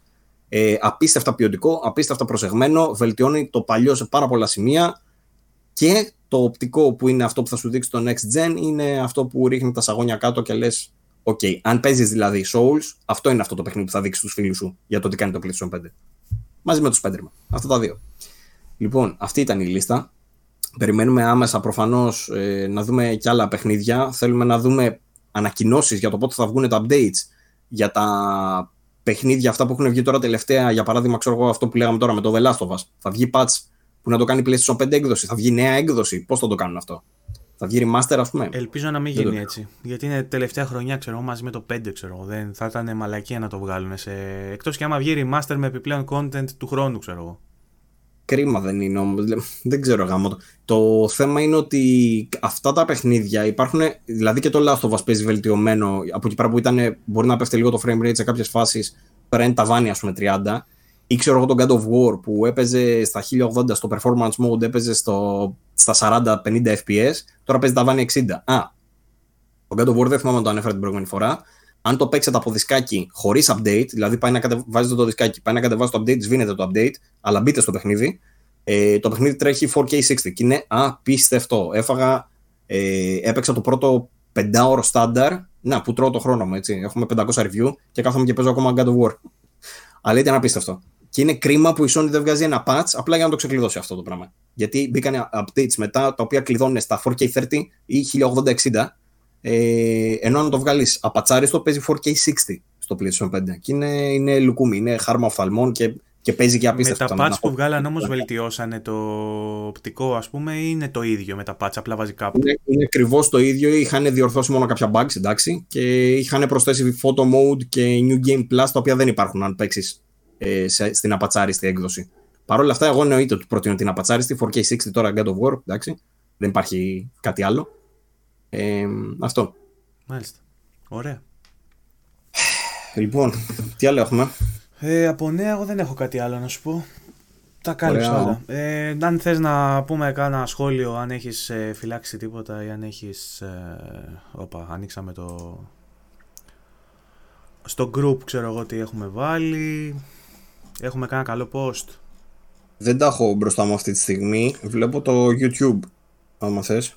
Ωραία. Περίμενε, εγώ είμαι στο group. Λοιπόν, έχει γίνει κουβέντα ε, για το... Έβαλε το meme ο Γιώργος για το Call of Duty που από κάτω τις παίξαμε για το αν είναι κάθε χρόνο ίδιο. Ναι, είναι κάθε χρόνο ίδιο. Ναι, και τα FIFA είναι κάθε χρόνο ίδια. Το Call of Duty για μένα δεν είναι ίδιο, αλλά OK. Okay. Εντάξει. Ε, πολλοί μας ποστάρουν ε, φωτογραφίες από Valhalla και από παιχνίδια που παίζουν. Μας αρέσουν αυτά. Συνεχίστε να μας βάζετε τι παίζετε. Ο Κυράνης έβαλε για παράδειγμα ότι πήρε το Platinum στο, στο Alien το Isolation που συζητούσαμε. Το έχεις δει το, το, το, τη λίστα του Alien; Μόνο και μόνο για τερματισμό είναι δύσκολο αυτό. Είμαστε, είμαστε περιπτωσάρες στο group, δεν υπάρχει τέτοιο. Ο Πιτέλης είδα ανέβασε ότι έκανε Platinum το Demon Souls. Άλλα από εκεί, εντάξει. Ε, τι άλλο. Α, έβαλε ο Τατσιόπουλος αυτό το tweet του David Hayter ότι θα, για τη φήμη ότι θα, ότι θα έπαιζε τον, ε, τον Snake στο remake και λέει ότι δεν έχω καμία τέτοια πληροφορία αλλά αν ισχύει ξέρω εγώ είμαι μέσα. Που έλεγε και, στο, και στο Metal Gear το 5 που κλεγόταν στο Twitter αυτός ο hater ότι δεν έχω τέτοιο, δεν με, δεν με έχει ε, προσεγγίσει κανείς, τα ίδια λέει και τώρα. Ναι. Άρα τα έλεγε έτσι για το Θεαθήνε ή όντως δεν τον είχαν προσεγγίσει σε εκείνη τη στιγμή; Να σου πω. Α, εντωμεταξύ για το Metal Gear βγήκε ο ηθοποιός, είπανε. Δεν νομίζω να είναι φήμη, νομίζω ότι είναι όντως το κανονικό το casting. Ο ηθοποιός που θα κάνει τον, ε, τον Snake. Και είναι ο τύπος που έπαιζε στο Star Wars, ο. Πώς λέγεται, Oscar. Oscar Isaac. Isaac, Isaac, ε, Oscar Isaac, κάπως έτσι. Κάτι τέτοιο, ναι. Ναι. Λοιπόν... Εντάξει. Εντάξει. Μια. Καλός είναι. Εντάξει. Ναι. Λοιπόν, ε... Καλαϊτζίδης πρώτη πλατίνα το Astrobot, γενικά πλατίνες ο κόσμος παίζει. Καλό είναι αυτό. Είχε το Spotify αυτό που σου έβγαζε ποιο είναι το κορυφαίο σου podcast και μας έβαλαν κάποιοι ότι το κορυφαίο τους podcast ήταν το VG24 και για εμάς ας πούμε, ακούμε και τον εαυτό μας. Είμαστε τέτοιοι. και ευχαριστούμε πάρα πολύ που μας έχετε τέτοια προτίμηση και αγάπη. Να ξέρετε ότι είναι αμοιβαίο αυτό και εμείς σας αγαπάμε. Μας έχετε αγκαλιάσει. Ε, τι άλλο; Ε, έφτιαξαν το Valhalla, μας ενημερώνει ο Καλατζίδης, το είπαμε και νωρίτερα, ότι εμφανίστηκε το tile για το free upgrade στο Valhalla που δεν μπορούσαν να κάνουν την αναβάθμιση ορισμένη. Και στο Watch Dogs Legion και δεν ξέρω αν έχει λυθεί για τα Spider-Man και Sackboy που έχουν αναφερθεί, αλλά και στο Watch Dogs Legion ε, αναφέρεται ότι, ότι πλέον υπάρχει το free upgrade. Για τους Μερακλείδες ο Κυράνης μας ενημερώνει πάλι ότι έχει βγει πορνό Cyberpunk VR. Για όσους δεν θα έχουν το παιχνίδι στο launch μπορούν να παίξουν κάτι άλλο. Δεν το είχα δει αυτό. ναι, βγήκε όντως πορνό VR ε, Cyberpunk 2077. Α, είχαμε την είδηση ότι το Xbox Series S μέσω μιας εφαρμογής emulation μπορεί να παίξει το God of War του PlayStation 2 καλύτερα από ό,τι παίζει σε emulators άλλους, ενώ το PlayStation 5 δεν μπορεί να το κάνει καν. Λένε ότι είναι για emulation το Xbox Series S ότι είναι φοβερό, ε. Ναι, ναι. Ναι. Ε, και έχει βάλει ένα βίντεο ο Στέφανος ο Δανιλίδης στο γκρουπάκι που το δείχνει αυτό ε, κανονικά live ρε παιδί μου να παίζει κάποιος God of War σε Xbox Series S και παίζει τέλεια. Ε, τι άλλο. Ε, κάτι αστεία δικά μου, πολύ ωραία. Η ενημέρωση του Παύλου για τον God of War, όπως μας είπε πριν, ότι απατσάρι το τρέχει σε 4K 60 και φτάσαμε στο τέλος μέχρι την προηγούμενη εβδομάδα. Αυτά είναι όλα και όλα. Τα post από το γκρουπάκι μας μπορείτε να μπαίνετε, να μας ε, βάζετε και εσείς τα δικά σας memes, να μας ε, ποστάρετε ό,τι γουστάρετε και τα καλύτερα θα τα αναφέρουμε στο podcast. Εννοείται πως σχολιάζουμε και απαντάμε από κάτω, μας αρέσει να έχουμε επικοινωνία. Ε, πάμε να δούμε και το YouTube. Έχεις μπροστά στο σχόλιο το YouTube; Έχω, ναι. Το ένα που κρατάω εδώ πέρα και το έχω και θέλω να το πω εδώ και πόση ώρα είναι ένα που λέει Βαγγέλη Πρεζάκη. Πες την αλήθεια, συνεχίζει ακόμα και σήμερα να παίρνεις τηλέφωνο στον, κοτσόλο, στον Κοτσόβολο για να πάρεις τη δόση σου. δεν επιβεβαιώνω ούτε. Ε, εγώ δεν το Τι; εγώ δεν το αποκλείω. Η αλήθεια είναι ότι το σκεφτόμουν να παραγγείλω κάτι γιατί ο Γρηγόρης με, με, με έχει πεθυμίσει ο Γρηγόρης στο Κοτσόβολο. Θέλει να με ακούει. Ε, να τους πάρει και να τους πεις πού είναι το PlayStation 5. Μα κύριε, εδώ πέρα βλέπω ότι το έχετε παραλάβει. Α, ναι, σωστά, συγγνώμη. Άστα Α, ναι, σωστά, συγγνώμη. Το είχα ξεχάσει. Από συνήθεια. Γενικά, μ' αρέσει, που, λοιπόν, μ αρέσει, μ αρέσει που ο κόσμος έχει καταλήξει σε τέτοιους χαρακτηρισμούς, έχει υιοθετήσει και τους αναπαράγει και μέσα σε φάση ο Βαγγέλης στο πρεζάκι, ο Βαγγέλης στο ψυχάκι, ας το διαβάσει. Δηλαδή. Πάντα φορτιάζει τη μάνα σου, μάνα κοίτα. δηλαδή, μένει και μένει ο κόσμος κάπως στη συνειδήση του κόσμου και βγαίνουν και βγαίνουν παρατσούκλια, αλλά πρεζάκι. Λοιπόν, λοιπόν ένας εδώ πέρα, ο Μότσα 108 λέει ότι μέχρι χτες σε συμπαθούσε. Όταν άκουσε την προηγούμενη εκπομπή, όμως λέει ότι ε, και την κατάθεση ψυχή σου λέει σε αγάπησε, να ξέρεις. Ευχαριστώ, τον αγαπάω κι εγώ. Είναι αμοιβαία. είναι αμοιβαία τα αισθήματα. Όποιος με αγαπάει, αγαπάω κι εγώ. Ο Σωτήρης εννοείται ότι περιμένει ακόμα λέει Souls αφιέρωμα. Ναι. Ε, έχουμε κάποιες ερωτήσεις για, τα, για ακουστικά μετά επειδή είχαμε βγάλει το review για τα Pulse 3D την προηγούμενη εβδομάδα μας ρωτάνε αρκετοί τι εναλλακτικές έχουν, επειδή αναφέραμε ότι το 3D audio μπορείτε να το πάρετε με όλα σχεδόν τα ακουστικά. Βέβαια, όλα τα ακουστικά δουλεύουν με το jack 3,5 χιλιοστών. Αυτό το jack, ε, ο αναλογικός ήχος δεν είναι τόσο καλός όσο ο ήχος που θα πάρετε μέσω USB ασύρματα ψηφιακά. Ε, αυτό πρέπει να το αναφέρουμε. Παρ' όλα αυτά, εντάξει, δεν έχει μεγάλη διαφορά φυσικά. Ε, και επίσης με το 3D, με το, με το 3,5 χιλιοστών, ε, μπορείτε να πάρετε από όλα τα ακουστικά που είναι μεγάλη βοήθεια, μεγάλη, μεγάλη ευκολία.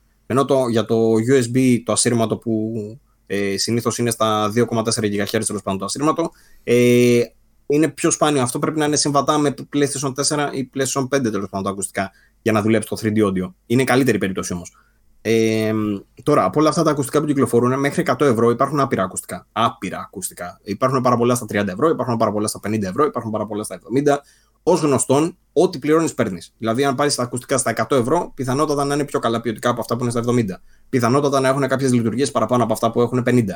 Ε, δεν μπορώ να προτείνω ένα συγκεκριμένο. Καλό θα είναι κάποιος ο οποίος, ρε παιδί μου, καλό θα είναι να ξέρουμε τι χρήση κάνει κάποιος. Δηλαδή, αν θέλει κάποιος να ρωτήσει, ξέρω εγώ τι ακουστικά να πάρει, καλό είναι να μας πει τι κάνει. Δηλαδή, παίζει μόνο Fortnite, παίζει μόνο Call of Duty, κάνει γενική χρήση, παίζει single player games.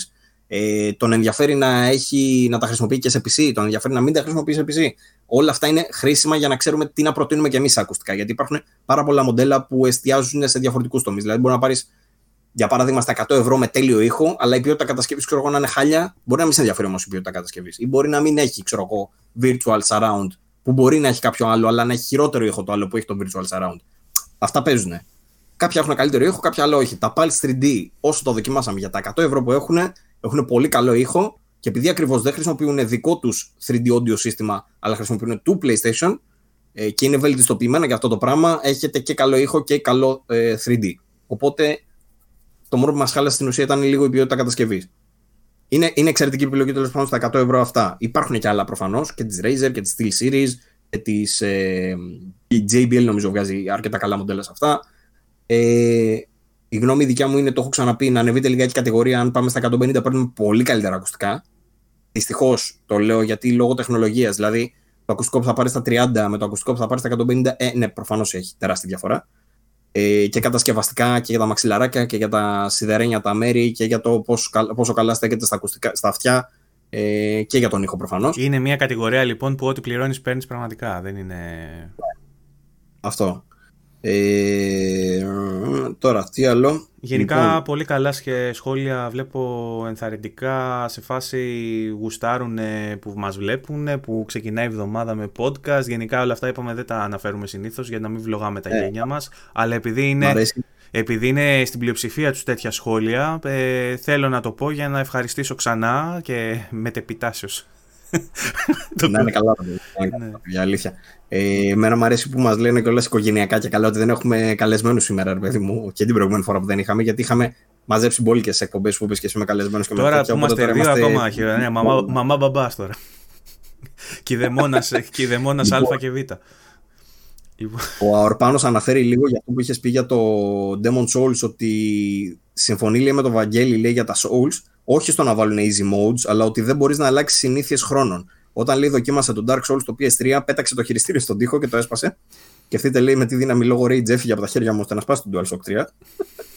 το κάνουν αυτά, αυτά τα παιχνίδια, η αλήθεια αυτή. Ε, και ότι ήδη λέει ε, δίνει τα συγχαρητήρια στη Microsoft γιατί το backwards compatibility το κάνει ήδη μια γενιά και πάει πάρα πολύ καλά. Ε, και μακάρι λέει να το έκανε και το PlayStation 3 αυτό το πράγμα. Θα της έδινε τότε και τη Sony τα συγχαρητήρια. Όπως και να έχει όμως η νέα γενιά καλά το πάει με το backwards compatibility, θα έλεγα εγώ. Mm-hmm. Έστω και στην, ε, μόνο για το PS4 ας πούμε, που έχει το PS5 και αυτό είναι εξαιρετικό νέο. Ε, λοιπόν, έχουμε επιβεβαίωση ε, για αυτό που λέει εσύ με την πιστοτική. Μπράβο, ναι, αυτό είδα του King Nigan τώρα το, ε, το σχόλιο ότι του δέχτηκε την PayPal. Ορίστε. Εγώ είδα τον χρήστη Σουβλάκη που το γράφει, αλλά για πες. Και ο Σουβλάκης το γράφει, πω πω πίνασα τώρα. Ε, κοίτα, το, λέει ότι το έπαθε και αυτός, όμως έχουμε σχόλιο πιο κάτω του King Nigan που λέει ε, ότι μέσω store ε, ε, έχει συνδέσει την ε, PayPal και δουλεύει κανονικά. Η PayPal όντως δουλεύει κανονικά, ισχύει. Ε, το πρόβλημα παρατηρείται με συγκεκριμένες κάρτες από ό,τι έχω καταλάβει και εγώ ε, μετά από πολλές μέρες που προσπαθώ να το επιλύσω δεν κατάφερα με τίποτα να συνδέσω Mastercard της Eurobank ενώ κατάφερα με την πρώτη να συνδέσω Mastercard της Alpha Bank. Ε, η οποία είναι και prepaid, είναι προπληρωμένη και την έβαλα έτσι σαν τέστρε, παιδί μου. Δεν είχε χρήματα μέσα. Απλά να δω αν συνδέεται και συνδέθηκε. Οπότε τώρα αναγκαστικά θα κάνω μεταφορές στην προπληρωμένη για να αγοράζω με εκείνη, ας πούμε. Ε, δεν ξέρω γιατί γίνεται. Είπα και στο προηγούμενο, νομίζω ότι όσο το, το έχω ψάξει στο Google, κάτι λένε για κάποια τεχνολογία στις κάρτες. Ε, έχει ένα αρτικόλεξο, κάτι τρία γράμματα, κάπως λέγεται μια τεχνολογία, EVS, δεν ξέρω, κάπως λέγεται μια τεχνολογία, η οποία είναι δικλίδα ασφαλείας τέλος πάντων και πρέπει να την έχει η κάρτα για να τη δεχτεί το PlayStation Store, ότι είναι και καλά δικλίδα ασφαλείας που με ενημέρωσε στο PS Store μπήκε και αν η κάρτα σου δεν, είναι, δεν πληρεί αυτή την προπόθεση δεν μπορεί να χρησιμοποιηθεί. Αυτό βλέπω από τα Google Search που τα λένε στο Reddit τώρα και σε τέτοια. Δηλαδή επίσημη τοποθέτηση από τη Sony δεν υπάρχει. Ε, αυτό. Απλά mm. αν έχετε πρόβλημα, είτε δοκιμάστε με PayPal, είτε δοκιμάστε με μια άλλη κάρτα. Δοκιμάστε, ας πούμε, να βγάλετε μια prepaid, είτε εικονική. Γίνεται πλέον και virtual να βγάλεις. Μέσα, μέσα από το κινητό σου, ας πούμε, μπορείς να βγάλεις virtual prepaid card. card ε, να πάρεις τα στοιχεία και να τα βάλεις και η διαχείριση του, του, ε, του λογαριασμού και των ε, ε, καταθέσεων και το πόσα χρήματα έχει μέσα, πόσο φορτίζεις την κάρτα γίνεται μόνο από το κινητό σου και είναι εικονική, δεν την έχεις στα χέρια σου. Δοκιμάστε λοιπόν τέτοια workarounds αν δεν σας δουλεύει. Ναι, πες. Υπάρχουν και οι κάρτες η N26 και η Moniz και οι τέτοιες έτσι. Προφανώς υπάρχει και αυτή η λύση. Ναι. Αν θέλετε να πάτε σε κάτι τέτοιο. Και σαν ίστατη, και σαν, ίστατη, σαν ίστατη λύση είναι αυτό που είχα κάνει εγώ με το Plus που πήγα και αγόρασα από κλειδάδικο ε, ε, το wallet, το wallet ε, τέτοια, ναι, και το έβαλα στο wallet το ψηφιακό και είχε μέσα λογαριασμός με τα χρήματα. Λοιπόν, ε, τώρα λοιπόν, θα ε, ο Retro Digital 79 λέει ότι, ήταν, ότι θα είναι ηρωνικός για τον Black Friday γιατί λέει είναι μαύρο χάλι φέτος, μαύρο χα, χάος τέλος πάντων, ότι δεν, ε, όντως οι προσφορές φέτος δεν ήταν έτοιμα το ιδιαίτερο. Ο Γιαννούτσος ε, Συγκεκριμένα είπαμε ότι του Xbox ήταν απαράδεκτες αυτές που βγήκανε, για το PlayStation βγήκαν οι ίδιες με πέρσι που ήταν ok, αλλά εντάξει πάλι οι ίδιες. Ε, νομίζω νομίζω είχαμε πει και στο προηγούμενο ότι έσχος είναι ας πούμε η προσφορά που είχε βγει με το One S που έκανε 260 και 300 ευρώ έκανε το Series S, ξέρω, εντάξει, τραγικό. Κανένα νόημα. Βέβαια, ε, το, το, το, τέτοιο το, το ενδιαφέρον και το χαρμόσυνο, ας πούμε, εντός εισαγωγικών, ανάλογα όπως το βλέπεις πάντα, είναι ότι φέτος την Black Friday γίνανε πιο ψύχρεμες κινήσεις. σω φταίει και ο COVID, ίσως φταίει ότι είμαστε πιο μαζεμένοι όλοι οικονομικά για κάποιους λόγους, ξέρω εγώ. Ε, δεν είδα την ίδια φρενίτιδα που υπήρχε τις προηγούμενες χρονιές με τον Black Friday και ευελπιστώ να γίνει ακόμα μια περίοδος εκπτώσεων και να μην γίνει αυτό που γινόταν τα προηγούμενα χρόνια, γιατί δεν αξίζει πραγματικά με το μέγεθος, με, με την τάξη των εκπτώσεων, ξέρω εγώ, να γίνεται τόσο μεγάλος δώρος. Δηλαδή, είδαμε και φέτος περιπτώσεις πάλι με μαγαζιά που πήραν την τιμή αυτή που είχε, την ανεβάσανε και με την έκπτωση την ρίξανε πάλι στην ίδια που ήταν πριν, ξέρω εγώ. Ή, ε, δηλαδή. Α, ναι, πες. Ακούω πληροφορία, πληροφορία που σου έχω. Έμαθα από εταιρεία. Ε, δεν λέω πια για προφανείς λόγους ε, ότι δεν θέλουν να λένε, να λέμε εμείς μάλλον, ότι τις τιμές τις ορίζει η αντιπροσωπεία. Που αυτό ισχύει στην Ελλάδα. Δυστυχώς, εν αντιθέσει με τις άλλες αγορές, το έχουμε ξαναπεί αυτό. Εν αντιθέσει, ξέρω με την αγορά της Αμερικής, που το κατάστημα έχει τη δυνατότητα να ρίξει το κόστος γιατί προμηθεύεται απευθείας από την εταιρεία και δεν υπάρχει ενδιάμεσος, ε, όπως είναι στην Ελλάδα. Στην Ελλάδα όλα τα προϊόντα έρχονται σε αντιπροσωπείες. Δεν, δεν, δεν, κατασκευάζουμε κάτι εδώ πέρα για να μπορέσει το κατάστημα να πάει στον κατασκευαστή να του πει δώσω μου στην τάδε τιμή για να το βγάλω εγώ φθηνότερα. Αυτό δεν μπορεί να γίνει στην Ελλάδα τουλάχιστον στην πλειοψηφία των προϊόντων. Οπότε, οι retailers και όλοι αυτοί που πάνε στην αντιπροσωπεία, η αντιπροσωπεία δίνει την ίδια τιμή σε όλους για να υπάρχει ισορροπία στην αγορά. Αυτό το πράγμα αναγκάζει μετά τους retailers να έχουν ακριβώς τις ίδιες τιμές όλοι. Γι' αυτό βλέπουμε στα προϊόντα ακριβώς την ίδια τιμή στον Κοτσόβολο, ακριβώς την ίδια τιμή στον Public, ακριβώς την ίδια τιμή ξέρω εγώ, στον άλλον. Παρ' όλα αυτά, έμαθα τώρα από εταιρεία ότι δεν αρέσει στους retailers ε, να λέμε εμείς ότι την τιμή τους τη δίνει η αντιπροσωπεία. Θέλουν να λένε οι ίδιοι οι retailers ότι ο Κοτσόβολος βγάζει τέτοια τιμή. Που δεν ισχύει όμως. Δηλαδή είναι μαλακή αυτό το πράγμα. Λοιπόν. Και επειδή δεν το θέλουν αυτοί, τι πάει να πει; Τίποτα, έλατε. Απλά το έμαθα τώρα σαν πληροφορία και μου φάνηκε ενδιαφέρον και, και εγώ θέλω να παίξω Cyberpunk αύριο. Μπορώ. Ναι. λοιπόν, ε, οπότε το Black Friday όντως εντάξει. Καλό να μην γκρινιάζουμε, ρε παιδί μου, γιατί ξέρεις, εγώ, πήρα, εγώ πήρα την μπάρα μου, δεν με νοιάζει. Δηλαδή κάνει 89 ευρώ και την πήρα 75. Εντάξει, πιάστηκα. Γίνονται κάποιες καλές εκπτώσει. Αυτό. Α κρατήσουμε αυτό. Ότι δηλαδή, αν θες να πάρεις μια τηλεόραση, όντως μάλλον η καλύτερη περίοδος μέσα στη χρονιά είναι αυτή. Εγώ ναι. πούλησα μόνος μου ε, και στον Τατσιόπουλο και στον κουμπάρο μου μία BX. με ρώτησαν ποια είναι η καλύτερη τηλεόραση σε αυτά τα λεφτά, πηγαίνετε πάρτε τη. Τέλος. RLG, RLG. Λοιπόν. Ε, τι άλλο έχουμε; Λοιπόν, ο Νίκος Οπιτέλης έγραψε ένα πολύ συγκινητικό σχόλιο που μου άρεσε πάρα πολύ. Λέει ότι όταν κάποιοι λέει, ασχολούνται και βοηθάνε κόσμο και άλλοι αδιαφορούν, αυτή είναι η διαφορά σας. Ε, προσωπικά με τιμά πάρα πολύ αυτό το σχόλιο. Είναι κάτι το οποίο όντως προσπαθώ να κάνω από την αρχή που έχουμε δημιουργήσει το VG24. Σκοπός είναι πάντα η επικοινωνία με τον κόσμο και ό,τι ξέρουμε να μοιραζόμαστε τις πληροφορίες, ό,τι έχουμε πρώτοι να μπορούμε να το μεταφέρουμε. Όποιος έχει πρόβλημα με κάποιο πράγμα και μπορούμε να τον βοηθήσουμε, θα το κάνουμε. Όποιος έχει πρόβλημα, ξέρω εγώ, με κάποια εταιρεία, να μπορέσουμε να στείλουμε στην εταιρεία κάτι και να ασχοληθούμε τέλος πάντων. Αυτός ήταν πάντα ο σκοπός του VG24 και θέλω να το συνεχίσουμε αυτό το πράγμα. Είτε κάνουμε το podcast, είτε γράφουμε στο site, είτε οτιδήποτε. Μπορεί να γίνομαι λίγο γλυκανάλατος αυτή τη στιγμή. Δεν πειράζει. δηλαδή, η πλειοψηφία των ε, σχολείων είναι τέτοιου ύφους, οπότε καλό είναι να το κάνουμε αντρές κάποια στιγμή. Πρέπει να, να ευχαριστήσουμε δηλαδή και για, αυτό που, για το feedback που δίνει ο κόσμος. Λοιπόν... Ε, για, να, για να πάμε σε κράξιμο, ο Σωτήρης ο Αθανασόπουλος λέει ότι μη φοβάσαι, λέει, μην αγχώνεσαι. Το δεύτερο boss λέει στον Demon Souls θα το βγάλεις στις 32 του μήνα. Είμαι τώρα στο δεύτερο boss. Ε, ο μήνας έχει 5 του, οπότε αν, αν συνεχίζαμε να μετράμε μετά τον Νοέμβρη, έχω ξεπεράσει το προσδόκιμο που έδωσε ο.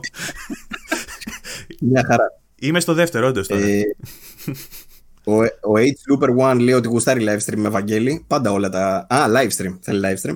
Θέλει live και έχω τάξεις ότι θα κάνω. Έχω πάρει και την κάμερα εντωμεταξύ την οποία κάνω review. Το έχω ολοκληρώσει το review. Απλά θέλουμε να κάνουμε και βίντεο και μου έχει μείνει το μοντάρισμα. Ενδέχεται να το δουν μαζί με το επεισόδιο όταν θα κυκλοφορήσει ή κοντά τουλάχιστον. Έχετε το νου σας λοιπόν για review με την κάμερα, την HD κάμερα του PlayStation 5. Και ε, το έχω στο πρόγραμμα να κάνω και ένα live κάποια στιγμή. Ψάχνω να βρω ποιο παιχνίδι θα κάνω. Ήθελα να κάνω το Cyberpunk, δεν μας πήγε καλά αυτό.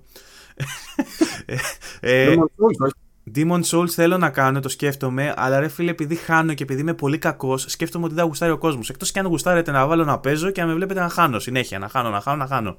Βέβαια, μπορούμε να το κάνουμε αυτό για να τους βγάλω και να λένε τα σχόλιά τους και να μιλάμε live, αλλά θα το δούμε. Γράψτε μας τα σχόλια μου ψήνεστε και γιατί ψήνεστε και θα το κανονίσουμε. Για να καταλάβεις γιατί τι κοινό έχουμε, ε, ο Αρωτρόλ γράφει ότι ο Λερός λέει γελάει μόνος του με δημόσιο αβάλανο, λέει και είναι priceless. Ο, ο Αρωτρόλ είναι το δηλαδή, παιδί. Ο, ναι, ο Αρωτρόλ. Μόνο είπε το αστείο. Όχι, δεν το είπα μόνος μου. Είναι, ναι, ναι. Είναι... Γέλασες μόνος σου. και ο Αρωτρόλ του άρεσε, ρε παιδί μου, που ήταν γελάσμα. Είναι, είναι reference από το Fight Club, ρε. Και ο, Αρο, ο Αρωτρόλ μας είχε, γράψει στο, μας είχε γράψει το προηγούμενο ότι ακούει κι αυτός. Γι' αυτό. Δηλαδή το πιασε. Αυτός απλά γελάει επειδή εσύ δεν το πιάνεις και δεν γελάς. Και αυτός γελάει και εγώ γελάω προφανώς. Άσε τώρα. Θα μας πεις εσύ τώρα. Ράντε. Θα μας πεις εσύ τώρα, άσε. Λοιπόν, Αυτά νομίζω Ωραία. κάτω, δεν έχει κάτι άλλο. Έχει βασικά, απλά είναι στο ίδιο μήκος κύματος. Ο Σωτήρης ε, ε, ενίσταται, έχει κάνει 45 σχόλια για το Last of Us και για το. είτε κοροϊδεύει εμένα για το Demon Souls. Εντάξει, το κατάλαβα, ρε Σωτήρη, δεν είμαι καλός στο Demon Souls. Σωτήρη δεν το έχεις καταλάβει, πες του κι άλλα. Εντάξει, λοιπόν. πείτε ό,τι θέλετε, δεν με πειράζει καθόλου. Εκτός από τις φορές που τσαντίζομαι και αρχίζω και φωνάζω μόνος μου, όλες τις υπόλοιπες είμαι cool με αυτό. Ωραία. Λοιπόν, αυτά. Έχεις κάποιο άλλο ε, για κλείσιμο, θες να πούμε κάτι άλλο για κλείσιμο ή είμαστε κομπλέ; Ε, μια αναφορά στα reviews που έρχονται ήθελα να κάνω. Έπρεπε να έχει βγει ήδη το Devil May Cry 5, δεν το έχω προλάβει, θα το προλάβω τώρα άμεσα. Η, το review της κάμερας. Θα κάνουμε μια αναφορά και στα υπόλοιπα περιφερειακά του PlayStation 5 που είναι η βάση φόρτισης. Ε, τι άλλο έχει μείνει, ρε; Ε, νομίζω σου δώσανε χειριστήριο βάση φόρτισης, ακουστικά και κάμερα. Το, για το δεύτερο χειριστήριο δεν νομίζω να κάτσει να γράψει review. Το δεύτερο χειριστήριο μου. Τι είναι ακριβώς το ίδιο με το πρώτο. λοιπόν, ε, περιμένουμε reviews τώρα για Fitness Boxing 2, ε, για NBA 2K, το έχει αργήσει ο Θα το φάω που θα μου πάει. Ε, το Kingdom Hearts Melody, ε, δεν θυμάμαι πώς το λένε ακριβώς. Melody of κάτι, ένα rhythm game, τέλος πάντων spin-off του Kingdom Hearts το κάνει ο Βασίλης, μάλλον θα το προλάβουμε τελικά αυτό, γιατί μας ήρθε σε δισκάκι σε δεύτερο χρόνο και δεν καταλάβαμε καν πότε ήρθε, οπότε δεν ξέρω αν θα προλάβει να το ενσωματώσει πριν έρθει το Cyberpunk. Ε, το Mortal Kombat που κάνω εγώ και επίσης έπρεπε να έχω βγάλει. Το Visage που κάνει ο Βασίλης επίσης έπρεπε να έχει βγάλει. Είναι το thriller που αναφέραμε την προηγούμενη φορά, αλλά έχει πήξει τη δουλειά, η αλήθεια είναι αυτή. Ε, το Twin Mirror που είδες εσύ, μάλλον θα το κάνω review ή εγώ ή ο Βασίλης. Ποιο άλλο έχουμε. Το Sakuna of uh, Rise and Ruin είναι ένα Κινέζικο. δεν είμαι σίγουρος. Ναι. Ε, αν είμαι RPG, action RPG, κάτι τέτοιο είναι. Έχει πάρει φοβερές βαθμολογίες. Ε, το κάνει review τώρα ο Λεωνίδας. Ε, και τα άλλα δύο που έχουμε, τρία είναι το Summon Max Remastered που το έχω πάρει εγώ για το Switch. Ε, είναι στην ουσία ένα remaster της πρώτης σεζόν του Summon Max της Telltale, το οποίο το έχουν κάνει remaster ε, developers της Telltale που έχουν φύγει τώρα από την Telltale γιατί δεν υπάρχει πλέον η Telltale όπως την ξέραμε. Είναι, έχουν πάρει τα δικαιώματα άλλες εταιρείες και έχουν φτιάξει άλλα πράγματα, άλλες εταιρείες. Θα το αναφέρω πιο αναλυτικά σε επόμενο επεισόδιο. Ε, το Summer Max, λίγο που το δοκίμασα στο Switch, είναι πανέμορφο απίστευτο για τους λάτρεις της σειράς ε, και της, των παιχνιδιών της Telltale. Είναι νομίζω το πρώτο παιχνίδι που είχε βγάλει η Telltale ever ε, και έρχεται ανανεωμένο πλέον με καινούριο φωτισμό, καινούριο χειρισμό κτλ. Είναι η πρώτη σεζόν από τις τρεις. Ε, τι άλλο έχουμε, το Dragon Quest που αναφέραμε πριν, το κάνει ο Στάμος review και το άλλο ένα, το Temtem. Το Temtem το οποίο έρχεται σε early access στο PlayStation 5 και στο PlayStation 4 αλλά βγαίνει και PlayStation 5 έκδοση. Ε, το έχει πάρει ο Άρης αυτή τη στιγμή, θα, το κάνουμε, θα, γρα, θα γράψουμε preview για την early access έκδοση η οποία όμως είναι πολύ διαφορετική από τις beta και τις alpha που έχουμε δοκιμάσει στο παρελθόν. Για όσους δεν θυμούνται τι είναι το Temtem, να πούμε ότι είναι ένα παιχνίδι τύπου Pokemon, ε, αντιγραφή βασικά του Pokemon από ό,τι θυμάμαι που είχατε δει και εσείς. Ε, το οποίο έρχεται τώρα είναι ότι κοντινότερο τέλος πάντων μπορείτε να δοκιμάσετε σε Pokémon στο PlayStation 5. Από ό,τι καταλαβαίνω, έχει κλατάρει η συντακτική ομάδα, έχει ο καθένας από πέντε παιχνίδια. είναι, είναι η εποχή που περιμέναμε, ρε παιδί μου. Ξέραμε ότι με το που σκάσουν οι κονσόλες και τα λοιπά, και όχι τίποτα άλλο. Έρχεται το Cyberpunk, μάλλον. Καλά θα, πάει, καλά θα πάει αυτό. Πάντως έρχονται ωραία πράγματα. Μείνετε συντονισμένοι και στο YouTube και στο site μας vg24.gr. Ε, και ε, εμείς δεσμευόμαστε να συνεχίσουμε να παράγουμε όλο αυτό το content το, και ποσοτικά και ποιοτικά, αυτό προσπαθούμε να κάνουμε, ενώ ταυτόχρονα να διατηρούμε και αυτό το φιλικό ύφος που έχετε καταλάβει και γι' αυτό μας παρακολουθείτε, πιστεύουμε. Ε, αυτά από εμά. Μπορείτε να θυμίσω βέβαια για όσους μας παρακολουθούν σε κάποια πλατφόρμα και δεν θυμούνται για τις υπόλοιπες, δεν γνωρίζουν ή δεν έχουν ακούσει ακόμα για τις υπόλοιπες. μπορείτε να μας βλέπετε στο YouTube, μπορείτε να μας ακούτε από Spotify, μπορείτε να μας ακούτε από Apple Podcast, ε, Google Podcast, Anchor και κάποιες άλλες ε, podcast υπηρεσίες. Ε, υπάρχουν links για όλα αυτά στην περιγραφή του βίντεο που βλέπετε, αν μας βλέπετε από YouTube αυτή τη στιγμή. Να υπενθυμίσω... Λοιπόν, ναι, πες. Συγγνώμη που σε διακόπτω πάλι. Βρήκα βίντεο modsin.gr που κάνουμε εγώ, εσύ και ο Νίκος στο σπίτι μου. Ε, Ανασκόπηση γενιάς. Ανασκόπηση γενιάς. Το είχα ξεχάσει ότι υπήρχε καν αυτό. Η, η αλήθεια είναι ότι αυτό το βίντεο το έχω ανεβάσει εγώ, το έχω μοντάρει εγώ, αλλά έχω χάσει την πρόσβαση στο Modsin. Έχω χάσει την πρόσβαση στο YouTube, οπότε δεν μπορώ καν να τα κάνω απόρριτα. Αυτά τα βίντεο θα μείνουν για πάντα στο χρονοτούλα τη ιστορία. Ρε, το είδα και επειδή θυμάμαι ότι δεν θέλαμε να βγάλουμε καν τις φάτσες μας, έχουμε βάλει. Άκου τώρα σκηνοθετική άποψη. Έχουμε βάλει πάνω σε ένα τραπέζι χειριστήρια και παιχνίδια και μιλάμε εμείς από πάνω. ναι, ναι, ναι. Και είμαστε εμείς πίσω από την κάμερα. Η κάμερα τραβάει το τραπεζάκι με τα πράγματα και εμείς είμαστε πίσω από την κάμερα και μιλάμε και κάνουμε ανασκόπηση γενιάς για την προηγούμενη γενιά. Ναι, ήταν στις αρχές της προηγούμενης γενιάς και μιλάμε για την προ-προηγούμενη. Εκπληκτικές ιδέες όλα αυτά που είχαμε κάνει. Απλά θέλω να πω για το πόσο έχουμε εξελιχθεί από τότε. Παραγωγές άλλο επίπεδο. Καλά, εντάξει. Άμα, άμα πάει. Όχι, δεν το λέω. Θα έλεγα άμα πάει κανείς και δει τα παλιότερα βίντεο, αλλά άστο. Α μην το κάνει κανένας. ε, εξελισσόμαστε. εξελισσόμαστε. Ε, αυτό. Κάθε Δευτέρα κοντά σας. Κάθε Δευτέρα κοντά σας, ε, γύρω στις 9 με 9.30 ανεβαίνουν τα επεισόδια. Το, έχω, το έχουμε προγραμματίσει έτσι γιατί έτσι έχετε ζητήσει εσείς. Οπότε, αν σας χαλάει κάτι με την ημέρα και την ώρα κτλ., αφήστε προτάσεις να τα συζητήσουμε αν θέλετε να γίνει κάπως διαφορετικά. Σύμφωνα με το feedback που έχουμε, Μας έχετε πει ότι γουστάρετε να ανεβαίνει Δευτέρα, first thing in the morning. Πηγαίνετε στη δουλειά 9-9.30 το πρωί, βάζετε να παίζει VG24 podcast και γύρω στις 2 το μεσημέρι που τελειώνει η δουλειά έχει τελειώσει και το podcast τόσες ώρες που κάνουμε. Οπότε βγαίνει, βγαίνει όλη μέρα κομπλέ. Το σημερινό θα είναι ώρα. ναι, ναι, ναι. Πόσες ώρες μιλάμε; Ε, είναι αρκετές γιατί κάναμε και διακοπές. Εγώ ξεκίνησα με ήλιο και με κατράμι σκοτάδι. Είχα κοπέλα μέσα, πρέπει να με έχει χωρίσει και να φύγει. Πρέπει να πήρε και τα παιδιά. Πρέπει να έχει φτάσει 2021. Έχει βγει το Cyberpunk. Έχει πάρει και άλλη αναβολή βέβαια. Τέλος πάντων, αυτά. Ευχαριστούμε πάρα πολύ. Επαναλαμβάνουμε, είμαστε υποχρεωμένοι και πρέπει να το λέμε συνέχεια. Ευχαριστούμε πάρα πολύ για τη στήριξη. Μας βοηθάτε να ανέβουμε. Ε, αυτά από εμά. Ανανεώνουμε το ραντεβού μας για την επόμενη εβδομάδα. Μέχρι τότε, να είστε όλοι καλά. Γεια σας.